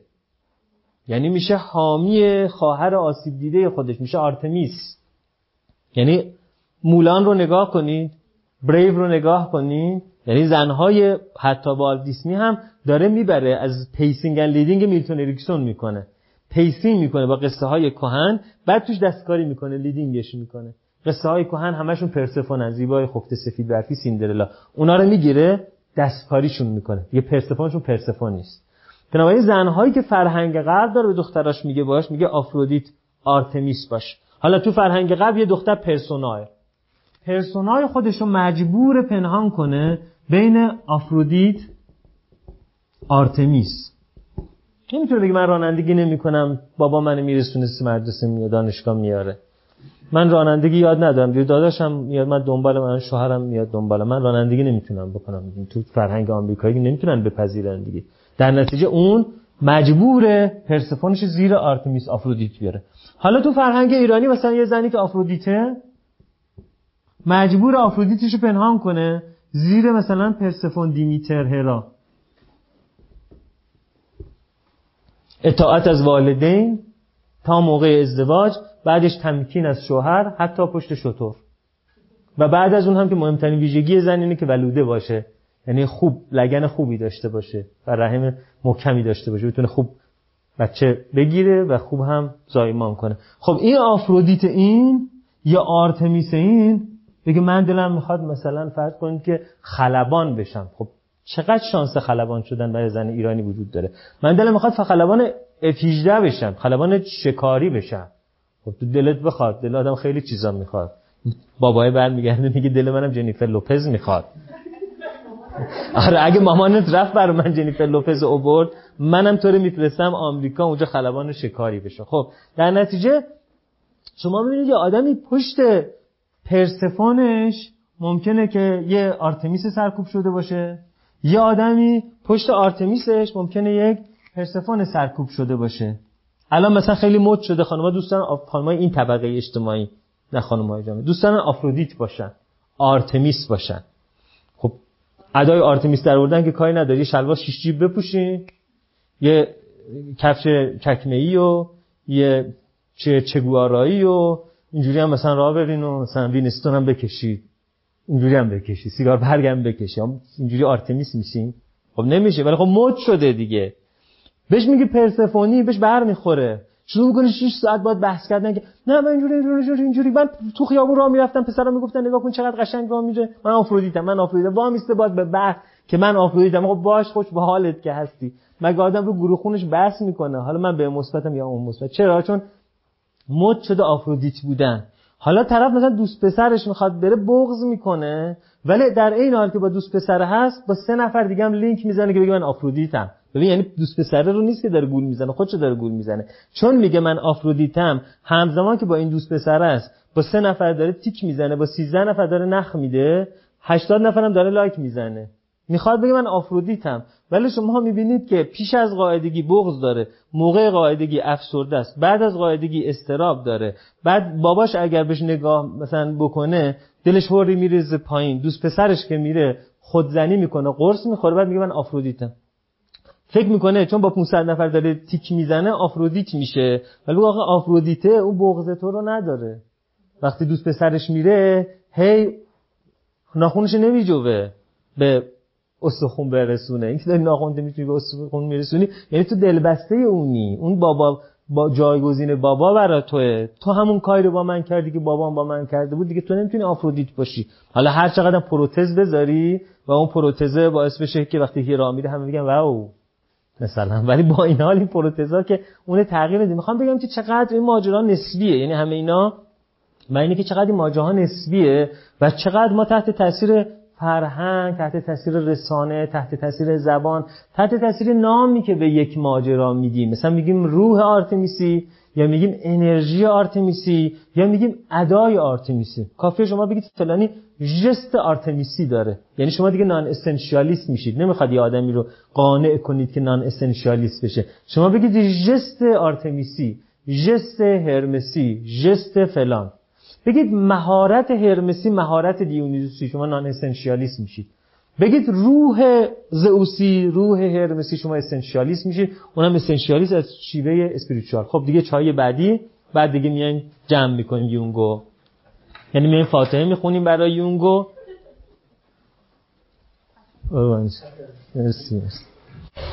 خب بیاین که تموم کنیم. خب بنابراین شما مثلا حادث و پوزیدون کجای این می‌ذارین؟ حادث مال همین بره. پوزیدون هم اینجاست چون پوزیدون هم به شدت قدرت طلبن. منتها چون به دنیای عواطف نزدیک میشن دیگه میان این این ورتر قرار می‌گیرن. حالا مثلا شما آپولو رو هم می‌ذارید اینجا. اصلا آپولو برادر دوقلوی آرتمیسه. ولی شما می‌بینید آنیموس آرتمیسی با آنیموس آپولوی چقدر متفاوته. یه خواهر برادرن خواهره همش باشگاه سوارکاری و کمان اندازی و کمندگیری و چوگانه. برادر همش نشسته داره درس می‌خونه مسئله فیزیک حل می‌کنه. هر دو اما تو حوزه آنیموسی قرار دارن. چرا؟ برای اینکه این از این منظر که اهل استقلال و هدفمندی و آینده نگری و تحلیله آنیموسیه. این از این منظر که اهل جاه طلبی و قدرت و ایجاد تغییره آنیموسیه بنابراین ببینید ما اول اینا رو اتخاذ کردیم که در یه دسته بذاریم. قدرت طلبی و تحلیل رو در یه دسته گذاشتیم. خشونت و آینده نگری توی دسته گذاشتیم. خیلی مصنوعی تصمیم گرفتیم اینا رو بذاریم اینجا. چون چینی های باستان نرینگی رو میذاشتن این ور اسمش هم میذاشتن یانگ. یه چیزایی مثل عشق و هنر و سکوت رو گذاشتیم این حالی که خب چه ربطی بین هنر و سکوت وجود داره؟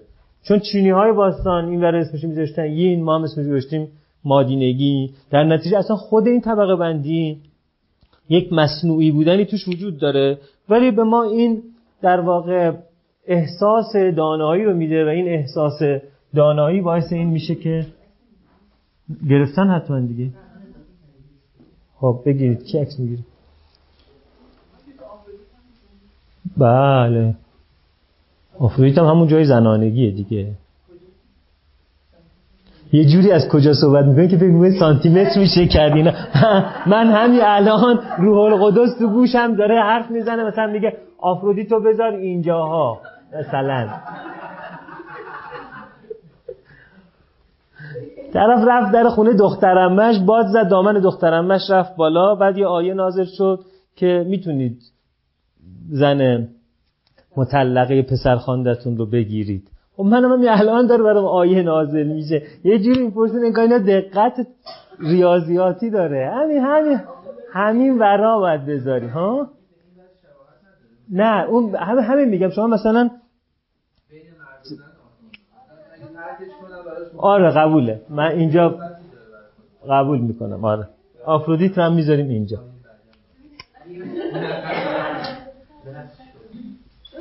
برای همین گفتن که اگر 124 هزار پیامبر در یک اتاق جمع می شدن بینشون نزاع پیش نمی اومد چون همشون نورن. الان من آیم با آیه شما متفاوت شد ولی با بینمون نزاع نشد.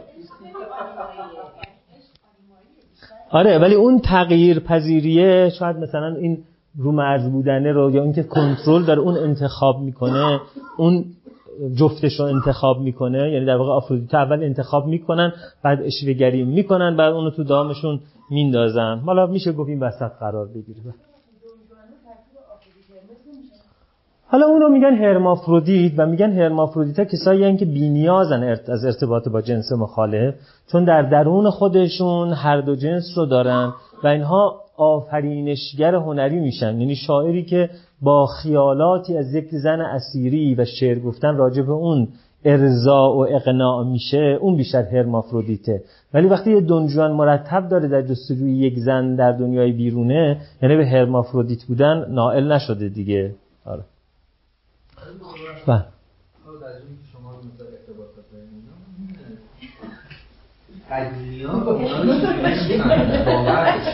آره اونا باور داشتن. آره اونا باور داشتن. مثل الان مثلا ما چجوری میگیم بچم ADHD داره؟ اونا همونجور گفتن بچم آرس داره دیگه.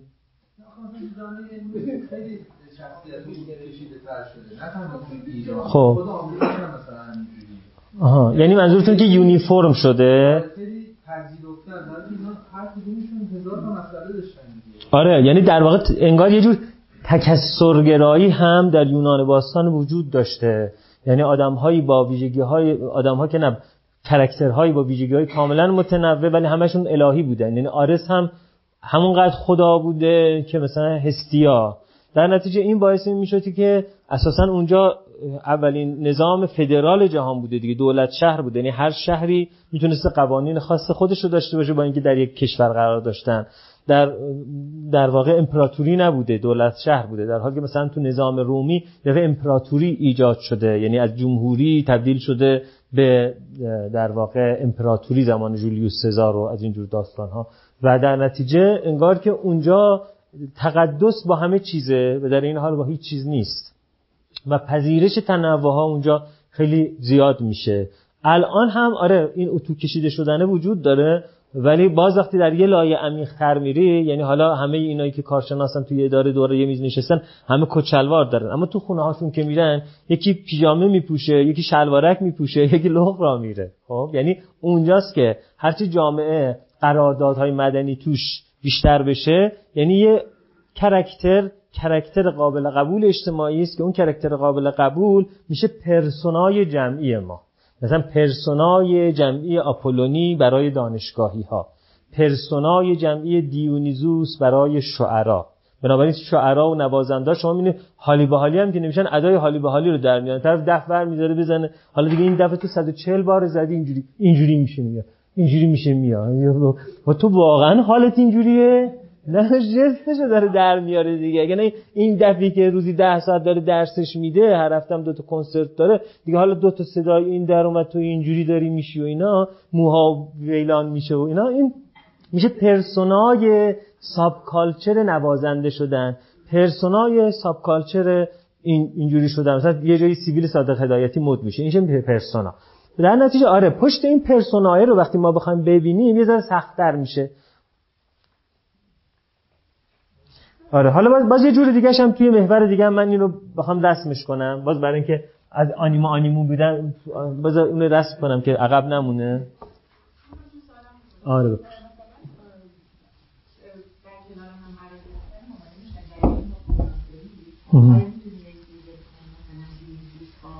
یا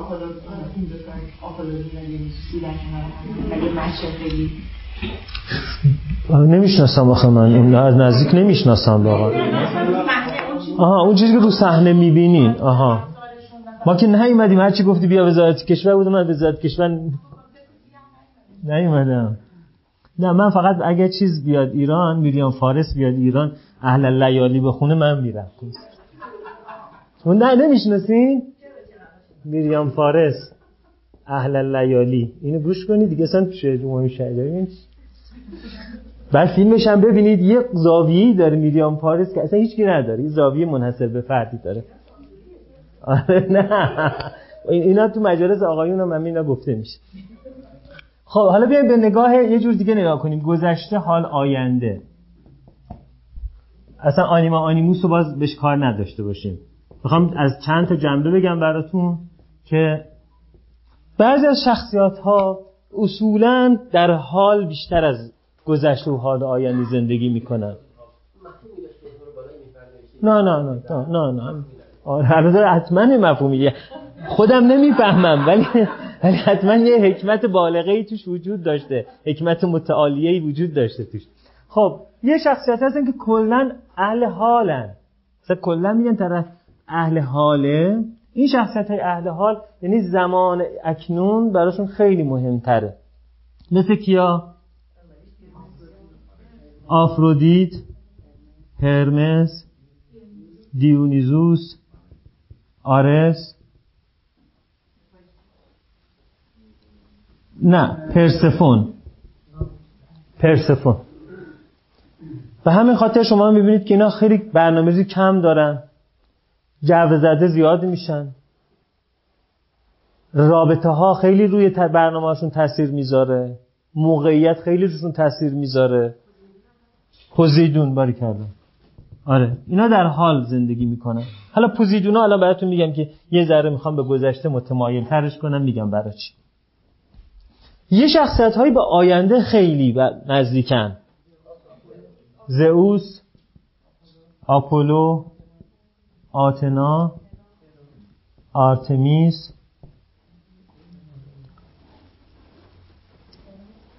حالا هرا رو مطمئن نیستم. بذار حالا یکی دو تا هم جا نذاری. آینده. بذار دیمیتر رو اینجا بذاریم. پوزیدون اینجا بذاریم. چون پوزیدون ها خیلی کینه زیاد دارن. یعنی ممکنه اصلا بر مبنای یک کینه قدیمی که چهل سال پیش اتفاق افتاده مثل آقا محمد خان قاجار مثلا. بر اساس یک کینه قدیمی تمام زندگیشون رو صرف کنن مثلا. کینه داره؟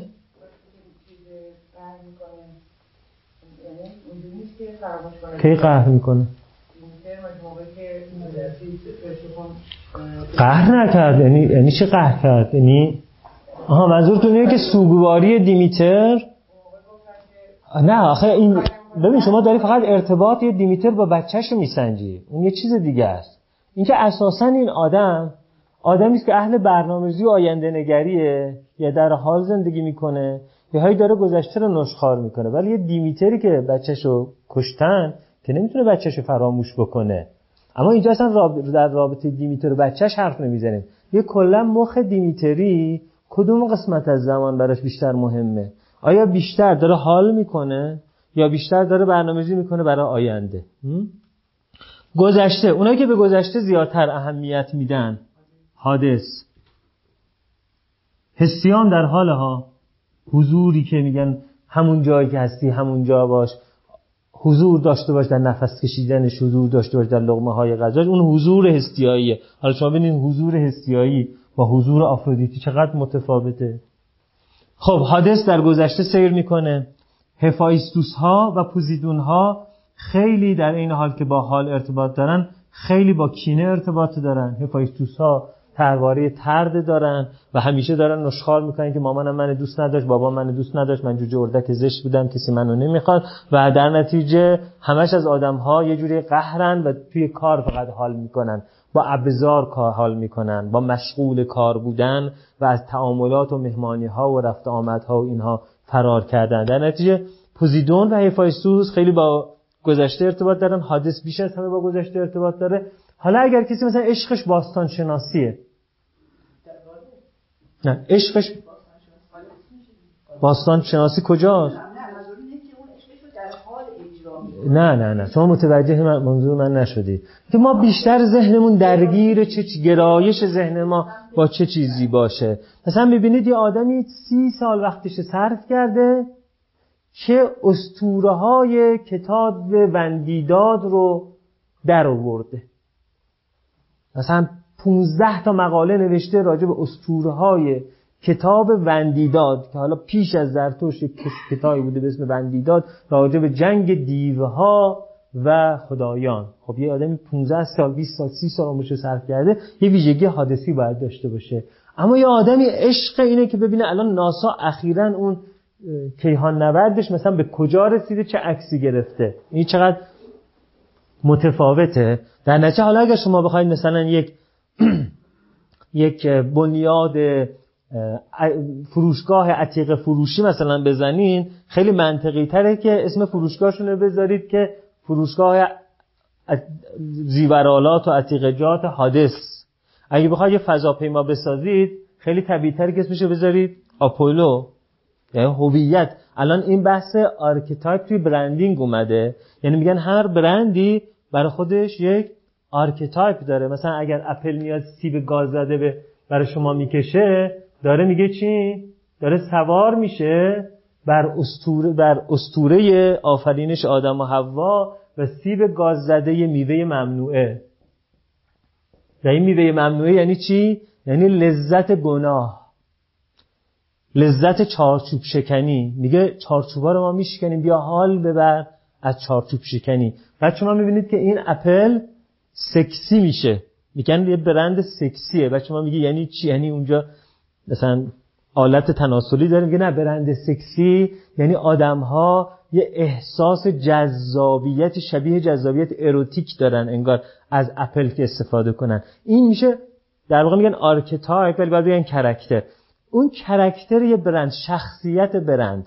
برند اپل شخصیتش اینه. برند گوگل شخصیتش آپولونه. بنز مثلا شخصیتش چیه؟ مرسدس بنز. زئوسه مرسدس بنز زئوسه چه می‌دونم لوازم آرایش آفرودیت باربی مثلا آفرودیت اون عروسک های قدیمی تری که همشون پستونک تو دهنشون بود و اینجور چیزا اینا کرکتر دیمیتری رو تغذیه می‌کردن یعنی خود مثلا نسله اسمش از چی اومده؟ از نست اومده. یعنی آشیانه پرنده. علامتش چیه؟ یک گنجش که داره تو دهن بچهش غذا می‌ذاره.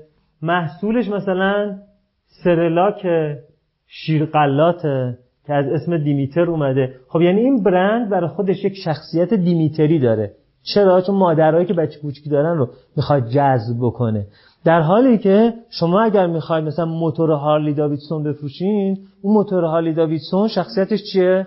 آرسی دیگه. در نتیجه شما یه فیلمش نگاه می‌کنید شخصیت های میان اینجاشون زنجیر بستن اینجاشون زنجیر بستن بوت پوشیدن و کتک کاری می‌کنن آش و لاش می‌کنن هم دیگه یه جوری هم دیگه رو می‌زنن که یکی اونجوری منو بزنن من دیگه تا سیر ماه باید تو بیمارستان باشم. می‌زنن هم دیگه لوپه می‌کنن. و سوار هارلی داویدسونشون میشن میرن. خب هارلی داویدسون در واقع شخصیت آرسی داره. target market ش تیپ آرسیه بنابراین الان تو branding میان میگه شما target market تون تعریف کنید می‌خواین کی باشه. شما اگر می‌خواین مثلا معلم خصوصی بشین که نمی‌تونید target market تون مثلا هیرا باشه. در حالی که شما اگر می‌خواید سفره عقد پهن کنید باید target market تون پرسفون و هیرا رو با هم تر. target market تون شناسایی کنید. ببینید اون target market چه character ی داره. حالا برای اون character نماد طراحی کنید رنگ طراحی کنید لوگو طراحی کنید گفتمان طراحی کنید. در نتیجه اگر شما می‌خواین مخاطبتون مخاطب archetype باشه که آینده نگری هست شما باید پیامتون این باشه. پیش به سوی آینده. ما آینده را نزدیک می‌کنیم. در حالی که اگر شما می‌خواین میراث گردشگری میراث فرهنگی و آثار باستانی ببرین مردمو باید پیامتون این باشه اصالت اصل است. مثلا همین الان بر من داره ناظر میشه. شما باید بگین اصالت اصل است. اصالت یه چیز دیگه است. شما باید پیامتون این باشه. بگید دوبه fake ه. شهر بازیه. استانبول قاطی کرده. چین پلاستیکی شده. اما یزد. خشت و گلش خشت و گل خودشه. این میشه پیام شما.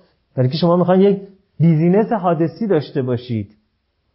در حالی که دیزنیلند مثلا شما می‌بینید فضاش فضای فضاییه سرعت و سفینه های فضایی و موجودات خیالی و امکاناتی که بشر بهش نرسیده. و پس در واقع شما الان می‌بینید که این ماجرا توی بیزینس هم حتی جای خیلی زیادی داره. یا مثلا شیوه های مدیریتی.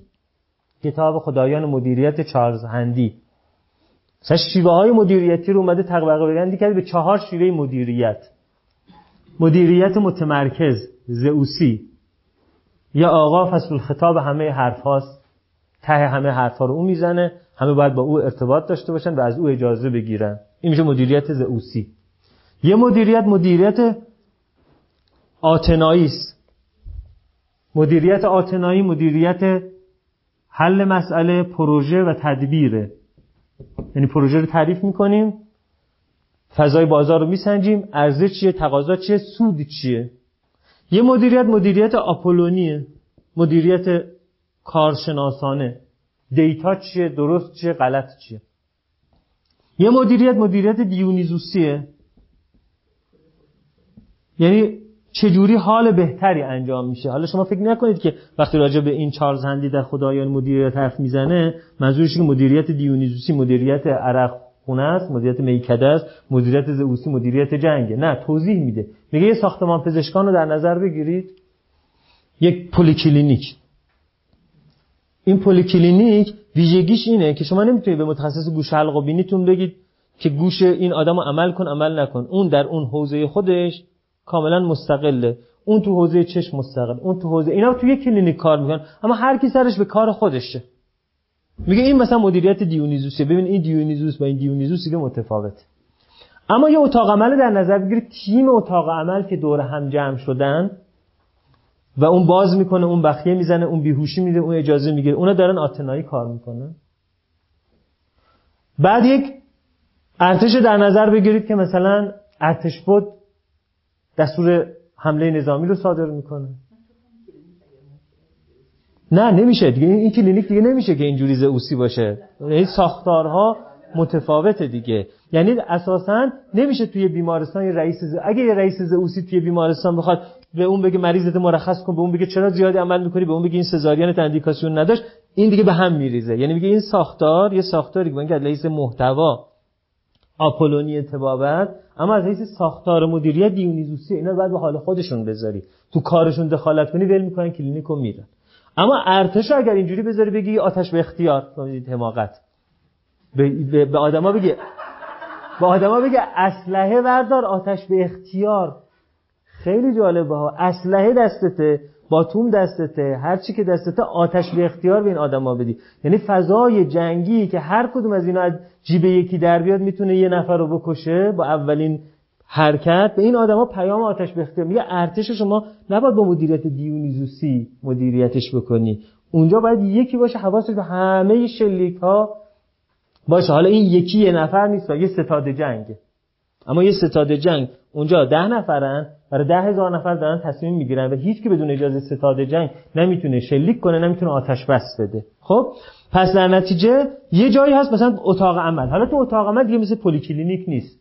حالا نمی‌تونه مثلا جراح جراحی رو شروع کنه بدونی که متخصص بیهوشی بهش اجازه بده. جراح نمی‌تونه عمل رو تمام کنه بدونی که تکنسین اتاق عمل گازها رو شمارده باشه. و همه اون پکیج که باز میشه شمارش داره.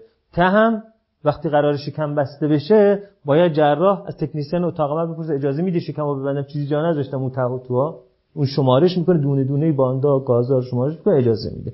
خب اینجا نمیشه اینجا دیگه دیونیزوسی انجام. یه پلیکلینیک میشه دیونیزوس باشه. اتاق عمل باید آتنایی باشه. پژوهش تو کتابخونه می‌تونه آپولونی باشه هر کی کار خودش رو انجام میده هیچ گفتگویی هم با هم نمی‌کنن. این فقط پرسشگره اون فقط تحلیلگره اون فقط data توی کامپیوتر وارد می‌کنه. ولی در واقع در عین حال چارچوب کارا کاملا مشخصه. در حالی که اینجا ابتکار عمل وجود داره خلاقیت وجود داره. این میگه سلیقه من توی جراحی اینه که از اینجا برم اونجا. من سلیقه‌م اینه که از اینجا باز کنم. توی یک جراحی ده تا تکنیک عمل دارید. میگه این تکنیک شوارت این تکنیک شاب سابیستون این تکنیک فلانی و فلانی. نظرش که من اینجوری راحت تره خب فلانی راست دسته فلانی چپ دسته اینجا خلاقیت داریم اینجا خلاقیت نداریم. این دو این دو جا انفرادی کار می‌کنن اما این با حداقل خلاقیت و حد اکثر قاعده این با حد اکثر خلاقیت و کمتر قاعده. این دو تا هر دو تیمی کار می‌کنن. اما این یه تیمیه که در شرایط برابر اعضای تیم قرار دارن. یه تیمیه که یکی هست همه باید به اون پاسخگو باشن. خب پس شما ببینید مدل های مختلف مدیریت مدل های مختلف بازاریابی. بازاریابی یه جا اینجوری هست که به شما اطلاعات میده. نه این کتاب چارلز هندی اصلا نه نه نه. این اصلا این اصلا راجع به شخص نیست این راجع به سیستم هاست. آره راجع به سیستم. از نظر ایشون آره نه باید نیست. ایشون میگه یکی از این چهار تا هستند نه اینکه جور دیگری مدیریت وجود نداره. مدیریت آفرودیتی نداریم. اون دیگه مدیریت نیست. مدیریت از نظر ایشون یکی از این شیوه هاست. اما این به معنی نیست که آفرودیت نمی‌تواند بره مدیر بشه. شیوه آفرودیتی دیگه تو مدیریت نداریم. البته از نظر ایشون کتاب خدایان مدیریت. خب یادم کهزاد آذرهوش. نمی‌دونم. ولی اونایی که ننوشتم برای اینکه مشکوکم راجع بهشون دیگه. بعد اگه آیه بگیم از اون آیه هایی میشه که آره. نه چیز خوبی باید بدیم بخورم.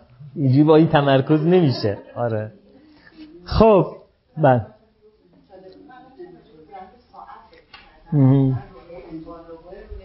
و مثلا کاسیو با زیر مجموعه که داره فرق اون جیشاک و بیشاک و و در واقع فانکشنایی که اونا دارن هیچ وقت اون چیزایی که می‌خوان فانکشنایی که صاحب جیشاک داره انگار دقیقا روی نموداره میشه در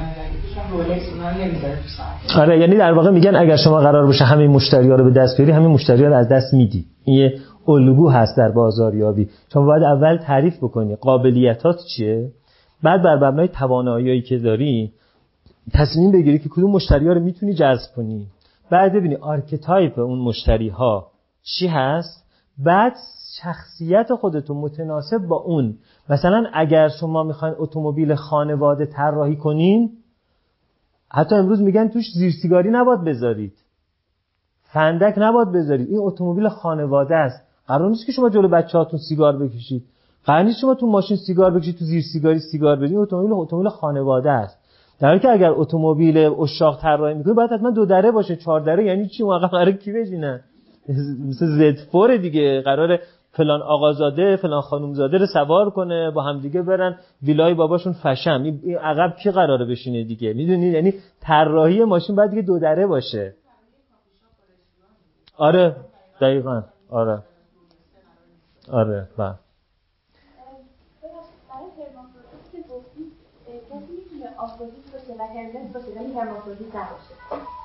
نمی‌دونم. دیگه بله هنوز نازل نشده. یه یه دوره الان باید برم پاکسازی. یه دوره میرم هند پیش پروفسور راجا. ایشون به من خام گیاهخواری میدن جوانه آب می‌زنن میدن من بخورم. آره. چیز حبوبات و غلات و آب می‌زنن جوانه که زد آردش می‌کنن میدن من بخورم.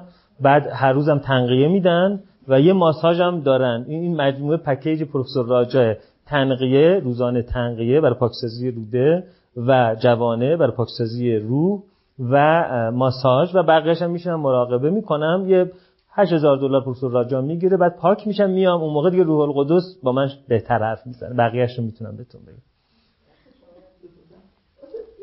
شما ساعت اول که خدایان یعنی حقیقت کرکتر خدایان در سمت شرق به صورت مرد معرفی میشه و در اون طرف به صورت زن معرفی میشه.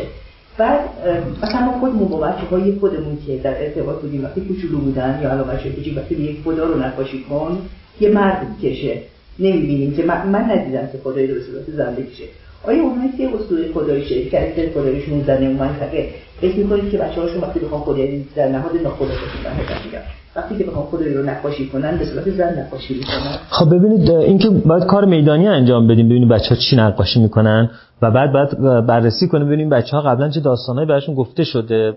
آره آره. ولی خب وقتی که شما میرید هند می‌بینید خب تمثال خدایان زن رو دارید. پاراواتی اونجا کریشنا واسطاده اونجا پاراواتی اونجا معبد هندو شما نزورات رو می‌برین نمی‌دونم نارگیل و موز می‌برید اونا پای پاراواتی تبرکش می‌کنن نصفشو برای خدام برمیدن نصفشو متبرک به شما پس میدن نارگیل می‌برید پای کریشنا و شما این زن مرد نقاشیاشون می‌بینید زن مرد. ولی شما بعد در اینجا نگاه کنید حتی شمایل های مذهبی ما هم دیگه توش تصویر زنان وجود نداره. یعنی اگر وجود دارم یه صورت با یه چیز سفیدی این وسط چهره نداره. شمایل های مذهبی مردانه ما فقط داریم. ابوالفضل تو تمام قهوه خونه ها دارید آره حضرت علی رو داری تو زورخونه ها ولی شمایل زنانه نداری. در حالی که توی هند شمایل زنانه خیلی زیاد دارید. توی اسطوره های آفریقایی حتی شمایل های زنانه با آلت تناسلی زنانه و پستان های زنانه دارید. اما در یونان باستان شما می‌بینید شمایل ها و تندیس های مردانه آلت تناسلیشون اوریانه اما زنها پایین تنشون دورش شالی هست. یعنی شما می‌بینید که دقیقا مثلا تو آفریقا زنانگی دیگه بکارت نداره چون خدای زنانگی حالت تناسلیش کاملا اوریانه. اما در یونان که میرید وقت زنانگی دورش شال پیچیده میشه. اینجا که میان حالا دیگه اصلا شمایل زنانه حذف میشه. خب طبیعیه که وقتی تو آفریقا برید بگید خدا رو بکش بیشتر ممکنه نمادهای مادینگی در خدا باشه. اینجا نمادهای نرینگی تو خدا باشه. خب اون وقتی که یه بچه کوچیکی کار رو می‌کنه و می‌خواد نقاشی بکشه با جنسیت می‌کشه. این به دلیل همین فضای فرهنگی که وجود داره یا به دلیل همون ناخودآگاهیه خب از زبان یونگی که باید بگیم ناخودآگاه جمعی هست. زبان غیر یونگی میگیم نه تا موقعی که آموزش داده نشده این بچه هیچ تصویری نداره. حتما این بچه یه قصه بهش گفتن که اینجوری می‌کشه. نه اگه خاطرتون باشه گفتم خود ناخودآگاه جمعی هم رده رده است. یعنی یه ناخودآگاه جمعی جهانی داریم یه ناخودآگاه جمعی ژرمن ها داریم یه ناخودآگاه جمعی فارسی زبانان داریم. یعنی اساسا مثلا شب عید شب اول فروردین اون حالی به حالی شدنی که در ما وجود داره بوی عید و پوی عیدی و بوی سبز و اینا اون یک در ناخودآگاه جمعی جهانی وجود نداره در ناخودآگاه جمعی فارسی زبانان وجود داره.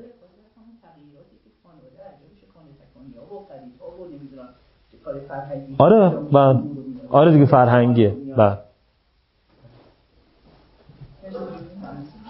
نه سوال قبلی که پرسیدم شما بودین همه اون ویژگی های کرکتر و کلیستر توی کرکتر قرار می‌گیره که اون چیزی که کشیدی سوال آره صفاتی هم که کتل و آلفورد و اینا در موردش صحبت کردن ولی صفاتی که اونها تو نظریه شخصیتشون صحبت کردن اونها چی؟ اونها هم جز واقعیت قرار نمی‌گیره.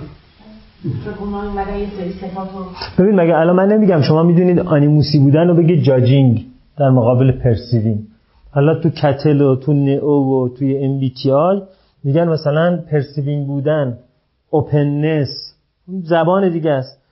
اونجا تحلیلیه. یعنی میگن یه المان داریم ما تحت عنوان openness که این openness چیزی متفاوته با humor neuroticism چیزی متفاوت با psychoticism اینجا ما package داریم. میگیم مادینه بودن توش feeling ی بودن هم هست توش collectivism هم هست توش پذیرنده بودن هم هست. تفاوتش اینه که اون مؤلفه ها به یه جزء پرداختن این به یک کل مثل که اینجا مثلا میگیم که غذای گرم غذای سرد اون میگه نه مثلا بگو غذای پروتئینی غذای کربوهیدراتی غذای اسید چربی اونا نگاه علمی هن. نگاه تحلیلی هن.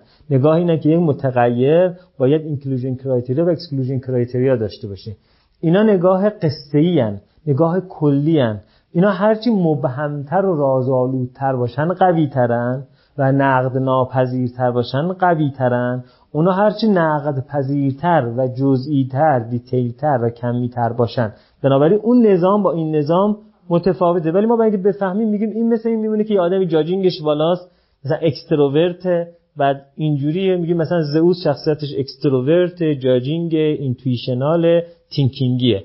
ولی اگر بگیم شخصیت intuitional ex extrovert intuitional thinking ی judging که میشه شخصیت ENTJ و شخصیت های هستن که خیلی برای leadership آمادگی دارن و شایستگی دارن. خب این حس خیلی متفاوتی به ما میده تا بگه زئوس.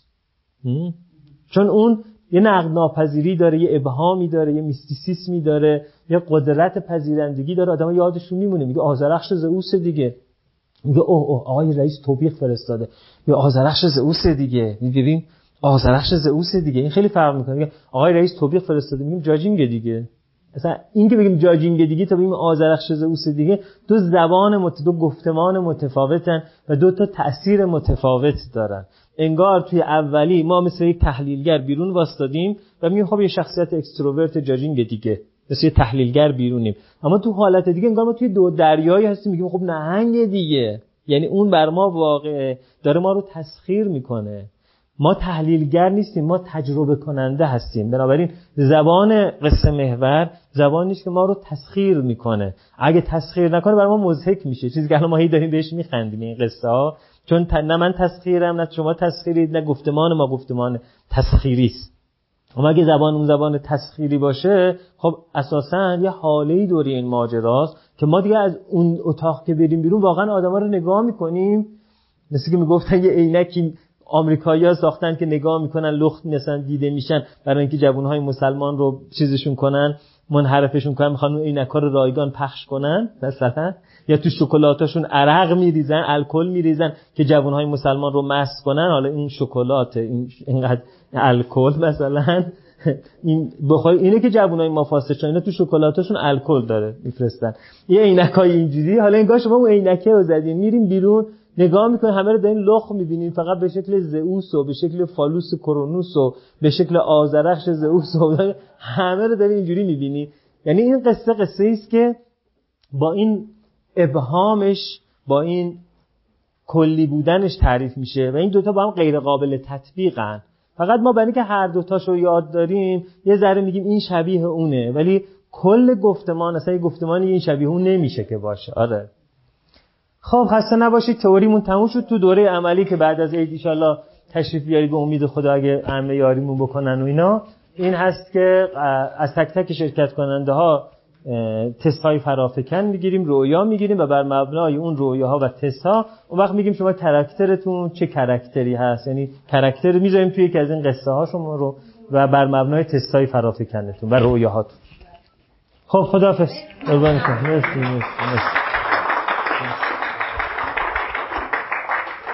ممنونم.